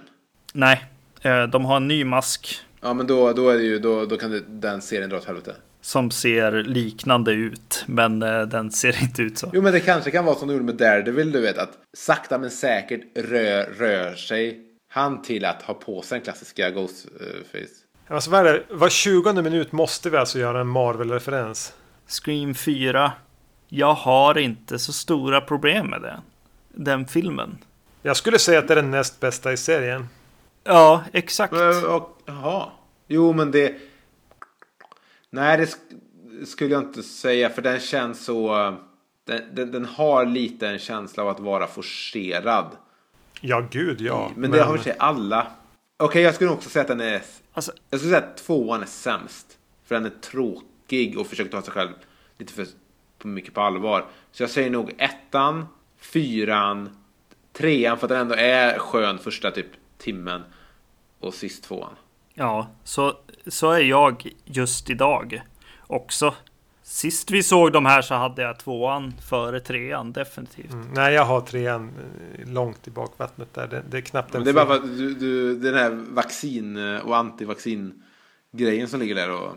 Ja, Jenny McCarthy och Kevin Smith. Det, det, det, den har inte så goda förutsättningar. Nej, precis, exakt. Ja, eh, det kanske mest att jag blev besviken på tvåan så mycket. Det känns lite grann som att de här filmerna är sådana som man ska ha följt med. Får man säga så? Ja, men jag, jag hade tänkt den frågan också. Hur, om man inte var med när de kom. Ja. Hur bra är Scream-filmerna då? Alltså om du kommer in och ser Scream 1 så här, 2004, 2005. Hur kul är den att se då? Jag tror den, den är lik... Den står sig fortfarande bra för att det ändå är sköna karaktärer, bra karaktärer. Och det är en underhållande film. Och, och, och introt med Drew Barrymore är, är väl lika starkt för någon som kollar på det idag som när, när, när vi såg det. Men det är ju svårare att se att den blickar bakåt. Ja, och vad den kanske skapade. Jo, man ska nog ha hängt med liksom. Och ja, jag vet inte. Jag tycker att fyran är spännande på det sättet liksom. Att så här, åh, nu ska ny publik komma. Det kom det ju inte i och för sig. Nej. Eh, Den gick ju inte bra. Men för, för oss tror jag att den är ganska kul. Skräckfilmsintresserade som så här småhatar remakes. eh, Och får en liten känga på något sätt för att heter det, uppföljare är inte bra heller. Eh, det gillar jag med den. Alltså den, den, den sätter ner foten och säger ja, nej, vi kommer kanske inte bli populära. Eh, Men eh, vi har i alla fall något att säga som inte tvåan hade och, och trean hade ju inte det heller. Riktigt. Jag tror den bara kunde gjort mer i slutändan. För när jag tänker tillbaka, jag såg ändå filmen idag och började glömma den. Ja, jag har svårt att minnas. Jag, jag läste igenom på Wikipedia deras här plot summary innan vi skulle spela igen, in för att, för att minnas eh, 2, 3, 4 ordentligt.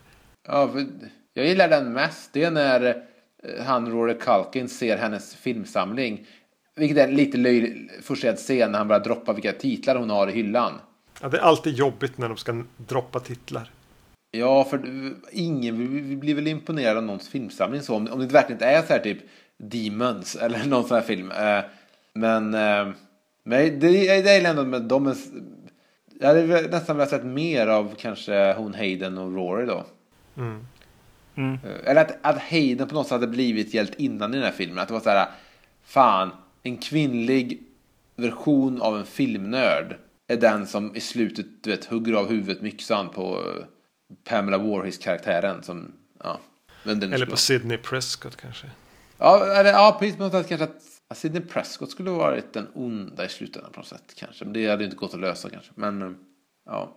Nåja. Det, jag kan säga det sämsta med den här filmen bara. Det sämsta. Det är när eh, det är väl Gail Weathers och den här kvinnliga polisen trycker bakom en sjukhussäng. Eh, och eh, eh, den onda tjejen, eh, Emma Roberts, säger typ så här släpp ditt vapen, släng hit ditt vapen. Och Courtney Cox, Gail Weathers säger ge henne ditt vapen. Det, vad, vad skulle... Alltså du har gått igenom tre filmer nu med, med de här psyk- psykopatiska mördarna. På vilket sätt kan det hjälpa i den här situationen att hon lämnar över sitt vapen?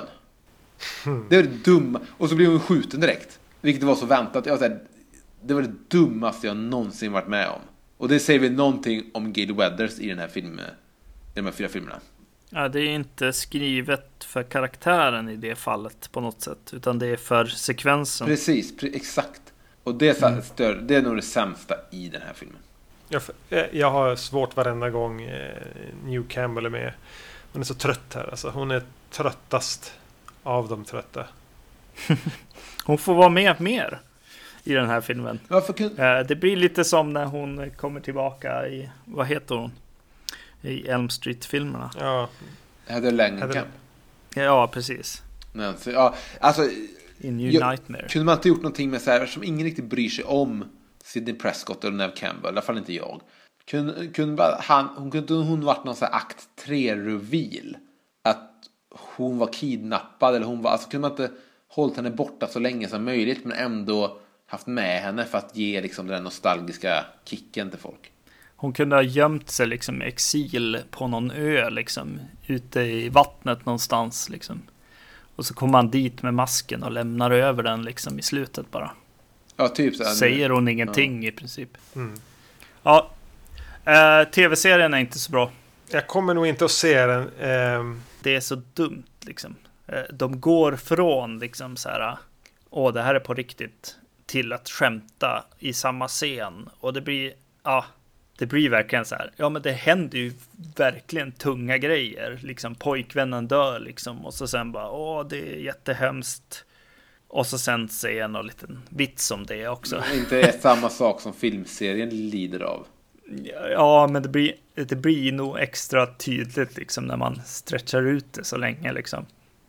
På något sätt här. Men, men konceptet med slasher på i, i tv-serier kan vara, eh, ja, jag, jag, jag tror jag gillar det. vi tänkte ju samma sak om liksom konceptet med zombiefilm som tv-serie. Men det funkar ju sådär med The Walking Dead alltså. Ja, nej, Walking Dead funkar ju inte alls, men det är ju vad man gör av det. I Walking Dead så glömmer de väl att döda folk. Ja, alltså, det kanske Också. saknas duktigt folk som skriver och regisserar också. Ja, Nej, Jag, jag, jag är inte intresserad av så här slasher som... Alltså, jag inte en mördare med kniv, är inte intressant för mig. Jag gillar slasherfilmer med den treaktstrukturen. Det är om att vi kommer få den här konstiga historien, någonting har hänt. En mördare kommer mörda folk, sen kommer en akt tre, så kommer vi veta vem det är eller whatever. Det är så här, jag tror inte jag behöver det på 12 avsnitt. Riktigt. Nej. Då hade jag nästan hellre sett typ att varje avsnitt var sin egen slasherhistoria. Eller något åt det hållet, jag vet inte. Eh, och den här serien är ju väldigt, väldigt också eh, gjord utifrån att så här, det ska vara nu. Alltså det ska vara så här, alla smsar, alla lägger ut eh, eh filmer på, på varandra nakna och eh, alltså det ska vara så väldigt så här exakt nu mot för eh, 96 då. En grej jag gillade med det var egentligen bara en bild i serien och det är ju lite jobbigt när det är tio avsnitt. Eh, det är att huvudkaraktären, när hon bara satt och softade liksom. Istället för att typ se en film, lyssna på musik eller någonting, så sit, ligger hon i soffan och eh, är upplyst bara av sin mobiltelefon. Och den, den bilden var så här bara, ja, där, där, där fick de till det liksom. Det är mitt liv mellan 10 på kvällen till eh, 1 på natten. Det är precis det som gör att den bilden var så här, bara, ja, där satt den åtminstone. Eh, Medan de hela tiden tjatar om att, att det här är nu, det är så här, oj, hackers och massa grejer liksom. Ja. Och så bara, nej, du behöver bara visa den där bilden. Och så har vi förstått. För jag eh, har funderat på att göra, göra någon sorts kort skräckfilm, bara typ lägga upp på YouTube snabbt, bara för, bara för att göra någonting med min, eh, en kompis som heter Alexandra. Och då har jag tänkt just på det, jag funderar på att, fan, vad, vad jag tänkte, vad, tänk om jag skulle göra en skräckfilm som bara handlar om en tjej som har uppe sin telefon på natten. Så det är bara, det är exakt det, jag tänkte, ja, men det är det enda ljuset som behövs. För det kommer lysa upp Ja. hennes ansikte och det är nästan allt man behöver. Men det är allt jag hittills har. Men Har ni jag, sett Unfriended? Nej. Men jag tror Nej. att det, det, är här, jag har lite svårt för här high concept skräckfilmer som är så Den är här. extremt high concept. Och den hade väl fungerat som en kortfilm. För det är lite kul hur man kan använda och berätta bara liksom i, från en desktop. Men det går, de har ju svårt att kavla ut den ens till 80 minuter. Ja men precis, men det, det är så här du vet. eh, typ så här skräckfilm eh, plus Tinder, hur gör vi det? Eller typ så här, det, blir, det blir lite för eh, lite för att kunna göra. Du vill ha en bakgrundshistoria, kanske något med hennes mamma. Ska, all- ska alltid finnas en mammahistoria som är helt meningslös. Och sen ska den mammahistorien dras ut på fyra filmer. Ja. Mm. Sen är du färdig. Men det här, jag, jag, tror inte, jag, jag tror inte Scream hade tillräckligt. Hur bra den filmen var, var inte den filmen gjord för att få uppföljare. Den var inte gjord, den var inte gjord för det. Den var inte så cynisk heller. Eller så som Fren 13, de här filmerna.